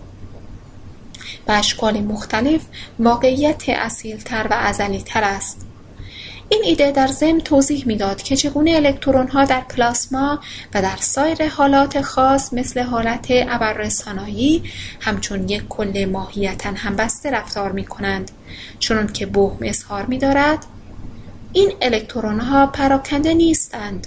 بلکه از خلال کنش پتانسیل کوانتومی تمامی این نظام تحت شعاع یک حرکت سازمان یافته هماوا قرار می‌گیرند و بیشتر شبیه رقص باله است تا حرکت جمعیتی نامنظم و درهم. و دوباره میافزاید این کلیت کوانتومی کردوکارها بیشتر به وحدت سازمان یافته کارکرد اجزای یک موجود زنده شبیه است تا با آن هماهنگی و وحدتی که از طریق قرار دادن اجزای یک ماشین در کنار هم به دست میآید. ویژگی اجاب آورتر پتانسیل کوانتومی کوانتومی پیامدهای آن در ارتباط با موضوع مکان یا مکانیابی بود. در سطح زندگی روزمره ما اشیا مکان خاص خود را دارند. اما بنا به تعبیر بهم از فیزیک کوانتوم در سطح زیر کوانتوم یعنی در سطحی که پتانسیل کوانتوم عمل کرد پیدا می کند دیگر جا و مکانی وجود ندارد. یعنی همه نقاط در فضا با همه نقاط دیگر در فضا یکی می شوند و سخن گفتن از چیزی که جدا از چیز دیگر است بیمعناست. فیزیکدانها این خصلت کوانتوم را لامکانی مینامند. وجه لامکانی پتانسیل کوانتوم بهم را قادر ساخت تا پیوند میان ذرات دوقلو را توضیح دهد. بی آنکه اصل ویژه عدم اعمال نسبیت در مورد هر آنچه که سرعت حرکتش بیشتر از سرعت نور است را نقض کند. او جهت نمایش چگونگی این کار این مثل را به کار می‌برد. یک ماهی را مجسم کنید که در آکواریوم در حال شناست و خیال کنید که شما تا به حال نه ماهی دیده اید نه آکواریوم. و تنها آشنایی شما با آنها نیز از طریق دو دوربین تلویزیونی است که یکی از آنها روبروی آکواریوم قرار گرفته و دیگری در کنارش. وقتی شما به دو صفحه تلویزیون نگاه کنید شاید به اشتباه بیفتید و تصور کنید که به دو ماهی متفاوت نگاه می کنید به هر حال از آنجا که دوربین ها هر یک زاویه متفاوتی دارند هر یک از تصاویر قدری متفاوت جلوه می کند. اما اگر به تماشا ادامه دهیم پس از مدتی در میابیم که بین دو ماهی رابطه و نسبتی برقرار است. یعنی هرگاه این یکی میچرخد آن دیگری نیز همزمان چرخش محسوسی نشان می‌دهد. هرگاه یکی روبروی ماست دیگری درست در کنار ماست و الی آخر. اگر شما از کل غذایا قافل باشید به خطا به این نتیجه می رسید که ماهی ها همزمان با همدیگر در تبادل و ارتباط هستند. ولی مسئله این نیست. اینجا هیچ گونه تبادل و ارتباطی برقرار نیست. زیرا در سطح عمیقتر واقعیت یعنی واقعیت آکواریوم دو ماهی در واقع یکی هستند. بوه می‌گوید این دقیقا همان چیزی است که میان ذراتی چون دو فوتون سابق و ذکر میگذرد. که زمانی ساطع می‌شوند که اتم پوزیترونیوم پاشیده شده باشد. در واقع چون پتانسیل کوانتوم به همه جای فضا نفوذ می کند همه ذره ها لامکانانه همبسته ماهوی می شوند تصویری که بهم از واقعیت ترسیم می کرد این نبود که در واقعیت ذرات زیراتمی جدا از یکدیگر و در خلایی در فضا حرکت می کنند بل آنکه تصویری از واقعیت بود که در آن همه چیز جزئی از بافتی یکدست و در فضایی است که با فرایندهایش همانقدر واقعی و غنی است که مادهای که از میان آن عبور می‌کند. های بوهم هنوز نمی‌توانست اغلب فیزیکدانها را متقاعد کند ولی توجه تعداد محدودی را برانگیخت. یکی از آنها جان استوارت بل بود یک فیزیکدان یک فیزیکدان نظری در کرن مرکز تحقیقات صلحجویانه اتمی نزدیک ژنو سوئیس. ولی نیز نظیر بوهم از تئوری کوانتوم ناخرسند بود و حس می‌کرد میبایست گزینه دیگری وجود داشته باشد. چنان که بعدها گفت آن زمان در 1952 نوشته های بهم را خواندم و ایده او این بود که مکانیک کوانتوم را با گفتن این جمله تکمیل کند که علاوه بر آن متغیرهایی که همه می‌دانند چیست متغیرهای خاص دیگری هم وجود دارد. این گفته بسیار مرا تحت تاثیر قرار داد. بل در عین حال به این مطلب نیز پی برد که تئوری بوه مبتنی بر موجودیت لامکانی است و در صدد برآمد به نوعی از طریق های مختلف وجود این لامکانی را ثابت کند. این سوال سالها همچنان در پس ذهن او باقی ماند تا سال 1964 و عید سبت که او فرصت یافت کاملا بر موضوع متمرکز شود. و بعد به سرعت یک دلیل ریاضی عالی به مغزش خطور کرد که نشان می‌داد چنین آزمایشی چگونه باید انجام گیرد تنها مشکل این بود که لازمه اجرای آزمایش ها میزانی از دقت تکنولوژیک بود که در آن روزگار هنوز در دسترس نبود نخست میباید از این مطمئن می‌شد که ذراتی نظیر آنهایی که در پارادوکس آر بودند از وسایل عادی تبادل و ارتباط استفاده نمی کردند. و دیگر اینکه عملکردهای اصلی آزمایش میباید در زمانی چنان کوتاه صورت می‌گرفت که حتی از زمانی که یک اشعه نوری می‌تواند فاصله میان دو ذره را طی کند نیز کوتاهتر باشد. و این بدان معنا بود که وسایل به کار رفته در آزمایش میباید همه عملکردهای لازم را در عرض چند هزار میلیونیوم ثانیه انجام دهند. ورود به هولوگرام اواخر دهه 1950 بوهم تازه از درگیریش با مکارتیسم خلاص شده بود و به عنوان محقق در دانشگاه بریستول انگلستان مشغول به کار بود که آنجا همراه با دانشجوی جوان رشته تحقیقات یاکیر آهارونوف به کشف نمونه مهم دیگری از همبستگی ماهوی لامکان نایل آمد. بهم و آهارونوف دریافتند که تحت شرایط مناسب الکترون قادر است حضور یک میدان مغناطیسی را در قلمرویی که در آن احتمال یافتن الکترون صفر است حس کند. این پدیده اینک به نام اثر آهارونوف بهم معروف است. وقتی این دو تن نخستین بار کشفیات خود را منتشر کردند خیلی از فیزیکدانها باور نکردند که چون این اثری امکان پذیر است. حتی امروزه نیز هنوز آنقدر شک و تردید هست که به رغم تایید این اثر در های گوناگون مقالاتی در میآید که در آن نویسنده استدلال می کند که چنین چیزی وجود ندارد. مثل همیشه بوهم با جستی رواقی مشرب به مسابه صدایی در میان جمعیت که شجاعانه اعلام می دارد امپراتور لباسی بر تن ندارد نقش همیشگیش را ایفا کرد. او در ای که سالها بعد انجام داد فلسفه شجاعت خود را چنین خلاصه کرد. در دراز مدت به توهم چسبیدن بسیار خطرناکتر از روبرو شدن با واقعیت است. آنسان که واقعا هست. واکنش های اندک به های بهم در باب کلیت و لامکانی و ناتوانی او در اینکه چگونه باید در این زمینه به کار ادامه دهد سبب شد که توجه او به جهات دیگر جلب شود در دهه 1960 او توانست نگاه نزدیکتری به مسئله نظم بیندازد. علم کلاسیک معمولا امور را به دو مقوله تقسیم می کند.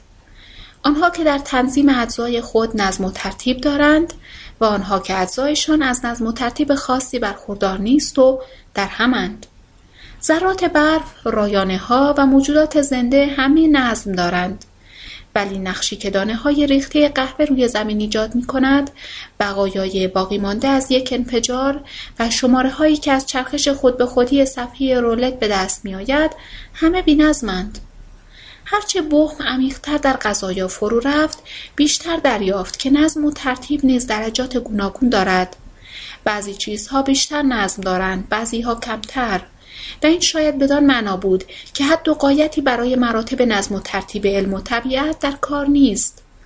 از اینجا این مطلب به ذهن بوه به ذهن بوه خطور کرد که شاید چیزهایی که به نظر ما نامنظم میآیند واقعا نامنظم نباشند.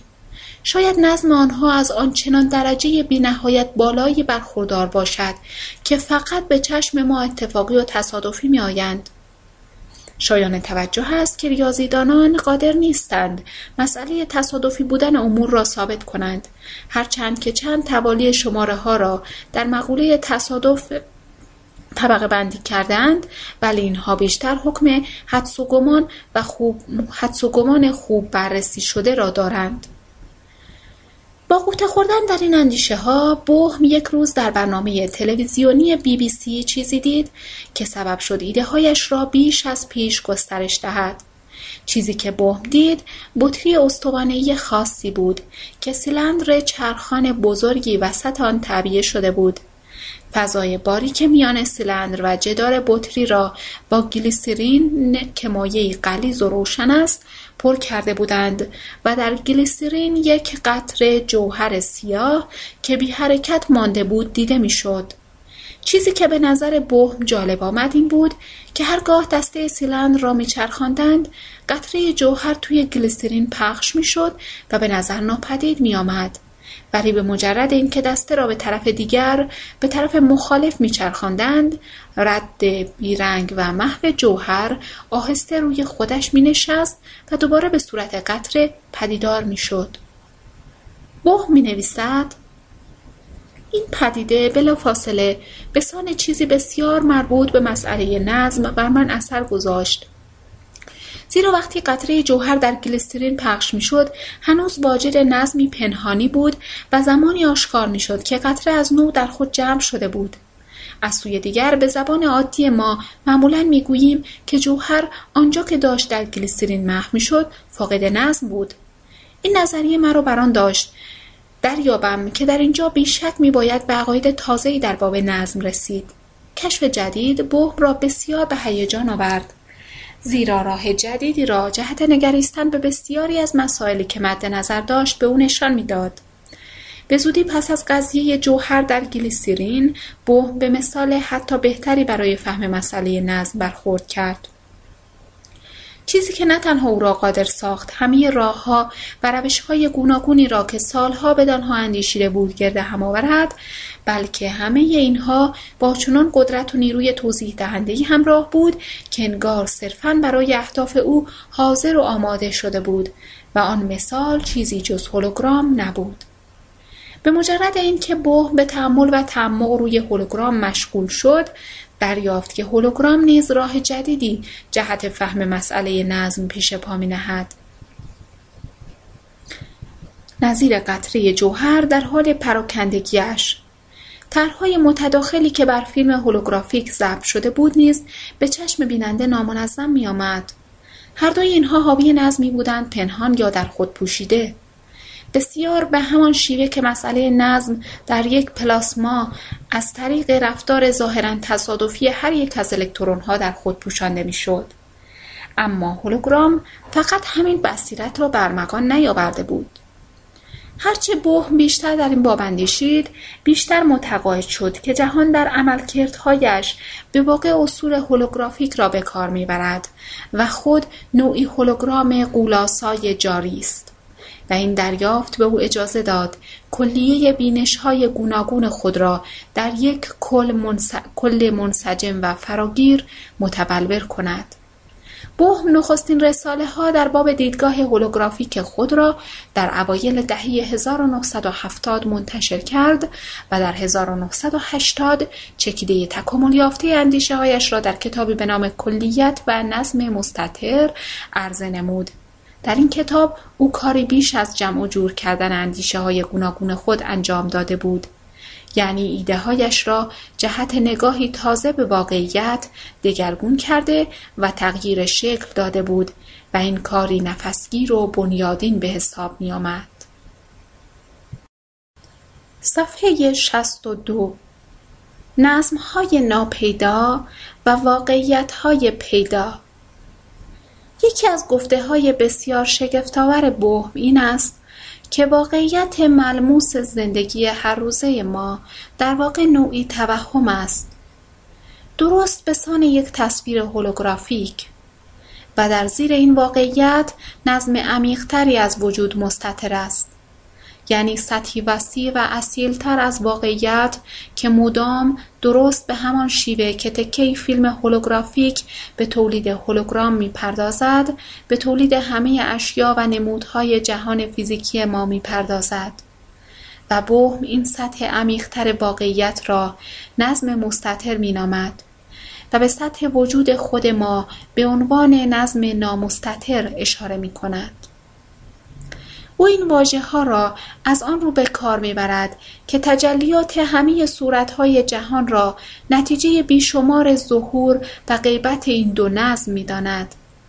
مثلا بهم بر این باور است که یک الکترون فقط یک چیز نیست بلکه تمامیت یا مجموعه است که در سراسر فضا در خود پوشیده شده است. وقتی حضور یک الکترون واحد از طریق ابزار علمی مشخص می شود در واقع یک جنبه تمامیت الکترون پیدا شده است. همانطور که یک قطره جوهر از میان گلیسرین در یک نقطه خاص پدیدار می شود وقتی به نظر می آید که یک الکترون دارد حرکت می کند به این دلیل است که یک رشته از چنین حرکات مداوم ظهور و غیبت در کار است. به عبارت دیگر الکترونها و سایر ذرات از شکل آبفشانی که از دل چشمه به بیرون فوران می کند جسمیت دارتر و دائمیتر نیستند. این ذرات با حجوم مداوم از جانب نظم مستطر نگه داشته می شوند و هرگاه به نظر آید که ذره ای نابود شده ذره مفقود نشده بلکه در نظم عمیقتری که از آن برخواسته خود را باز پوشانده است. یک قطعه فیلم هولوگرافیک و تصویری که تولید می کند نیز نمونه ای از نظم مستطر و نامستطر است. فیلم نظم, فیلم نظم مستطر است چون تصویر حک شده بر طرحهای تداخلیش یک تمامیت پنهان است که در سرتاسر سر تصویر پوشیده مانده است. هولوگرامی که از فیلم به بیرون تابانده شده نظم نامستطر است چون نسخه تابان و قابل درک تصویر را عرضه کرده است. این معاوضه مداوم و جاری میان این دو نظم در ضمن تبیین در ضمن تبیین کننده این نکته نیز هست که چگونه ذراتی نظیر الکترون‌های موجود در اتم پوزیترونیوم قادرند از نوعی از ذره به نوعی دیگر تغییر شکل دهند این جابجایی و تغییر شکل را می توان آنجا دید که یک ذره مثلا الکترون دوباره باز می گردد و خود را در نظم مستطر می پوشاند. در حالی که ذره دیگر یک فوتون آشکار شده جای آن را می‌گیرد. این جابجایی ضمنا این نکته را نیز تبیین می کند که چگونه یک کوانتوم قادر است هم به صورت ذره و هم به صورت موج نمود کند. بنا به نظر بهم هر دو جنبه همیشه در یک مجموعه کوانتومی مستطر است. ولی نحوهی که یک مشاهدهگر به این مجموعه نگاه می کند تعیین کننده آن است که کدام جنبه باید مستور بماند و کدام جنبه نامستور. بدین سان نقشی که مشاهدهگر در تعیین شکل کوانتوم ایفا می کند چندان مرموزتر و پیچیده تر از نقشی نیست. که فیلمسر جواهر شناسی ایفا می کند که تک جواهر را در دست می چرخاند و بدان می نگرد.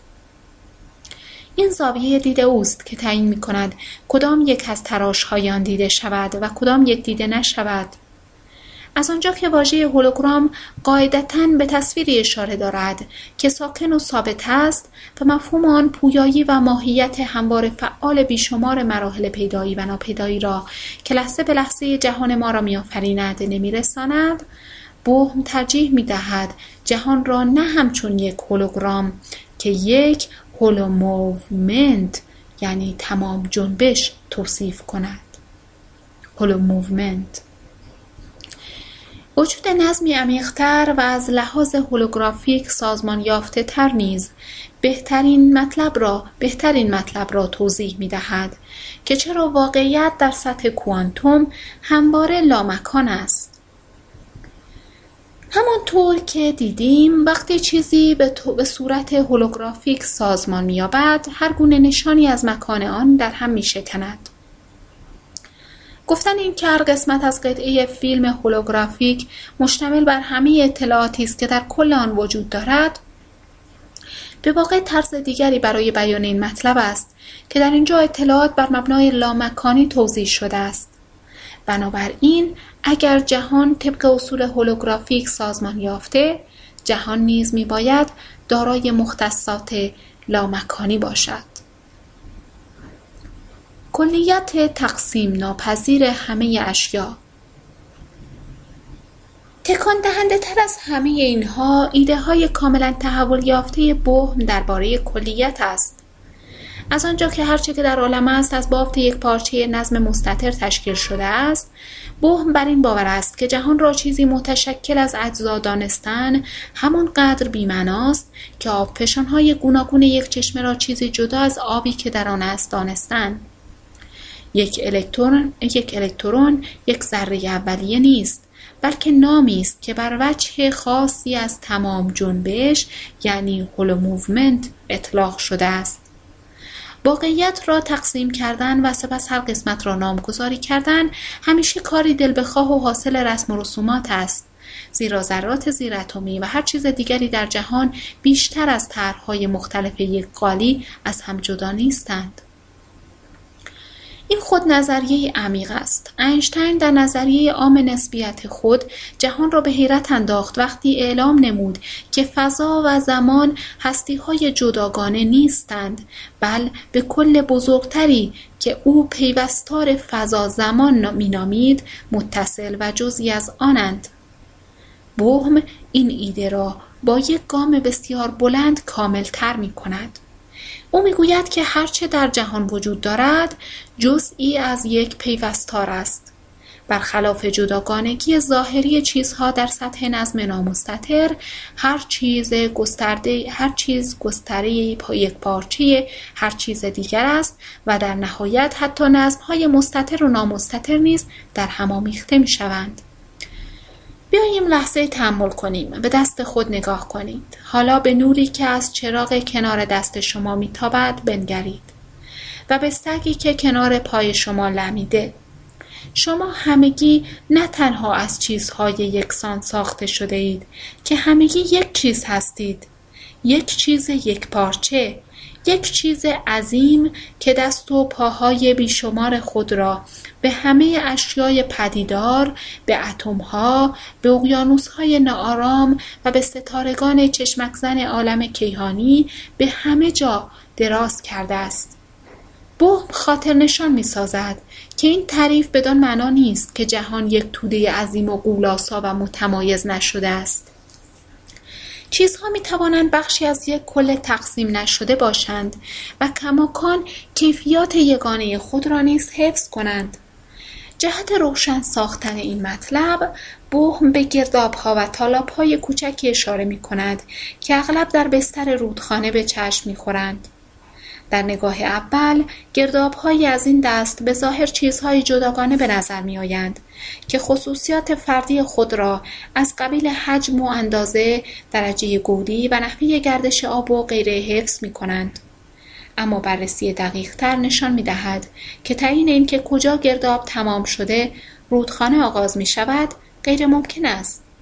بنابراین بوهم نمی خواهد بگوید که تفاوت میان چیزها بی‌معناست بلکه فقط می‌خواهد که ما مدام واقف باشیم که تقسیم کردن جنبه های مختلف holomovement به چیزها همواره کاری است انتزاعی یعنی نحوه‌ای است برای برجسته ساختن آن وجوه در ادراک ما از طریق اندیشیدن ما. جهت رفع این مشکل بوهم به جای نامیدن چیزها بر وجوه مختلف holomovement ترجیح می‌دهد آنها را نیمه تمامیت های نسبتا مستقل بنامد. در واقع بوهم بر این باور بود که گرایش کم و بیش فراگیر ما به پاره پاره کردن جهان و نادیده گرفتن همبستگی ماهوی همه چیزها را میباید دلیل بسیاری از مشکلاتمان دانست. نه تنها در حیطه علوم که در زندگی و در جامعه نیز برای مثال ما گمان می‌کنیم که می‌توان بخشهای با ارزش کره زمین را برکند بیان که بر کل زمین تأثیری نهاد. یا خیال می‌کنیم می‌توان بخشهایی از تن خود را مداوا کرد و کاری به کل بدن نداشت. ما بر این باوریم که می‌توان به انواع گوناگون مشکلات در جامعه از قبیل جنایت فقر اعتیاد پرداخت بی آنکه کاری به مشکلات جامعه به طور کلی نداشت. و مثالهای دیگر. بوهم در هایش با شور و شوقی خاص به این مبحث می‌پردازد که نحوه تکه تکه کردن جهان به های مجزا نه تنها راه به جایی نمی‌برد که ممکن است مایه انهدام خود ما شود. آگاهی همچون شکلی ظریفتر از ماده.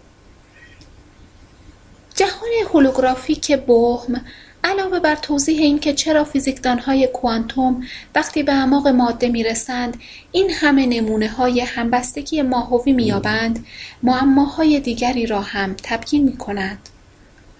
یکی تأثیری است که به نظر می آید آگاهی بر جهان زیراتمی می‌گذارد. همانطور که دیدیم بوهم این ایده را که ذرات وجود ندارند مگر اینکه دیده شوند رد می کند ولی اساساً با تلفیق آگاهی با فیزیک مخالفتی ندارد. و فقط به سادگی حس می کند که اغلب فیزیکدانها در این زمینه به راه خطا می روند چه دوباره میکوشند واقعیت را تکه پاره کنند و بگویند که یک چیز جداگانه یعنی آگاهی و چیز جداگانه دیگری که همان ذره زیراتمی است بر هم تاثیر متقابل می‌گذارند از آنجا که همه این چیزها در حکم وجوه مختلف همان holomovement هستند بوهم بر آن است که سخن گفتن از آگاهی و ماده به عنوان دو چیزی که بر هم اثر متقابل می‌گذارند بیمعناست. به یک اعتبار در اینجا مشاهدهگر خود مورد مشاهده قرار گرفته است. در واقع مشاهدهگر خود همان وسیله اندازهگیری نتایج ها، آزمایشگاه و نسیمی که خارج از آزمایشگاه میوزد همه آنها شده در واقع بهم بر این باور است که آگاهی شکل ظریف و موشکافانه تری از ماده است و بنیاد هر گونه رابطه میان این دو نه بر واقعیت خاص ما که عمیقا بر نظم نامستطر استوار است. آگاهی به درجات مختلف در شکفتن و ناشکفتن همه ماده ها حضور دارد.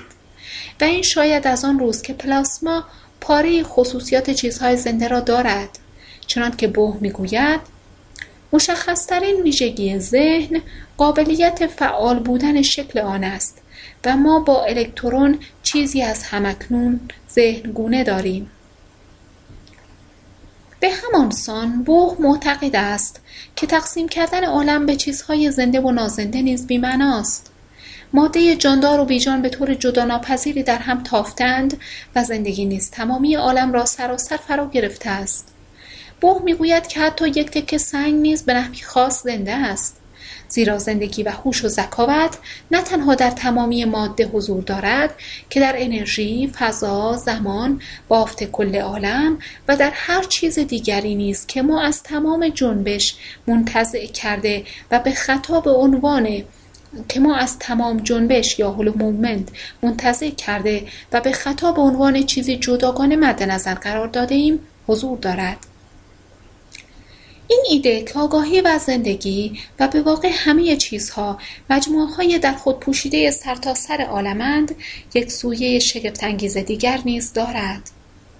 همونطور که هر بخش از یک هولوگرام مشتمل بر تصویر کل آن است هر بخش از عالم نیز کل آن را در خود پوشانده است. و این بدان معناست که اگر ما می‌دانستیم چگونه باید بدان دست یافت می توانستیم برون کهکشان امرأة المسلسله را در ناخن شست دست چپمان پیدا کنیم و نیز می توانستیم کلئوپاترا را ببینیم که برای نخستین بار به دیدار قیصر می رود. زیرا در اصل تمام گذشته و پیامدهای تمام آینده نیز در هر قلمروی کوچک زمان و فضا پوشانده شده است هر سلول بدن ما به واقع تمام عالم کیهانی را در خود پوشانده است. و همین در مورد هر برگ گیاه، هر قطره باران و هر ذره غبار نیز صادق است.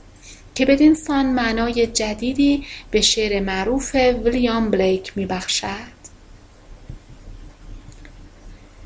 جهان را در ذره شندیدن و بهشت را در یک گل خودرو بینهایت را در کف دست خود نگه داشتن و ابدیت را در یک ساعت. انرژی یک تریلیون بمب اتمی در هر سانتیمتر مکعب فضا. اگر جهان ما تنها سایه بیرنگی از نظم عمیقتری است چه چیز دیگری در این میان پنهان مانده یعنی در تار و پود ما پوشیده مانده است؟ بوه می‌گوید که بنابر فهم رایج ما از علم فیزیک هر منطقی از فضا را انواع گوناگونی از میدانهای مرکب از امواجی با طول موجهای مختلف فرا گرفته است.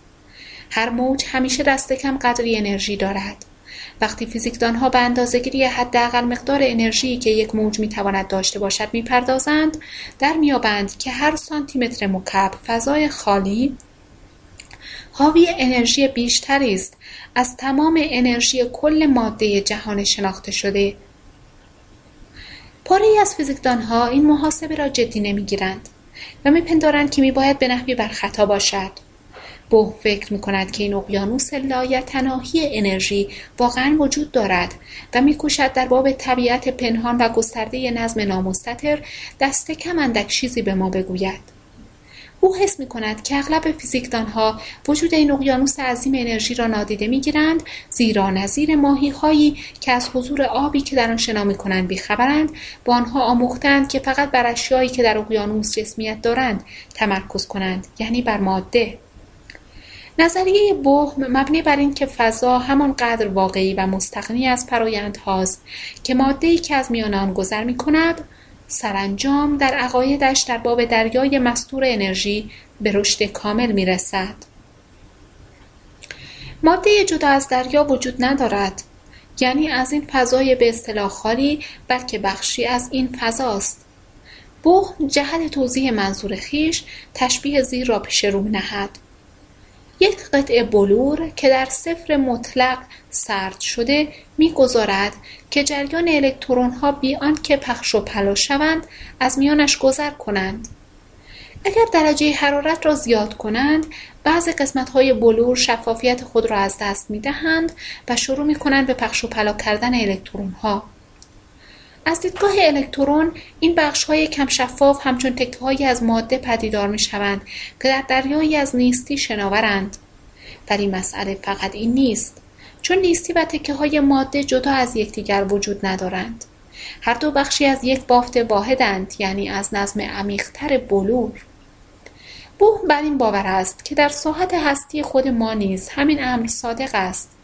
فضا خالی نیست پر است. آکندگی است. یعنی چیزی است ضد خلع و نیز بنیاد هستی همه چیز است از جمله خود ما. جهان جدا از این دریای عالمگیر انرژی نیست موجی لرزان است بر سطح آن. طرحی از یک هیجان کوچک و ناچیز بر سطح اقیانوسی بقایت وسیع. بوه می‌گوید این رویه لرزان نسبتا خودمختار است. و باعث می شود که مدام فراکنش های تقریبا مکرر و ثابت و جداگانه به نظم نامستطر سبودی تجلیات امور صورت گیرد. به عبارت دیگر جهان برخلاف مادهمندی و اندازه عظیمش خود به خود و برای خود وجود ندارد بلکه فرزند خوانده چیزی بسیار وسیعتر و وصف ناپذیرتر است. افزون بر آن این جهان حتی محصول اصلی این چیز تر نیز نیست. بلکه فقط یک سایه گذرا یک سکسکه ناچیز در حیاهوی بزرگتر چیزهاست. این دریای بیکران انرژی همه آن چیزی نیست که در نظم مستطر پوشانده شده است زیرا نظم مستطر در حکم شالوده است که هر چیز دیگر این جهان ما از آن زاده شده است. و در نهایت مشتمل بر هر گونه ذره زیراتمی است که وجود داشته و وجود خواهد داشت و مشتمل بر هر گونه صورتبندی ماده، انرژی، زندگی و آگاهی است که امکان پذیر است. از ستارگان چشمک زن تا مغز شکسپیر نوعی گیاه مارپیچ گرفته تا نیروهایی که اندازه و شکل کهکشانها را تعیین می‌کنند. و حتی این نیز همه آنچه نظم مستطر در بر دارد نیست.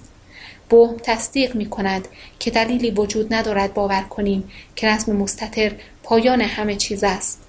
شاید ورای این نظم مستطر های حتی به خواب ندیده هم وجود داشته باشد یعنی بی نهایت مراحل تحول و پیشرفت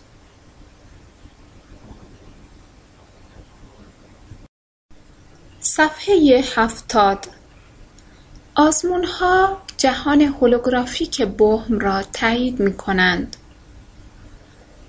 ای از کشفیات وسوسه‌انگیز علم فیزیک نشان می‌دهد که بهم احتمالاً حق دارد. حتی اگر آن دریای مستطر انرژی را هم ندیده بگیریم فضا آکنده از امواج نورانی و سایر امواج الکترومغناطیسی است که مدام به هم برمیخورند و در هم تداخل مییابند. همانطور که دیده ایم همه ذرات در این حال موج نیز هستند. این بدان معناست که اشیای فیزیکی و سایر چیزهایی که ما در واقعیت ادراک می‌کنیم از طرحهای تداخلی ترکیب شدند و این واقعیتی است که پیامدهای هولوگرافیک انکار نشدنی بسیاری به همراه داشته است.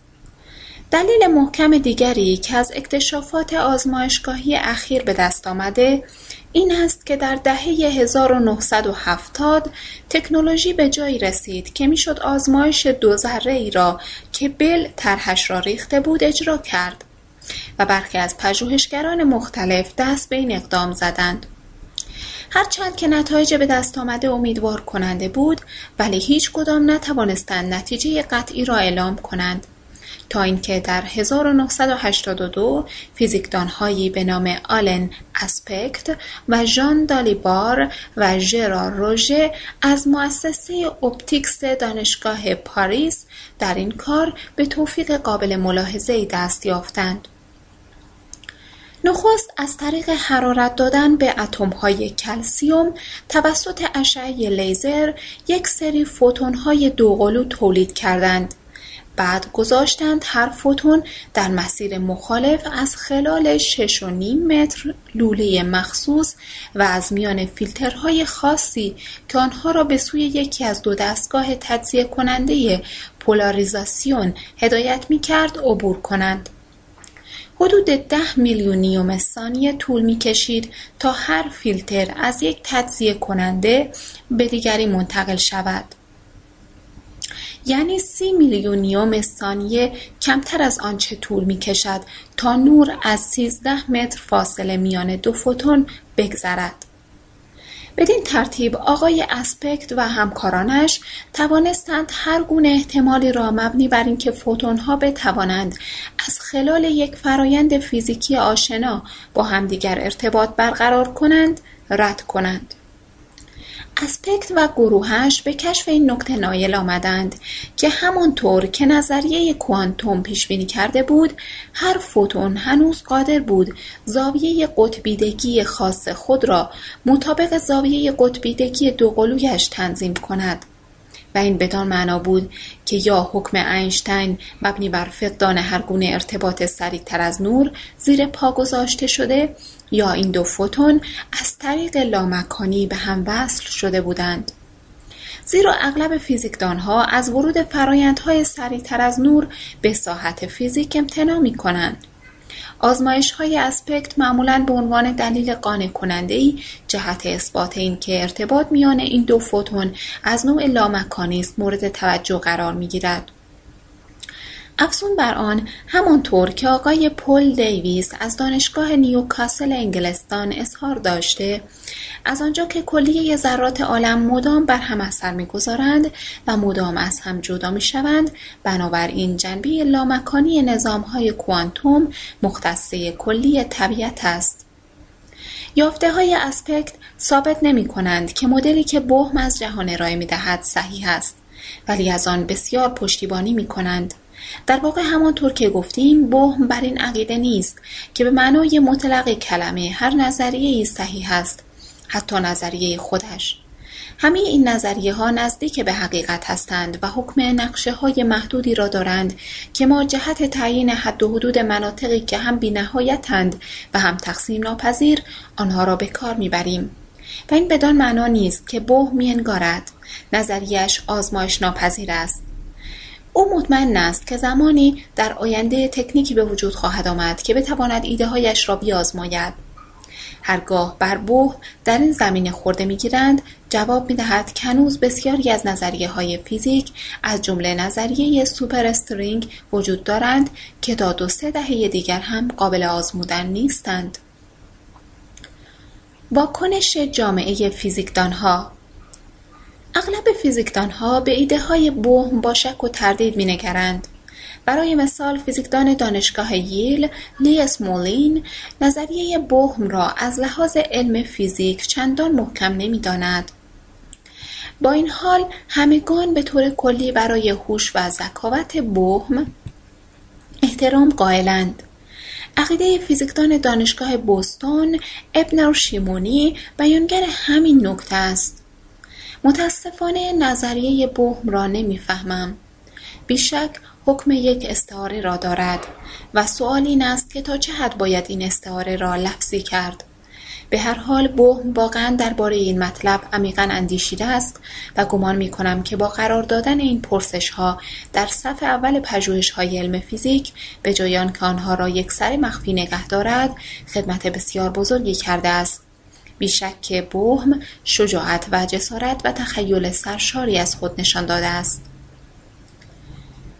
جدا از شک و تردیدهایی از این دست فیزیکدانهایی هستند که, که به ایده های بهم بسیار علاقمندند از جمله راجر پنروز از دانشگاه آکسفورد و خالق نظریه مدرن چاله ها یا برنارد دپانیه از دانشگاه پاریس.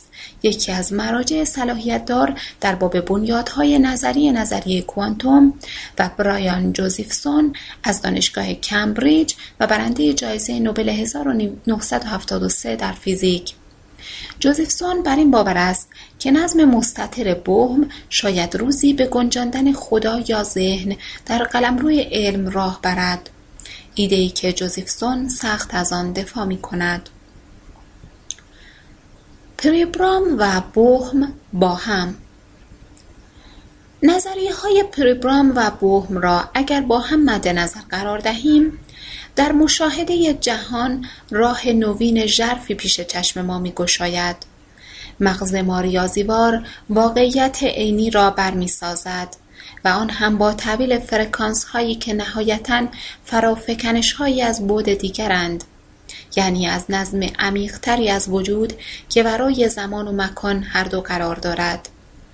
مغز به واقع هولوگرامی است که در جهان هولوگرافیک پوشانده شده است. برای پروگرام ترکیب این دو نظریه با هم باعث شد که دریابد جهان عینی اصلا وجود ندارد یا دست کم نه به آن صورتی که ما عادت داریم باور کنیم. آنچه در بیرون است عبارت است از اقیانوس پهناوری از امواج و ها و واقعیت فقط بدان سبب به نظر ملموس می آید که مغز ما قادر است این توده محو و مبهم هولوگرافیک را دریابد و به چوب و سنگ و سایر اشیای آشنا که جهان ما را برمیسازد مبدل کند. چگونه مغز که خود مرکب از های ماده است قادر است چیزی ناجوهرین چون های مبهم و محو را بگیرد و آن را برای ما به چیزی سفت و جامد مبدل کند؟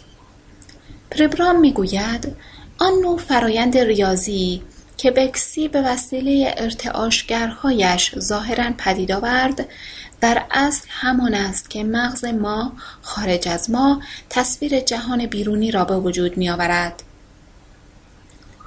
به عبارت دیگر نرمی یک فنجان چینی و احساس ماسه هایی که در ساحل زیر پای مانند همه در واقع نمونه های پیشرفته بیماری همان چلاقیند که خیال می کند دارای پاست در واقع نمونه های پیشرفته بیماری همان چلاقیند که خیال می کند دارای پاست از نظر پروبرام این گفته بدان معنا نیست که فنجانهای چینی و ذرات ماسه ساحلی در عالم خارج وجود ندارند بلکه فقط بدین معناست که واقعیت یک فنجان چینی دو جنبه کاملا متفاوت دارد. وقتی از صافی عدسی مغز ما میگذرد به صورت فنجان جلوه می کند ولی اگر می توانستیم از شر این عدسی های مغزمان رها شویم آن را به صورت طرحها و خطوط تداخل یافته می دیدیم کدام یک از این دو واقعی است و کدام یک توهم؟ پربرام می‌گوید هر دوی اینها به چشم من واقعی میآیند یا اگر مایلید هیچ کدام واقعی نیستند. این قضیه فقط خاص فنجان چینی نیست. ما نیز دو وجه کاملا متفاوت از واقعیت را داراییم. می توانیم خود را ببینیم که همچون بدنهای جسمانی از میان فضا عبور می کنیم یا می توانیم خود را به صورت لکه محو تاری از طرحهای تداخل یافته ببینیم که در سرتاسر سر هولوگرام کیهانی پوشانده شده است. بوهم بر این باور است که نظرگاه دوم شاید صحیح تر باشد زیرا درباره خود به صورت یک ذهن یا مغز هولوگرافیک اندیشیدن که در این حال به جهان هولوگرافیک نیز نظر دوخته است خود نوعی انتزاعی اندیشیدن است. یعنی کوشش در جهت جداسازی دو چیزی است که نهایتا نتوان از هم جدایشان ساخت. اگر درک این قضیه قدری مشکل است زیاد به خود زحمت ندهید. البته فهم ایده کل در چیزی که خارج از ماست مثل سیبی در هولوگرام نسبتا آسان است. آنچه مشکل است این است که در این مورد خاص ما در حال نگاه کردن به هولوگرام نیستیم بلکه جزئی از خود هولوگرامیم. این مشکل در عین حال نشان دیگری است از اینکه بهم و پروگرام تا چه حد بر آن هستند که ما در نحوه اندیشیدنمان تجدید نظری اساسی بکنیم. ولی تجدید نظر اساسی فقط در همین یک مورد نیست. اظهار نظر پروگرام مبنی بر اینکه مغز ماست که سازنده اشیاست در برابر نتیجهگیری دیگر بهم مبنی بر اینکه ما حتی سازنده زمان و مکان نیز هستیم رنگ میبازد. پیامدهای این نظریه یکی از موضوعاتی است که بعدا مورد بررسی قرار خواهیم داد. آنجا که تاثیر ایده های بهم و پریبرام را بر کارهای تحقیقاتی سایر حوزه های علمی مد نظر قرار می دهیم. صفحه هفتاد و پنج بخش دوم ذهن و جسم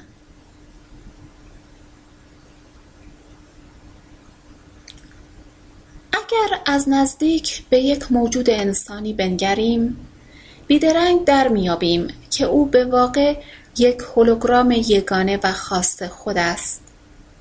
خودکفا خودزا و خودشناسا با این حال اگر قرار بود این موجود زنده را از متن ایش خارج سازیم بلافاصله در میافتیم که شکل انسانی وی بیشباهت به یک ماندالا یا شعر نمادین نیست زیرا به لحاظ شکل و طرز رفتارش آکنده از اطلاعاتی قابل فهم در باب امور جسمانی، اجتماعی، روانشناختی و تکاملی است اموری که خود در میان آنها آفریده شده است. دکتر کن دیچوالد در کتاب سرمشق هولوگرافیک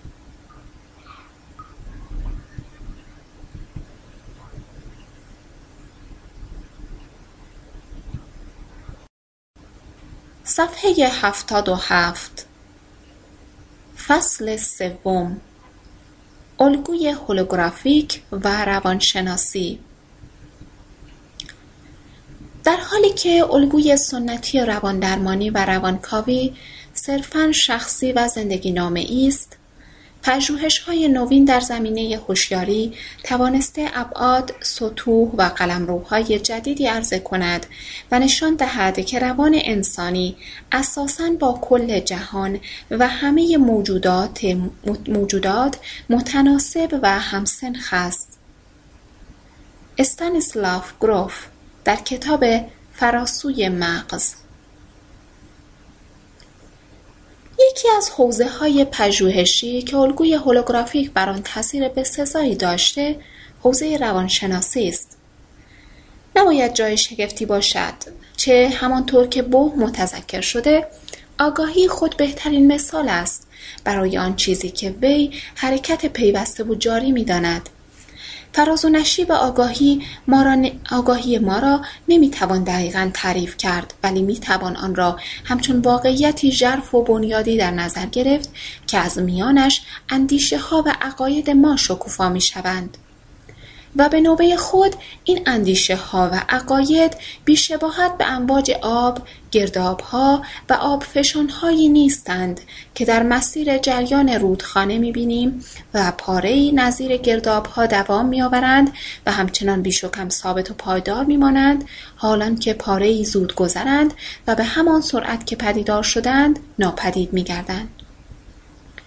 ایده هولوگرافیک ارتباط و پیوند توضیح ناپذیری را هم که گاه میان آگاهی دو یا چند فرد به وجود می آید روشن می سازد.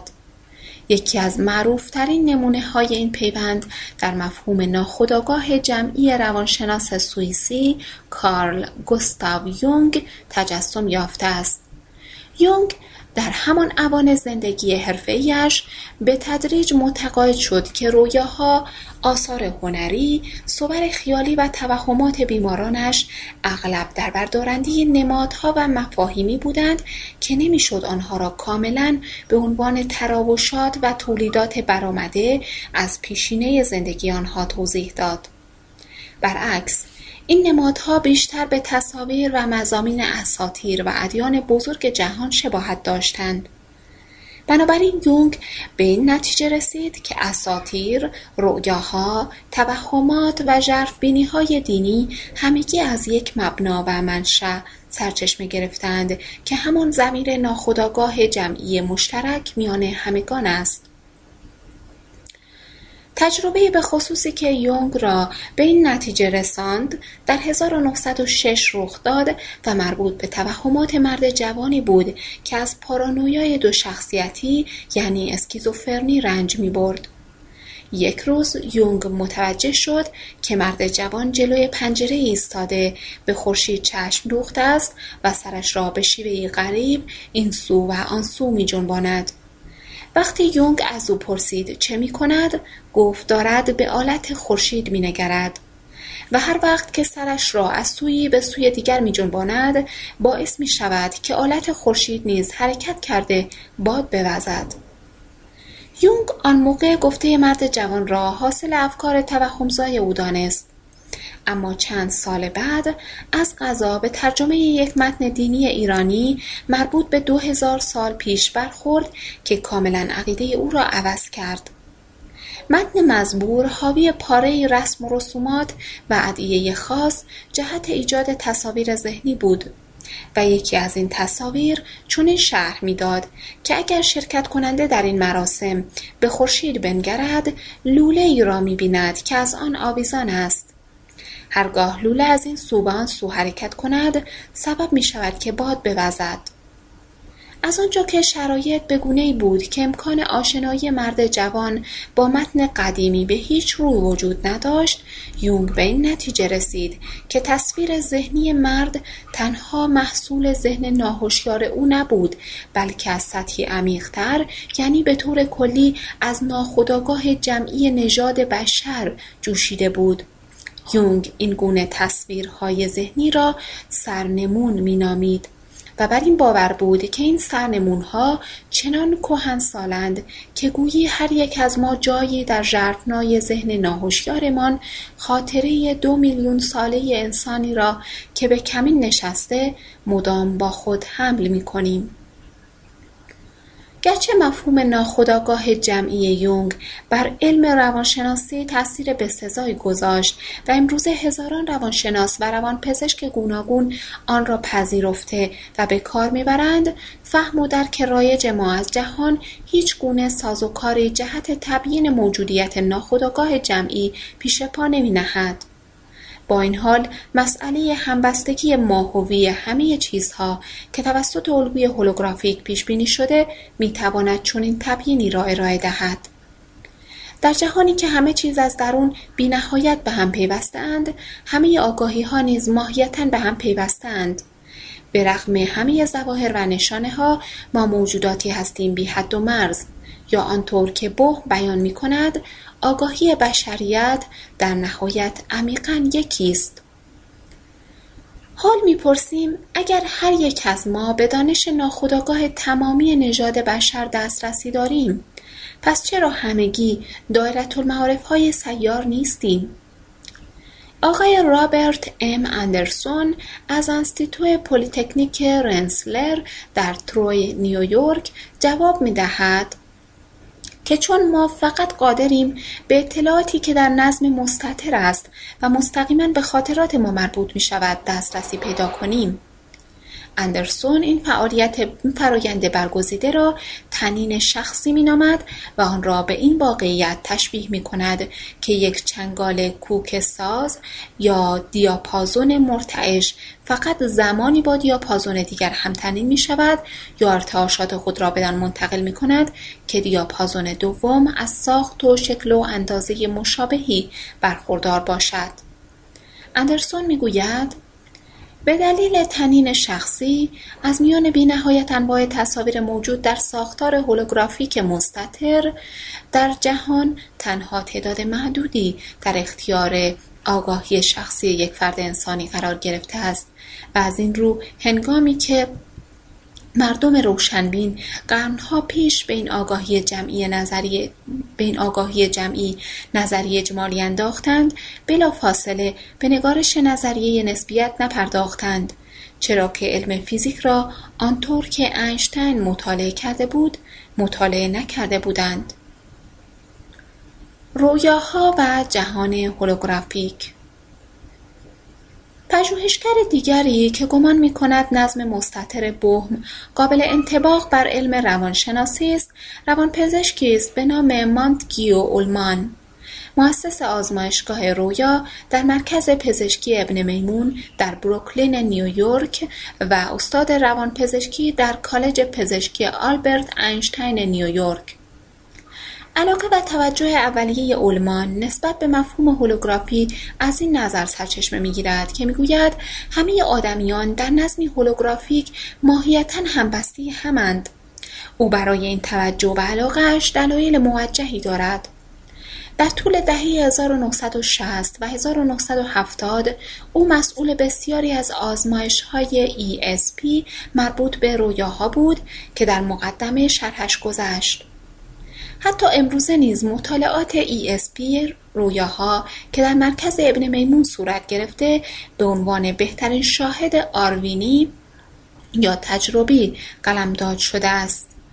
مبنی بر اینکه ما می توانیم دست کم در رویاهایمان با یکدیگر به شیوهی که فعلا توصیف ناپذیر است ارتباط برقرار کنیم. در یک آزمایش متداول از یک داوطلب که مدعی بود از هیچ گونه توانایی روانی برخوردار نیست خواسته شد در یکی از اتاقهای آزمایشگاه بخوابد و از شخص دیگری در اتاق دیگر خواسته شد روی چند نقاشی معروف و دلخواه تمرکز کند و بکوشد داوطلب اتاق دیگر را بران دارد که درباره تصویر این نقاشی ها خواب ببیند. نتایج به دست آمده گاه چیزی نمی رساند ولی بعضی اوقات داوطلبها خوابهایی می‌دیدند که آشکارا تحت تاثیر ها بود. فیلمسل وقتی نقاشی مورد نظر حیوانات تامایو بود یعنی تصویر دوستگی بود که دندانهای براق خود را خشمگینانه جلوی کپه استخوان نشانه هم می‌دادند آزمایش شونده خواب می‌دید. در زیافتی شرکت کرده که سر میز شام گوشت به حد کافی نیست و هر کس زیر چشمی در حالی که با حرص و ولع به تکه گوشت خود گاز می‌زند دیگری را میپاید. در آزمایش دیگر تصویر هدف نقاش تصویر هدف نقاشی بود از شاگال به نام پاریس از قاب یک پنجره. یک نقاشی با رنگهای روشن که مردی را نشان می‌داد که از پنجره به آسمان پاریس چشم دوخته است. نقاشی خصوصیات غریب دیگری نیز داشت. از جمله گربهای با صورت انسانی چند تصویر کوچک چند نفر در حال پرواز و یک صندلی مملو از گل. در طول چند شب متوالی آزمایش شونده مکرر درباره چیزهای فرانسوی خواب دید. معماری فرانسوی یک کلاه پلیس فرانسه و یک مرد در لباس فرانسوی که به سطوح مختلف خانه های یک دهکده فرانسوی خیره شده بود. ضمنا مشخص شد که پاره از تصاویر این رویاها به رنگهای درخشان و ویژگیهای غیرعادی آن نقاشی اشاره داشتند. نظیر تصویر یک مشت زنبور که گرد گلها میچرخیدند و منظره روشن یک جشن ماردیگرا که در آن مردم لباسهای رنگارنگ غریب پوشیده و ماسک به چهره زده بودند. گرچه اولمان بر این باور است که این ها گواهی بر وجود همان حالت درونی همبستگی ماهوی است که بهم از آن سخن می‌گوید با این حال حس کند که مثال حتی عمیقتری از کلیت هولوگرافیک را می‌توان در سویه دیگر خواب دیدن دید. و آن عبارت است از کیفیت و توانایی خود خواببین ما که اغلب بسیار خردمندتر و بارسته تر از خود ما در بیداری است. فیلمسل اولمان می‌گوید که در حرفه روانکاویش به بیماری برخورده که وقتی بیدار بوده کاملا بدخلق می نموده خودخواه و ظالم و استثمارگر بوده یعنی آدمی بوده که همه مناسبات و روابط میان فردی خود را از هم گسسته و غیر انسانی کرده بوده با این حال و قطع نظر از اینکه این فرد تا چه حد از نظر معنوی کور و بیتفاوت می نموده و میلی به تشخیص معایب و کمبودهای خود نشان نمی‌داده رویاهایش اغلب شکستهای او را درست و صادقانه تصویر می کرده. از ها و هایی پرده برمی داشته که انگار طوری طراحی شده بودند تا بتوانند او را آرام آرام به ای از خداگاهی عمیقتر رهنمون کنند. افزون بر آن این رویاها رویدادهایی نبود که تنها یک بار رخ دهند. در طول درمان اولمان متوجه شد که هرگاه یکی از بیمارانش از تشخیص یا پذیرفتن پاره حقایق درباره خود سرباز می‌زند آن حقیقت بارها و بارها در رویاهایش به صورتهای استعاری گوناگون و مرتبط با تجربیات گوناگون گذشته نمود می کنند ولی همواره با این نیت آشکار که بتوانند فرصتهای تازه جهت تشخیص و پذیرش حقیقت ارائه دهند. از آنجا که آدمی قادر است توصیه رویاهایش را نادیده بگیرد و تا صد سالگی عمر کند گلمان بر این باور است که هدف این فرایند خودسامانده چیزی بیش از سلامتی فرد است. او معتقد است که طبیعت مراقب و نگران بقای انواع است و نیز با بخم در باب اهمیت کلیت هم عقیده است. و حس کند که رویا در واقع روشی است که طبیعت اتخاذ می کند تا علیه وسواس پایان ناپذیر آدمی جهت از هم گسستن جهان بایستد و واکنش نشان دهد. گلمان می‌گوید آدمی می‌تواند خود را از هر آنچه با معنا و دوست داشتنی و بر پایه همیاریست جدا کند و همچنان زنده بماند و دوام آورد. ولی ملتها از چنین موهبتی برخوردار نیستند. مگر اینکه یاد بگیریم چگونه بر همه روشهایی فایق آییم که با آنها نژاد بشر را از لحاظ ملیتی دینی اقتصادی یا هرچه از هم جدا کرده ایم وگرنه ممکن است خود را در موقعیتی بیابیم که ما را بران دارد همه چیز این جهان را تصادفا نابود کنیم. تنها راه فائق آمدن بر این ویرانسازی همین است که ببینیم در مقام انسان چگونه داریم وجود خود را قطعه قطعه می کنیم رویاها باستاب تجربیات فردی ماست و به گمانم این از آن روست که نیاز درونی بزرگتری جهت حراست از انواع یعنی جهت حفظ پیوند میان انواع در کار است. منبع این جریان, جریان پایان ناپذیر حکمت و فرزانگی که در رویاهایمان پدیدار و به سطح آگاهی فرا جوشد کجا و کیست؟ اولمان اعتراف می کند که نمی‌داند ولی پیشنهادی دارد. از آنجا که نظم مستطر به یک معنا نمودار منبعی آکنده از بینهایت اطلاعات است شاید همین نظم مستطر سرچشمه فیض و دانشی باشد که از رویاها برمیخیزد. شاید رویاها پلی باشند میان نظمهای ادراک پذیر و نظمهای ناپیدای ادراک ناپذیر یعنی بازنمودی باشند از تغییر شکل طبیعی نظم مستطر به نظم نامستطر. اگر علمان در این مفروضات خود محق باشد نظرگاه روانکاوی سنتی را در باب رویاها واژگون کرده است. زیرا به جای اینکه محتوای رویا چیزی باشد که از یک جریان زیرین و ابتدایی شخصیت به ساخت آگاهی فرازاید ممکن است کاملا برعکس آن صادق باشد. روانپریشی و نظم مستطر اولمان بر این باور است که پاره جنبه های روانپریشی را نیز می‌توان با ایده هولوگرافیک توضیح داد. هم بوهم و هم پربرام هر دو خاطرنشان ساختند که تجاربی که عرفا در طول تاریخ برشمردند نظیر احساس وحدت کیهانی با عالم احساس یگانگی با تمامی حیات و غیره بسیار زیاد شبیه همان توصیفاتی است که از نظم مستطر کردند و این نشان می‌دهد که شاید عرفا به نحوی قادرند از واقعیت نامستطر معمول فرا بگذرند و به کیفیات ژرفتر و هولوگرافیکتر آن برسند اولمان بر این باور است که روانپریشان نیز قادرند پاره خصوصیات ساحت هولوگرافیک واقعیت را تجربه کنند اما از آنجا که روانپریشان قادر نیستند به تجربیاتشان نظم معقولی دهند این تجربه ها و بینش ها همچون حجویه دردناکی از آنچه عرفا اظهار داشتند نمود می کنند.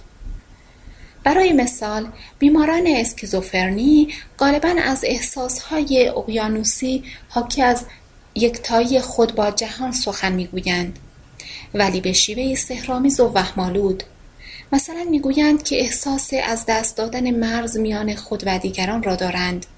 احساسی که آنها را به این فکر میاندازد که افکارشان دیگر خصوصی و متعلق به آنان نیست و چنین میپندارند که می‌توانند افکار دیگران را بخوانند. و به جای که به مردم و اشیا و مفاهیم به صورت چیزهایی واحد بنگرند اغلب آنها را همچون اعضای طبقات بزرگ و بزرگتر می‌بینند. گرایشی که ظاهرا شیوه بیان کیفیت هولوگرافیک واقعیتی است که خود را در آن مییابند. اولمان بر این باور است که بیماران اسکیزوفرن میکوشند حس کلیت یک پارچه خود را به همان نحوی که فضا و زمان را می‌بینند بیان کنند. مطالعات بیشمار نشان داده است که بیماران اسکیزوفرن اغلب ضد هر رابطه ای را با خود رابطه یکسان می‌گیرند. فی‌المثل طبق نحوه اندیشیدن بیماران اسکیزوفرن این که بگوییم واقعه الف از پی واقعه ب می آید عین آن است که بگوییم واقعه ب از پی واقعه الف می آید. ایده این که یک واقعه از پی واقعی دیگر می آید در هر گونه توالی زمانی بیمناست. زیرا همه نقاط در زمان برابرند. همین نکته در مورد روابط مکانی نیز صادق است. اگر سر یک انسان بالای شانه هایش قرار دارد پس شانه هایش نیز بالای سرش قرار دارند. چیزها به مانند تصویر قطعه فیلم هولوگرافیک دارای مکان مشخصی نیستند و روابط فضایی, فضایی دیگر معنایی ندارد. اولمان گمان می‌کند که بعضی های اندیشیدن هولوگرافیک در بیماران افسرده شیدا حتی بیشتر از بیماران اسکیزوفر نمود می‌کند آنجا که بیمار, بیمار مبتلا به اسکیزوفرنی از نظم هولوگرافیک فقط یک رویه نازک آن را می‌گیرد بیمار افسرده شیدا عمیقا در آن فرو رفته و با توانایی های بیکران آن همزاد پنداری می کند. اولمان می‌گوید او نمی‌داند. با این همه فکر و عقیدهای که به طرزی توانکاه و کوبنده بر او وارد شده چه باید بکند؟ او میباید دروغ بگوید ریا کند و اطرافیان خود را چنان ماهرانه مهار کند که با چشمانداز گستردهای که از خود دارد سازگار باشند. نتیجه نهایی البته اغلب آشوب و اختشاش است که با تظاهرات گاه به گاهی آفرینندگی و موفقیت مورد قبول دیگران مخلوط شده است. در عوض بیمار شیدا زمانی افسرده می شود که از این تعطیلات فراواقعی بازگردد و یک بار دیگر رو در روی حوادث و اتفاقات زندگی روزمره قرار گیرد. اگر این گفته صحت داشته باشد که ما همه وقتی خواب می‌بینیم با جنبه هایی از نظم مستطر برخورد می‌کنیم چرا این برخوردها همان تأثیری را که بر بیماران روان پریش می‌گذارد بر ما نمی‌گذارد؟ اولمان می‌گوید یکی از دلایلش این است که ما وقتی بیدار می‌شویم منطق یگانه و چالشانگیز رویا را کاملا کنار می‌گذاریم.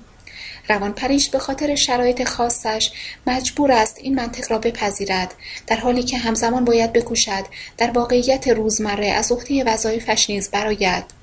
اولمان در این حال این را هم اضافه می کند که وقتی ما خواب می بینیم اکثرا از یک سازوکار محافظ طبیعی برخورداریم که نمی‌گذارد با نظم مستطر بیش از آنچه توانش را داریم تماس حاصل کنیم.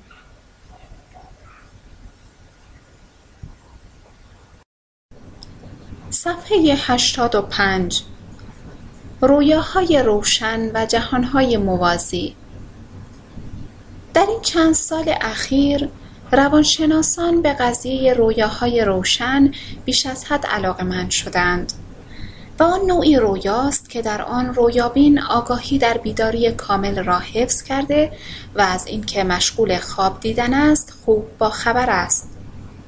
علاوه بر عامل آگاهی رویاهای روشن از چند لحاظ دیگر نیز خصلت یگانه دارند. برخلاف رویاهای معمولی که در آن رویابین صرفا یک ناظر منفعل است در رویاهای روشن رویابین اغلب قادر است رویا را به طرق مختلف مهار کند.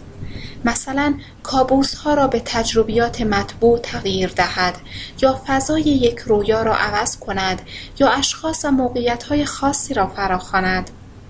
رویاهای روشن بسیار بیش از رویاهای معمولی درخشان و سرشار از سرزندگی هستند. در رویاهای روشن کفهای مرمرین ساختمانها به طور خوفناکی به نظر محکم و واقعی میآیند.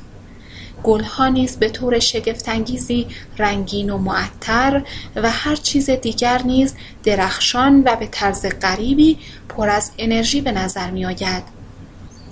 پژوهشگران که رویاهای روشن را مورد مطالعه قرار می‌دهند بر این باورند که این رویاها به راههای جدیدی جهت تحریک رشد شخصیت به افزایش اعتماد به نفس و پیشرفت سلامت جسمی و ذهنی و نیز به تسهیل حل خلاقانه مشکلات میانجامد.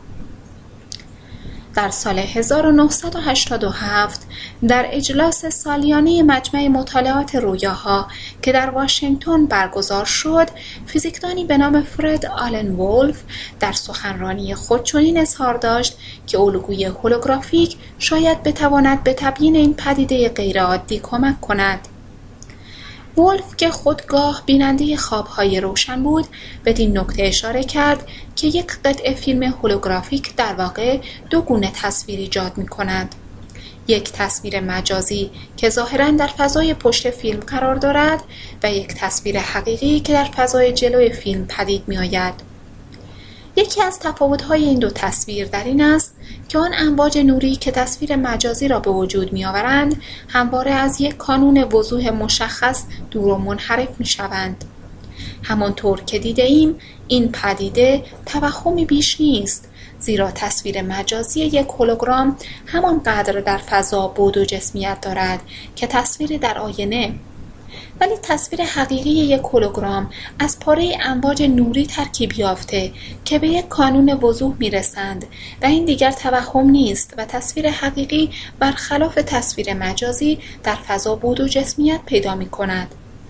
متاسفانه به این تصویر حقیقی در کاربردهای عملی متداول هولوگرافی کمتر توجه می شود زیرا تصویری که در فضای خالی به وجود آمده نامرئی است و تنها زمانی مرئی می شود که ذرات قبار از میان آن عبور کند یا دود سیگار بدان دمیده شود.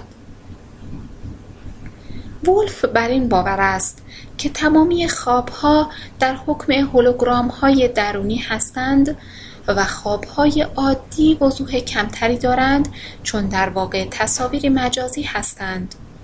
با این حال ولف گمان می کند که مغز نیز توانایی تولید تصاویر حقیقی را دارد و وقتی ما داریم رویاهای روشن می بینیم دقیقا همین کار را می کند.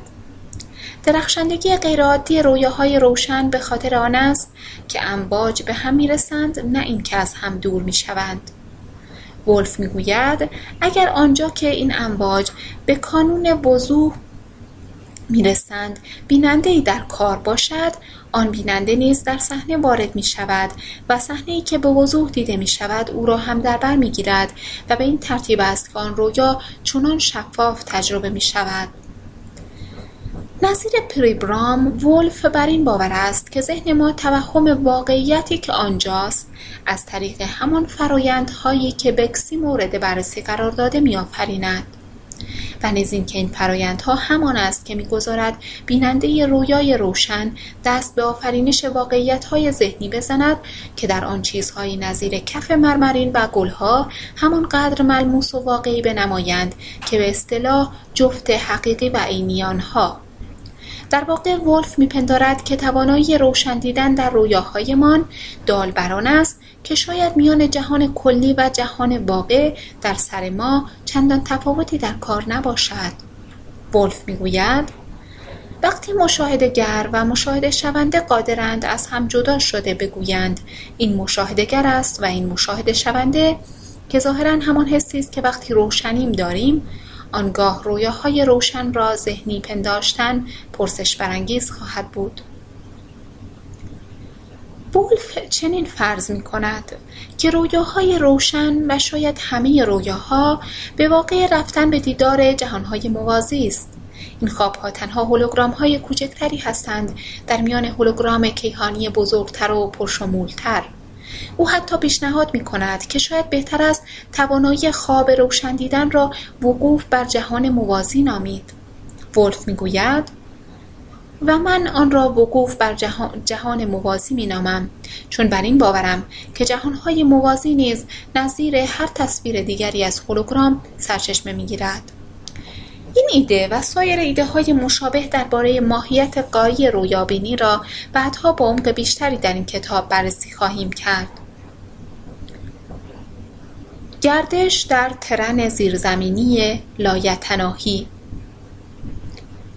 این اندیشه که ما می توانیم تصاویری از ناخودآگاه جمعی را فرا بخوانیم یا به دیدار جهانهای موازی و مشابه نایلاییم در برابر نتایج به دست آمده از پژوهشگر برجسته دیگری که تحت تاثیر الگوهای هولوگرافیک بوده کاملا رنگ میبازد. نام او استانیسلاف گروف است رئیس مرکز پژوهش‌های روانپزشکی مریلند و استادیار روانپزشکی دانشکده پزشکی دانشگاه جان هاپکینز. پس از بیش از سی سال مطالعه روی حالات غیرعادی آگاهی گروف به این نتیجه رسیده که راه های کاوش و بررسی که از طریق به هم پیوستگی ماهوی هولوگرافیک در اختیار روانهای ما قرار گرفته فقط وسیع نیستند بلکه به واقع پایان ناپذیرند گروف نخست در دهه 1950 بود که به حالات غیرعادی آگاهی علاقمند شد که همزمان بود با دورانی که به بررسی و تشخیص کاربردهای بالینی ماده توهمزای LSD در مؤسسه پژوهش‌های روانپزشکی پراگ چکسلواکی موطن اصلیش مشغول بود. هدف از این تحقیقات این بود که تعیین کند آیا اساساً LSD کاربرد شفابخش دارد یا خیر. وقتی گروف تحقیقات خود را شروع کرد بیشتر دانشمندان تجربه حاصل از LSD را چیزی بیش از نوعی واکنش نسبت به فشار روحی نمی‌دیدند یعنی نحوهی که مغز به یک ماده شیمیایی زیانمند واکنش نشان می‌دهد ولی وقتی گروف گزارش تجربیات بیمارانش را بررسی کرد از واکنش های مکرر نسبت به فشار روحی خبری نبود بلکه به عکس نوعی تداوم مشخص در احوالات بیمار در هر یک از جلسات پزشکی به چشم می‌خورد گروف می‌گوید محتوای تجربی به جای اینکه چیزی نامربوط و تصادفی باشد نوعی شکفتن متداول سطوح عمیق و عمیقتر ناخودآگاه را عرضه می کرد. این مسئله نشان می‌داد که جلسات مکرر طرح مسئله LSD پیامدهای مهمی برای نظریه و عملکرد روان در بر داشته و برای گروف و همکارانش انگیزه خوب جهت ادامه تحقیقاتشان بوده است. نتایج تکان, نتایج تکان دهنده بود. به زودی روشن شد که جلسات پی در پی استفاده از LSD می توانست فرایند روان درمانی را سرعت بخشد و زمان لازم جهت درمان بسیاری از اختلالات را کوتاه کند. خاطرات ناگواری که سالها بیمار را رنج می‌داد مکشوف و بررسی می‌شد و گاه حتی حالات وخیمی چون اسکیزوفرنی نیز مداوا می‌شد و حتی شگفتآور این بود که بسیاری از بیماران به سرعت از موضوعاتی که باعث بیماری آنها شده بود فرا میگذشتند و به وادیهایی پا نهادند که علم روانشناسی غرب تعریفی برای آنها نداشت. یکی از تجربیات مشترک میان همه بیماران تجربه از نوزیستن در رحم مادر بود. نخست گروف تصور می‌کرد که این تجربیات همه خیالی هستند ولی وقتی شواهد و دلایل زیاد شد او نیز دریافت که دانش رحمشناسی مستطر در توضیحات عرضه شده اغلب بسیار بیش از آگاهی و معلومات پیشین بیماران در این زمینه بوده است. بیماران به دقت به شرح پاره خصوصیات صدای قلب مادرشان، ماهیت پدیده اکوستیک حفره سفاق، جزئیات خاص مربوط به جریان خون در جفت و حتی جزئیاتی درباره فرایندهای گوناگون بیوشیمیایی و یاخته‌ای که روی داده بود پرداخته بودند. و نیز افکار و عواطف و احساسهای مهمی که مادرشان در طول بارداری داشته و رویدادهایی که منجر به آسیبهای جسمانی او در این دوره شده بود همه را توصیف کرده بودند. گروف این توصیفات را هرگاه که ممکن بود مورد بررسی قرار می‌داد و چندین بار با سوال کردن از مادر بیمار و سایر بستگان توانست صحت گفته ها را ثابت کند و روان روانکاوان و شناسانی که خاطرات ما قبل زایش را در طول کارآموزی این برنامه تجربه کرده بودند همه پزشکان که در این تحقیقات شرکت داشتند میبایست چندین جلسه روان درمانی به کمک LSD را از سر بگذرانند. و آنها حیرت مشابهی نسبت به صحت آشکار این تجربیات از خود نشان دادند اما ناگوارتر از همه اینها تجربیاتی بود که در آن آگاهی بیمار به نظر از حدود مرز عادی من فرا میگذشت و به کشف سایر چیزهای زنده و حتی اشیای دیگر می پرداخت. فیلمسل یکی از بیماران زن ناگهان متقاعد شده بود که هویت یک سوسمار مادی ما قبل تاریخ را به خود گرفته است.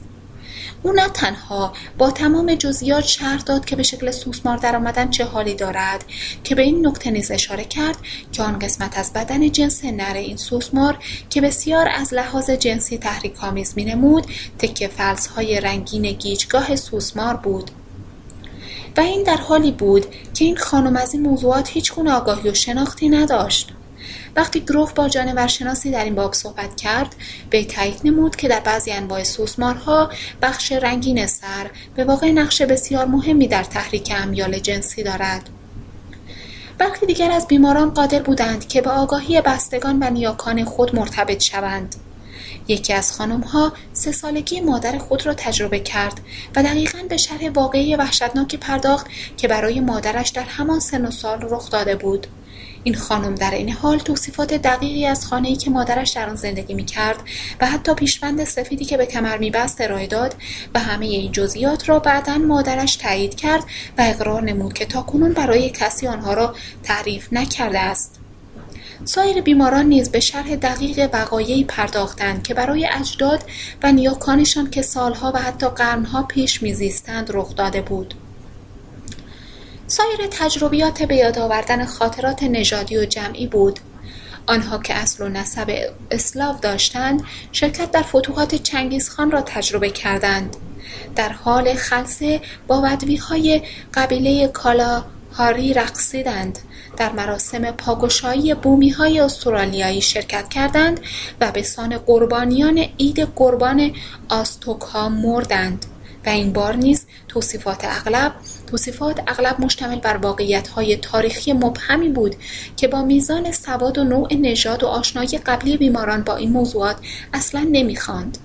مثلا یکی از بیماران بیماران نچندان باسواد جزئیات کامل و دقیق فن مومیایی کردن ها را توضیح داد و از شکل و معنای انواع ها و ظروف مختلف ها پرده برداشت.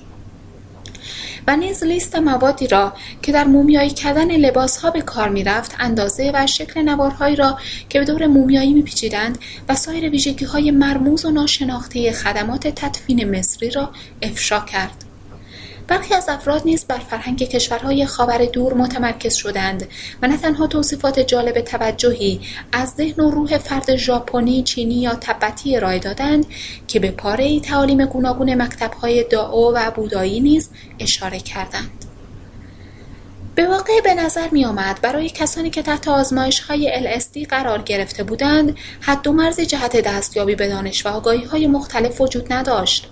اینان ظاهرا قابلیت آن را پیدا کرده بودند که بدانند چگونه در فرایند تطور می‌توان این یا آن حیوان و یا حتی گیاه بود. مثلا می توانستند تجربه کنند که چگونه می توان سلول خون بود، اتم بود یا فرایند گرما هسته‌ای در داخل خورشید بود یا آگاهی تمامی سیاره زمین و حتی کل کائنات بود.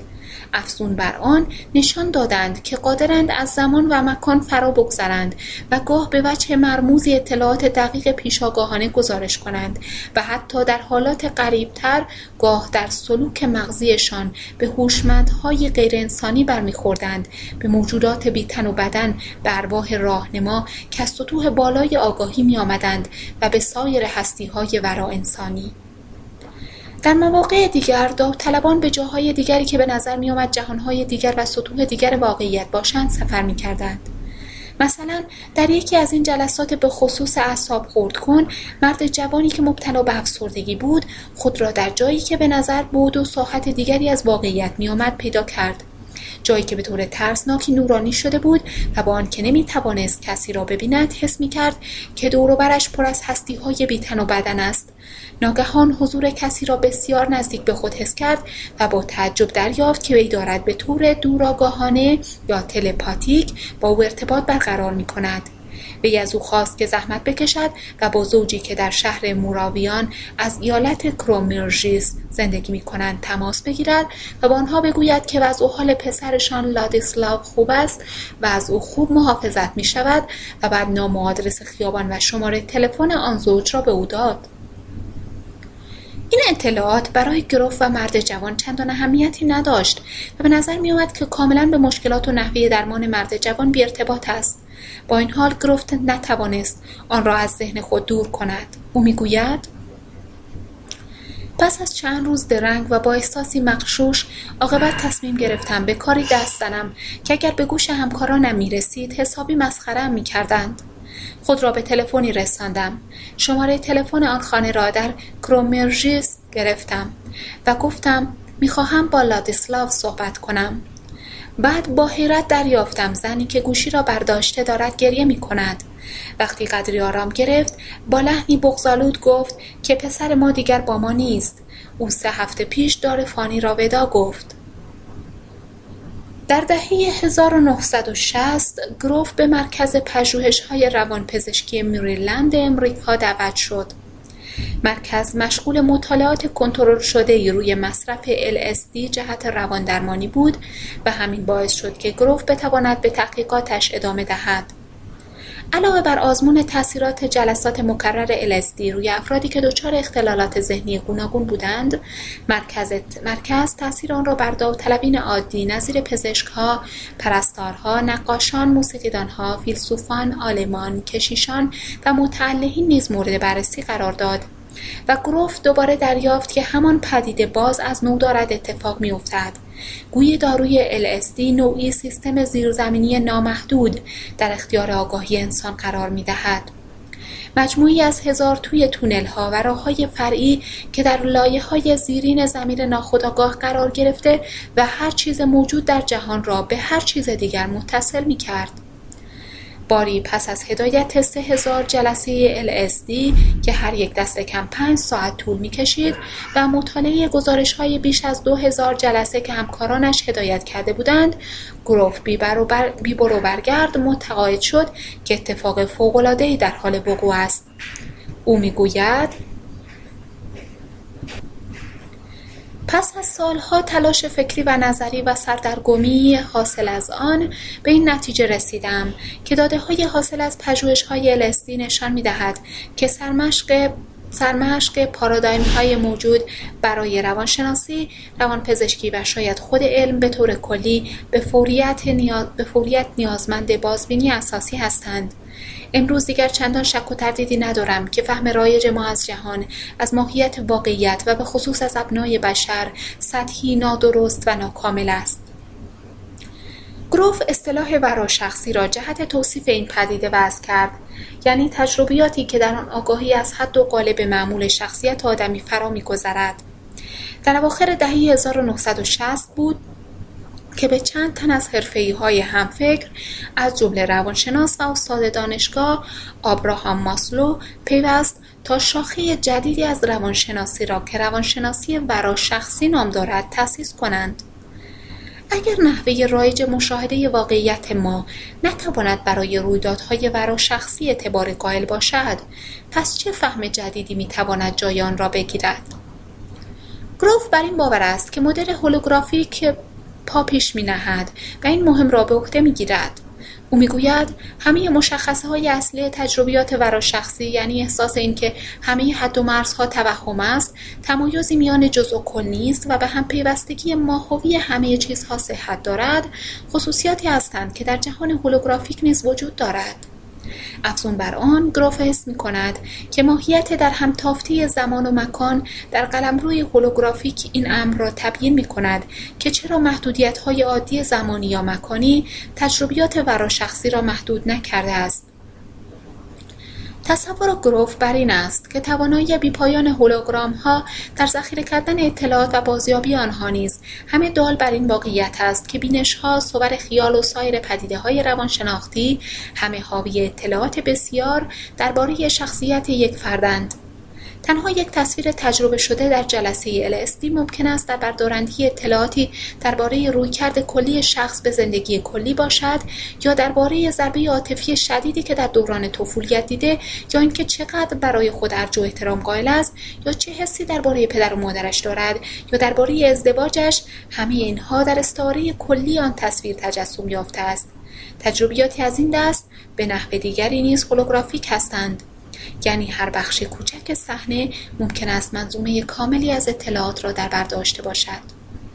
بنابراین تدایی آزاد و سایر فنون روان تحلیلی نیست که در جزئیات بسیار ریز صحنه اجرا می شود می تواند جریان سیلاسای داده های بیشتری را درباره افراد مورد آزمایش در اختیار بگذارد. ایده هولوگرافی را می توان برای خاصیت ترکیبی تصاویر سرنمونوار الگو قرار داد.